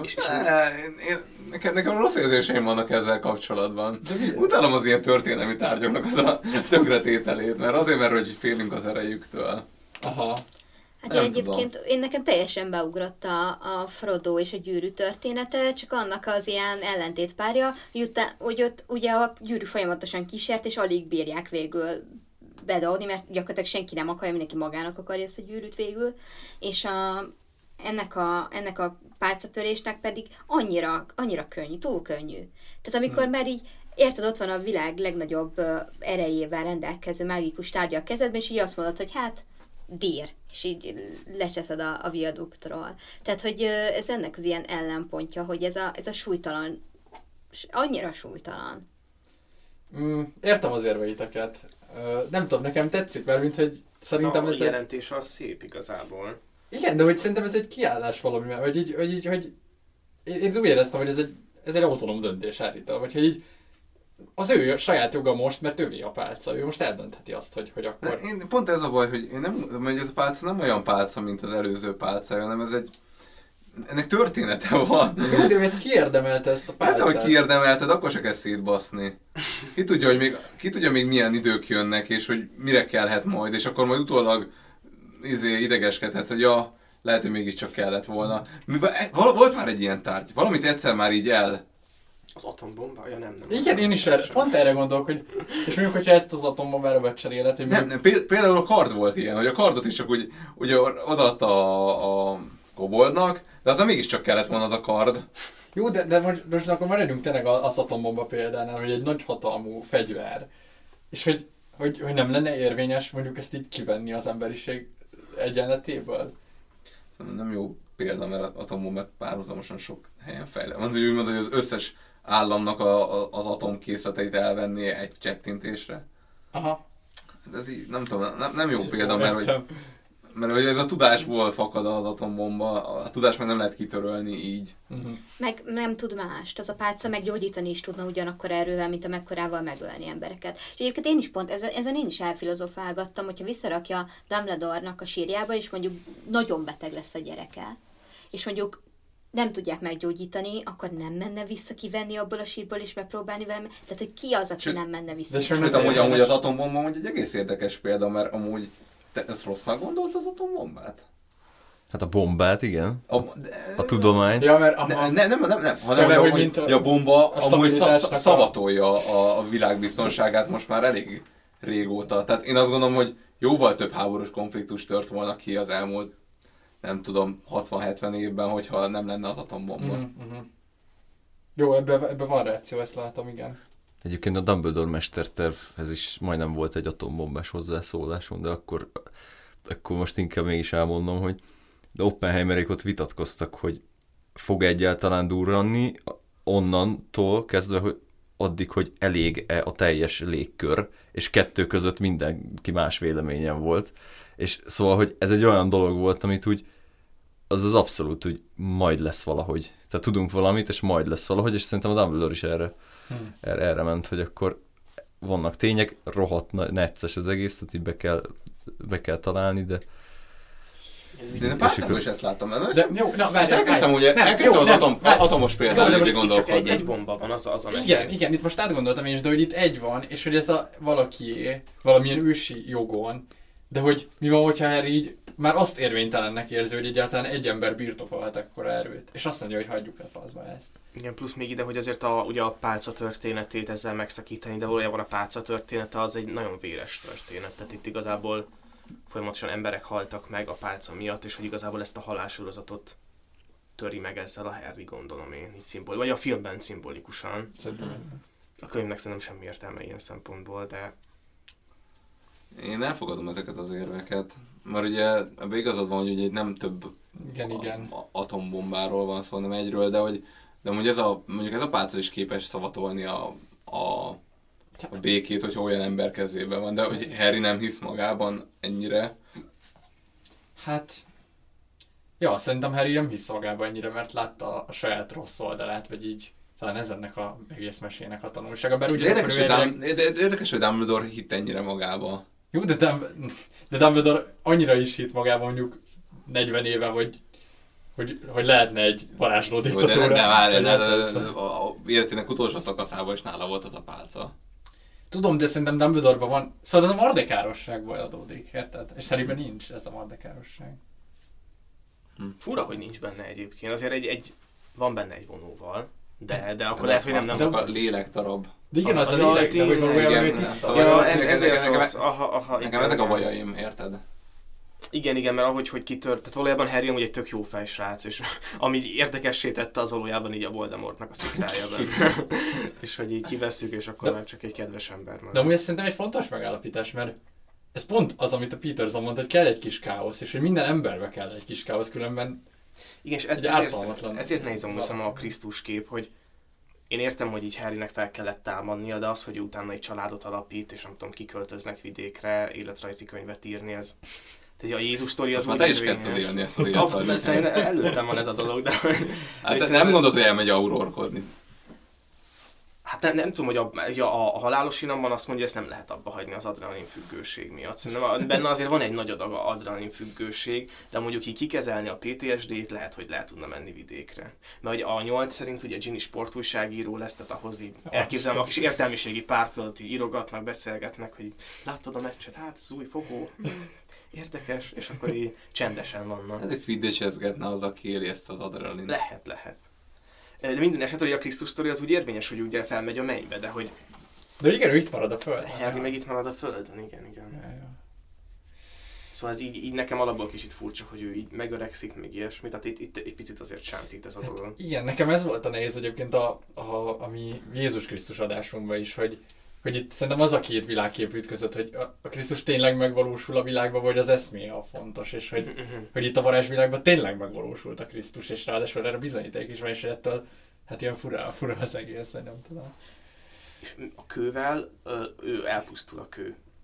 Nem Melyik- pusztul el a melyik- Könyvben nem az tudom, erdőt. Jó, hogy csak random van valahol. Könyvben az is? Igen, Ezt már nem, nem, nem eldobja, eldobja. Aztán Amikor majd odaír Voldemorthoz, akkor eldobja. Másik évfolyam majd így kutakodik az Ind- ind- erdőn. ind- Indul egy alternatív gyűrűk ura sztori, egy kisfiú, aki talál egy követ a tiltott rengetegben, és fura dolgok Úgy. történnek vele. Ez lehetne egy ilyen folytatás. A szellemekkel suttogó. Abszolút. Írjatok egy fanfiction-t. Igen. Nem, hogy biztos, biztos, hogy ezt megírták már. Én lemerem fogadni. Annyi fanfiction van, hogy ez elképesztő. És a köpeny pedig marad nála. A köpeny az meg családi herekja marad. Az még Ez, Ez benne van. Hát meg a, tradíciói jó. igen, igen. Tehát meg az a, na hát ezt már megbeszéltük az előző blogban, hogy az a, az, az érvényes halál erekje. Lehet, hogy még mindig nem értetek egyet teljesen, Én de... meg- Igen, vagy arra gondolok, hogy lehetne akár egy olyan befejezés, hogy mindhármat elpusztítani, de az lehet, hogy a pálca a legveszélyesebb ebből. Uh-huh. Meg hát végül is a könyvben egyik sem pusztul el, szóval. Meg hát én biztos kipróbálnám azért mind a hármat. Úgyhogy legalább egy macskán, vagy ilyesmi. Hát hogy azért, na, hogy igaz akár a legendák. De a követ, mert- a követ kipróbálta. Hogy ez De hogy, nem, hogy, hogy hát az volt, nem az a legendárium, hogyha mind három nálad van, akkor Ja. legyőzöd a halált. Ez mit jelent? Ezt próbáljuk ja. már ki. És akkor felveszed a kö- követ a követ. És akkor úgy ott állok, és nem tudom, ott állok, és akkor most valamit ki kéne próbálni. Leugrasz valahonnan, nem? És De most, de most mit jelent az, hogy legyőzöd a halált? Tehát, hogy így... De a Harry nem azért támad fel, mert ezeket az erekéket De birtokolja. egyébként van egy ilyen teória is. Én azt hittem, hogy ez ezért van, hogy, hogy pont úgy jött ki, hogy amúgy a pálca is az övé, a kő is ott van nála. A követ már akkor eldobtam. Ja, ó, ó. De nem, az, de, de az övé, tehát hogy a, az övé volt, mert örökölte gyakorlatilag. Tehát hogy elvileg az a teória, hogy igen, ott, ott akkor mind a háromnak tulajdonjogát élvezett, én- mert az egyik ráörökül. Én, én, én ezt úgy kezeltem, hogy azért jön vissza, mert amúgy ő nem halt meg, csak a Voldemort lép. Igen, de szerintem ez a, ez a fő narratíva, de szerintem, szerintem direkt bele van játszva ez a, ez a hogy övé a három erekje, hogy egy kicsit mind a kettő, és akkor nem tudod, hogy pontosan mi történt szerintem. Itt azért, na, hogy három cucc nálam lenne, azért legalább egy ilyen... Egy délutánt azért is szentelni le. Hát legalább egy követ megsúlyintok, hogy mi lesz. Hát csak próbáljuk már ki. Nem igaz, hogy Harryben semmilyen tudományos igény nincsen. Hát ez zavaró. biztos, az biztos, az biztos. Sőt, egy ilyen, egy ilyen brit kisváros fele egy kipusztul, mert me- me- megpróbált felemelni egy követ. és Tudja, mi történik. De vissza is hozhatja őket azzal a mozdulattal. logikus. Hát, hogy megjelenik előtted a halál, örökre PTSD-s leszel, mert olyan traumát okoz a halálnak a főre látványa. Hát nem Lehet, tudom. hogy az lesz vele, mint kirával. Tehát, hogy ő kiszakad a létezésből. Hát de amúgy ez is annyira para, hogy ő azok után megöregszik, hogy feltámad. Tehát ez nem működik egyszerűen. úgy, valójában az megvan, hogy a, az eredeti mesében nincs is benne az, hogy a, három tárgyal te legyőzöd a halált. Tehát ezt már csak Jó, és a történészek, mert ezek a xenoféliuszék, az ilyen Ja. konteós arcok így Ja. hozzákötötték, hogy így Érted, mi három, te erre kimondod, hogy mind a három a tiéd, ah, akkor biztos, ezért, tehát ez, ilyen, Ah. ez már ilyen... De most, azért ki lehetne de most a próbálni. gyakorlatban úgy néznek ki, hogy senki nem lát téged, mert rajta van a, rajtad van a köpeny. Te látsz mindenkit, akit meghalt már, és van nálad egy pálca, és így lesből majd így azzal ki tudsz szúrni, és így hát végül is az az, amit közvetlen De azt gondolom, hogy itt bizonyítható. valami, valami, valami kapcsolat történne. Hogy ezek a tárgyak így hatnának egymásra, és nem tudom. Hát ezt hinni, hinni kell, hinni kell. Ha ebből valaki írna egy fanfiction, szerintem a Godrix holóban kellene ezt megcsinálni. És azért ott így nagyon sok mindenki fel tudna támadni, aki amúgy ilyen epic karakter. Ah. Tehát egy ilyen zombie army, Harry Potter. Na, de az fanfiction. nagyon Naruto, Naruto-os lenne az utolsó arkra hasonlítana nekem. Ó. Nem tudom, hogy tartasz Nem, nem, nem, de akkor most már a TikTokok alapján tudom, hogy melyik lesz az utolsó ark. Azt hittem, hogy, a, hogy egy másik. Hát nem úgy, na mindegy, nem spoiler. Nagyon hosszú a vége. Van még, van, azt ott még sok fasság, úgyhogy na jó. Oké, okay, de Szóval szerintem még egy dolog van, amiről így kéne beszélnünk, és az a Voldemort és a Harry közötti csata, és hogy ennek a következménye, és hogy egyáltalán hogy lehet, hogy egy taknyos tinédzser legyőzte minden idők legnagyobb sötét mágusát. De ekkor már Jézus Krisztus volt. Tehát itt, itt, itt, itt a Jézus Krisztus legyőzte a, a sátánt gyakorlatilag, nem? Nem ez történik? Vagy... De nem ez történt, nem, hanem egy, megint egy ilyen pálca, pálca okoskodás, ami számomra Ja, ja, aha. annyira nyomorúságos. De, hogy ez nem, de ez nem okos, mert hogy az övé a pálca. Ért, értem én, hogy mi történik. Nem- Fel tudtam fogni a történetet, Elmondom, csak, hogy mi van. csak hogy Harry nem, Harry nem gyilkolhat. Hát, értem. És valahogy oldjuk meg ezt a helyzetet. Süljön el visszafele a, nem tudom, a, Abszolút. Hogy- Csak ha már ez, ez az adás az off-topicok része egyébként, szerintem ez egy fontos probléma, hogy Harry nem gyilkolhat, és amúgy az avatárban is van egy ilyen probléma, igen. hogy, hogy, a, hogy az avatár nem gyilkolhat, és ott egy jó megoldás van szerintem ezzel szemben, hogy itt... Leszpoilereznéd? Hát az a baj, ez egy óriási spoiler Akkor a inkább sorozatra nézve. Viszont ez kicsit olyan a Harry Potterben, mint hogy így, nem tudom, így, volt az EMC-s Flash sorozat, ami azért elég ilyen gyerekcipő, vagy ilyen, nem is tudom, ilyen, és ilyen sorozat minőségű sorozat, ilyen régi értelemben, és hogy ott voltak olyan helyzetek, hogy a Flash nem öl, ezért így nem tudom, egy zongora ráesik a, a végén az ellenfélre. Tehát, hogy így Ja, Akkor mondjuk Capitulatus, és mondjuk egy ex memoriam. Egy ilyen teljes. Az nem oké? Hát még mindig oké. e- egészen közel kerültél, az Egyébként abszolút, igen. Szóval, de, de Igen. tehát, hogy így, de én, nekem, nekem ez zavar engem, hogy így ennyire ez is így le lett így butítva, hogy akkor így most megmagyarázgatjuk, hogy melyik pálca miért mit ver, és hogy e végén emiatt fog a Voldemort veszíteni, és sokkal jobban szeretem ezeket az ilyen, amikor Luke legyőzi a Darth Vader-t meg a, az uralkodót, de hogy az nem a Luke-nak a képességeiből fakad, hanem a sorsából. De amúgy én itt látom a szépséget, mert hogy ez nem arról szól, hogy a, az ember, aki fél a haláltól, és mindenkire halálos átkot szór, végül önmagára szórja vissza Ja, arra. meg, meg ez ilyen alapvető törvény, ami ugye a Harry Potterben nem működik, de itt mégis az átok ugye mindig visszaszáll arra, aki mondja, vagy ez egy ilyen... Ja, igen, ilyen igen, ez egy ilyen... Ez itt így ki, kiteljesedik igazából. Nekem ami nagyon fura volt, és egy picit örülök is, hogy ez nem volt benne a filmben, hogy itt van egy ilyen nagy ilyen szópárba is a kettejük között így a végén a könyvben, ahol így, így a Harry letegezi, meg így, így Tomnak szólítja, tehát hogy értem amúgy, hogy ez most már egy ilyen egy szintre kezelés, hogy most már te nekem nem Voldemort vagy, hanem csak egy kölyök, egy Tom, érted? Mert így visszajöttem a halálból, de hogy nekem ilyen fura élmény volt ez az egész. Kicsit érdekes, mert a, a tehát olyan kicsit olyan, mint a 17 éves srác, így a, a Dumbledore próbálja így utánozni, mert ugye a Dumbledore tomozta korábban. Ó, és akkor így őt próbálja egy kicsit így, mint hogy így megprób- beöltözik Dumbledore, és akkor, na Tom, mi van Tom? Hát ez annak a jelkép, hogy megértettelek. Hogy az összes titkodat tudom, sőt többet tudok ebben a pillanatban, mint te. Ugye nálam van az információ, és tudom, hogy ennek mi lesz a vége, és neked most véged van. És ez, és egyébként tényleg Akkor már legalább szörnyű. ölje meg. Igen, Ugye, ekkor, igen. ekkora arca Igen. Szerintem ne ölje meg. Én, én, nekem tetszik az, hogy vissza... Én, én megvédem ezt, nekem tetszik a szimbolikája ennek, hogy Ö, vissza. igazából szerintem inkább köze van ahhoz, amit már egyszer beszéltünk, megint a negyedik kapcsán, hogy ez egy, ö, mo, nem, mi, ez egy griffendéles probléma, ugye itt párbajozni Aha. kéne, kard-kard. És nem képes rá, mert ő egy tizenéves kisfiú, és nincsenek olyan képességei. Tehát hogyan oldasz meg egy griffendéles problémát, ha nincsenek griffendéles képességeid? Mardekáros módon. És ez az Hmm. ilyen a kisbetűs rész. A, tudjátok? Tehát, hogy ez a, ahogy, ahogy a pálcák működnek, a, abból. Csak ezzel az az iszonyú nagy problémám nekem, hogy ez a mágia világ működéséből fakadó logikus következmény kéne, hogy legyen. De ez a mágia világ nem működik logikusan, mert ez egy soft magic system, tehát hogyha erre alapozod, hogy mi a logikus következménye a mágia világ működésének, és ebből következik valami a történetedre vonatkozóan, hát akkor az nagyon rezeg, mert egy csomó minden nem következik a mágia világ működéséből Meg most logikusan. megint egy ilyen kérdés, mert erre nem emlékszem, hogy, hogy Harry tudja ezt a pálcás izét, dolgot? Tehát ő úgy a- azért áll bele, mert ő tudja, hogy így fog nyerni. Aha. Igen, hát az Ah, Ollivander, O- Ollivandernél meghallgattatja a, a Draco pálcáját, és az Ollivander mondja, hogy ez a pálca, ez, ez valószínűleg Harryhez hű. Mert hogy elvette Igen. tőle erőszakkal. És kikövetkezteti, hogy ugye ő látta Drákót, hogy lefegyverezte Dumbledore-t, akkor nyilván Drákóhoz hű a pálca, Meg Dumbledore ki is mondja, hogy dűresség a voldemort hogy azt gondolja, hogy csak a nem tudom, az, az számít legyőzítésnek, hogyha megöl valakit a pálca, vagy nem, hogy... Ja, ezt hogy nem is mondja? Nem Ó. tudom, én úgy emlékszem, de lehet, hogy nem. Igen, mert nekem Lehet, ez, ez is kicsit ilyen fura volt, hogy ott van az a pálca, ami egy ilyen nagyon ilyen erős szakrális tárgy, aminek ilyen, nem tudom, ilyen nagy legendája van, és hogy ezt amúgy egy ilyen apróbetűs résszel így el lehet passzolni. De mondjuk azt, azt így, így el tudom képzelni, mondjuk így a Harry az a Jézusi erőt birtokolja, és a pálca így becsicskul neki, mert hogy érzi a, a Harryben a hatalmat, és akkor így végül így a gazdájának választja.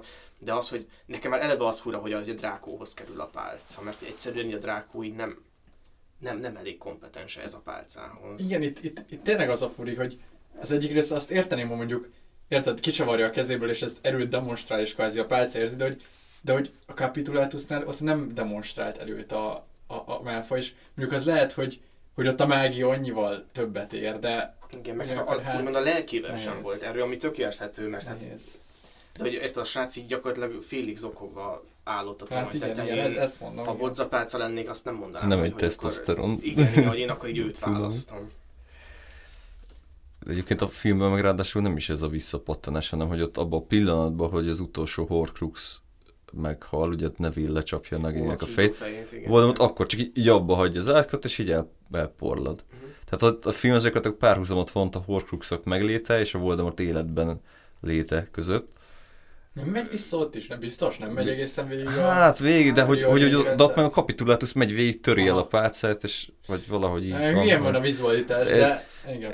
De hogy, de az a könyvben meg tényleg szerintem is ez az ilyen visszapattanó átok, tehát ez pont ugyanakkor a szerencse kell, mint hogy a Pitonnál pont ott legyen, De- amikor vagy. De ugyanakkor meg gondolj bele, ez keretes, mert ugye az egybe is visszapattan az Ó, átok a, a Harryről. Tehát, hogy Mhm. gyakorlatilag ő kétszer is belehal a saját visszapattanó átkába, csak most már Horcruxok nélkül. Én szerintem, én Ja, szép, szép, Szerintem szép, szép. ez ugyanolyan, mint a Megint a líra, igen, jó, igen, igen. lírai, de na, én, én, én mellette vagyok ennek. Jó, szerintem zárjuk le a 7 part 2-t, és akkor még lesz egy ilyen epilógusunk. Viszont még pontozzuk le a 7 part 2-t mindenképp, mert kíváncsi vagyok, hogy ti, ti mit láttok benne. Én megint nem akarom Ja. elkezdeni vele ketchup. Hát én a kontinuitást látom benne, szóval én, én ugye ez az öt ponton maradok. Én szívesen folytatom, nekem az elérzékenyülés miatt a megalagony jelenetnél én bőven adok neki egy 6 pontot. Valahogy a, a Harry visszatérése a Roxfordba és az eufória, meg hogy kigyúlnak a lángok, és így a hegyek megindulnak gyakorlatilag az utolsó csatában, az, az nekem ér egy hatost, az biztos. Én is szeretnék magasabb pontot adni, mint az előző rész. Szerintem azért itt egy csomó minden sikerült. Meg egy picit, picit még talán egy-két dolgot jobban is tudtak megcsinálni, mint a könyvben. Ö, Oké, okay, persze ezzel se bővérzik, megbeszéltük, az adaptáció szinten nagy problémáink vannak, de hogy azért az, hogy valami csatajátet kaptunk végre, valamit, mi- minimálisat, de valamit legalább kaptunk, meg, ö, meg azok az elemek, amik, ö, amik szépek voltak benne, az, az szerintem megéri ezt a hat pontot. Én egyébként többet is adok. Tehát én, Ó. én, nekem ez, én nekem ez az egyik legjobb ilyen emlék szinten. Én nagyon, nagyon szubjektív pontadás, de az a helyzet, hogy én nagyon sokszor láttam, szerintem az egyik legtöbbször. Én, én ezt volt, hogy egy nyáron többször is megnéztem, mert ilyen annyira katartikus valamiért az egész így körbeér, és, és, és hát fontos így ez a engedés ennek a, a, a világnak. Úgyhogy én hetest fogok erre adni, és egyébként pont azokért, mert hogy hogy ez, ez egy csomó olyan jó pontot hozott be a történetbe, amiken így el lehet vitatkozni, például a pálca kapcsán, de, de így az egésznek így a kialakítása is, a csatát egy feltupírozták, szóval, szóval ez, egy, ez még jobb is, mint a második fel a hetedik könyvnek egyébként szerintem. Úgyhogy, úgyhogy hetes. Hát igazából én is pontosan ugyanezt látom, és én is magasabbat szeretnék adni erre, mint a part egyre. Arra hatot adtam, úgyhogy ez így nekem is egy hetes, és pontosan ezekkel az érvekkel. Szuper. Oké, okay. és akkor most akkor térjünk rá az utolsó, utolsó blokkunkra. Hát uh, Vége van. It's been a long day without you, my friend uh, című dalt kéne be, berakni, de hogy, de hogy itt most akkor uh, gyakorlatilag egy epilógust, ilyen nem 17 évvel később, csak pár perccel később, de hogy akkor arra gondolok, hogy mind mondjunk egy ilyen végszót így a Harry Potteres 11 órás contentünkhöz. Hát basszus, ez azért elég lehetetlen feladat 11 órára egy-egy végszót intézni. Amit, amit érzel, amit, amit most hív belőled a Harry Potter, ez ilyen... Én, én uh, szívesen elkezdem szerintem. Uh, hát nekem ez egy csodálatos utazás volt, hiszen én ezért olvastam el ezt a könyvet tavaly novemberben, ami egyébként egy szörnyű november lett volna, hogyha nincs a Harry Potter, szóval hogy nekem ez egy ilyen túlélésben segítő eszköz is volt akkor, és, uh, és hát nagyon, már abban nagyon fura belegondolni, hogy mi velünk mennyit minden történt azóta, amióta Harry Potterről beszélünk. Tehát, hogyha ezt így, ezt az időt, ez így majdnem egy, egy éves periódus, és hogy ráadásul volt ez az ilyen Covid szál is, szóval nagyon sok minden, tehát szerintem van benne egy ilyen érzelmi töltet ennek a sorozatnak így, hogy ezt most így befejezzük. Ez az egyik dolog, másfelől pedig én azért egy ideje már nem foglalkoztam ezzel, tehát hogy így ilyen jó pár hónapja nyilván nem olvastam a könyvet, meg a filmeket sem, és akkor most új, újra néztem ezt a kettőt, és hogy én nagyon azt éreztem, hogy hogyha így jön a, a, az ősz, akkor, akkor én ezt így újra el akarom olvasni. Tehát ez, ez nagyon fura érzés. Azt gondoltam, hogy ja, tudom, hogy mindenki mindig újra olvassa a Harry Pottert, és ez mennyire menő dolog, de hogy azért én már ezt nem fogom megcsinálni, mert azért így vannak így nagyobb dolgaim ennél, és szóval, hogy, hogy szóval lehet, hogy megfogod. Ja, igen, de hogy, hogy nekem most kifejezetten ez a tervem, hogyha, hogyha megint jön így az október, akkor elkezdem ja. újra pörgetni őket. Lehet, hogy nem az egytől kezdem, hanem mondjuk így a háromtól, de, de meg, meg, meg fog ez valószínűleg történni, úgyhogy én szerintem így köszönöm nektek, hogy így, be, így nem tudom, így csináltok nekem egy kis lakást így a, a Roxmorci faluban, és akkor így be ki tudok járni a varázsvilágba, és ez egy tök jó dolog. Hát az én uh, Roxfortos utazásaim azok már nagyon sokszor elkísértek. Mert hogy én nagyon sokszor elmentem Roxfordba olyan pillanatokkor az életem, amikor rosszul éreztem magamat, meg amúgy is imádom a történetet, és én tényleg megszámlálhatatlanul sokszor olvastam el a könyveket, körülbelül 16 éves korom óta, de hogy Egyébként most egy kicsit úgy érzem, hogy telítődtem Harry Potterrel, és most nem is annyira nagyon akarok hozzányúlni ezekhez a könyvekhez, meg a filmekhez, úgyhogy szerintem most néhány év szünetre megyek, egy kicsit félreteszem ezt a sztorit, és majd kíváncsi vagyok, hogy mikor fogom őket újra elővenni, és mikor érzem majd megint úgy, hogy most már felkészültem, és jöhetnek újra.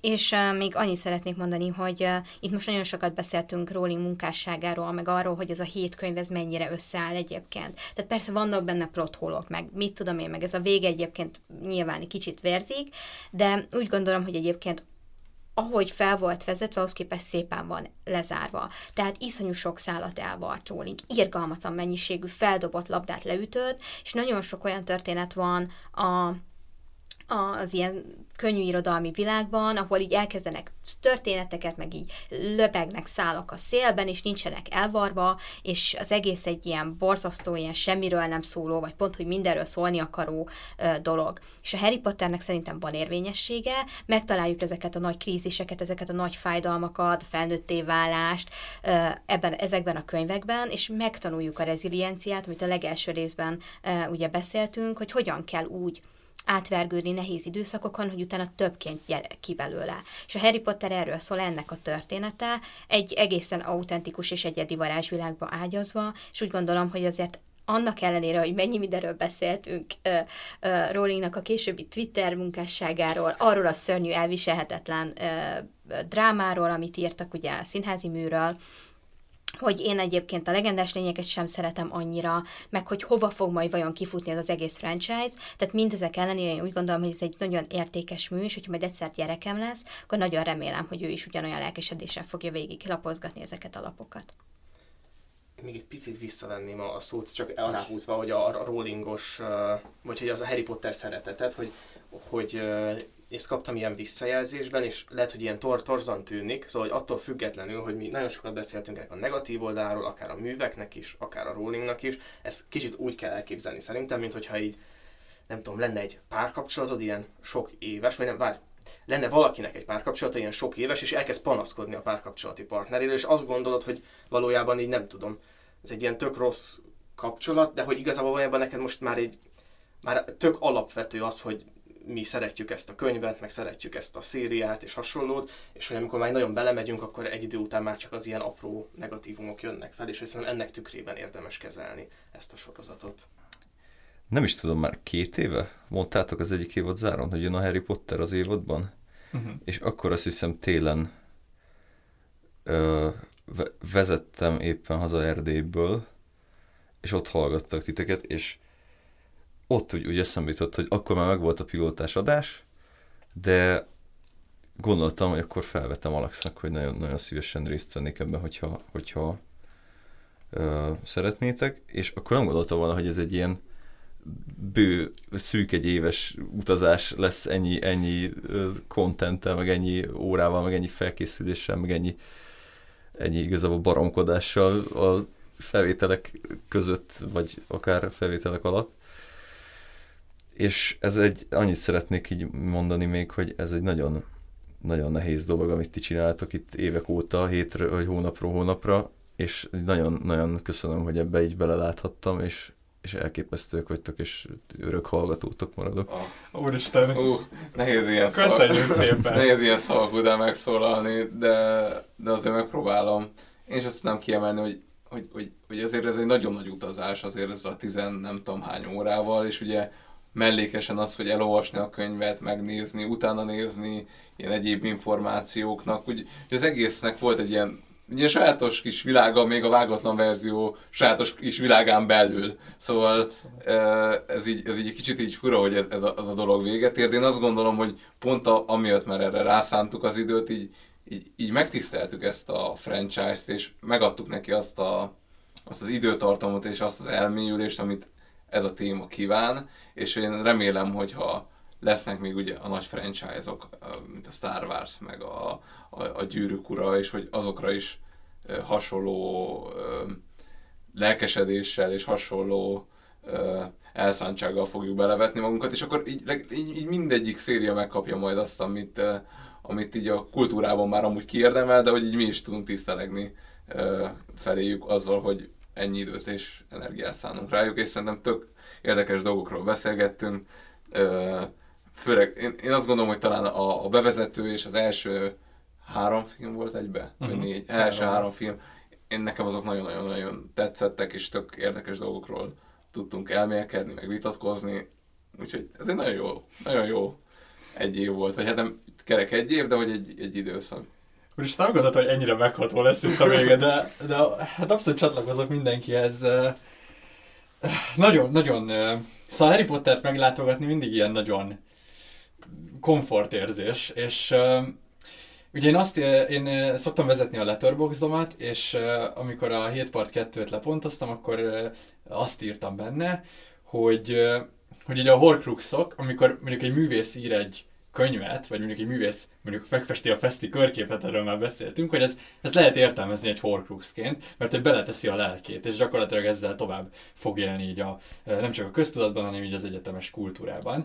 De hogy a, a Harry Potter egy kicsit olyan, hogy, hogy így amióta én így elolvasom, azóta, mint a Tom Denem naplójában, egy kicsit így ott maradok én is, de mindig egy, a lelkem egy darabja. Úgyhogy igazából a Harry Potter az egy ilyen újra tölthetős Horcrux, hogy én már szerintem nem is tudom, talán, talán minden évemből hagytam ott egy darabot a lelkemből, és hogy amikor így visszamegyek a, a könyvekhez, és így elolvasom őket, akkor néha így találkozom a gyerekkori önmagammal, vagy a tínédzser önmagammal, és így, hát ez ilyen nagyon érdekes érzés, úgyhogy, úgyhogy elképesztő, leírhatatlan, hogy mit jelent nekem a, a Harry Potter, és, és, és tudom, hogy sok rajongónak így hasonlót jelent, és kaptunk kommenteket is más rajongótól is, amit nagyon, nagyon, nagyon értékesnek találtunk, és hogy csak meg szeretném erősíteni, amit szerintem ott is így válasznak írtam, hogy így lehet, hogy így sokszor szídjuk ezeket a filmeket, vagy így sok ilyen plot hole találunk, vagy sok ilyen inkonzisztenciát, vagy sokszor azt mondjuk, hogy a rajongók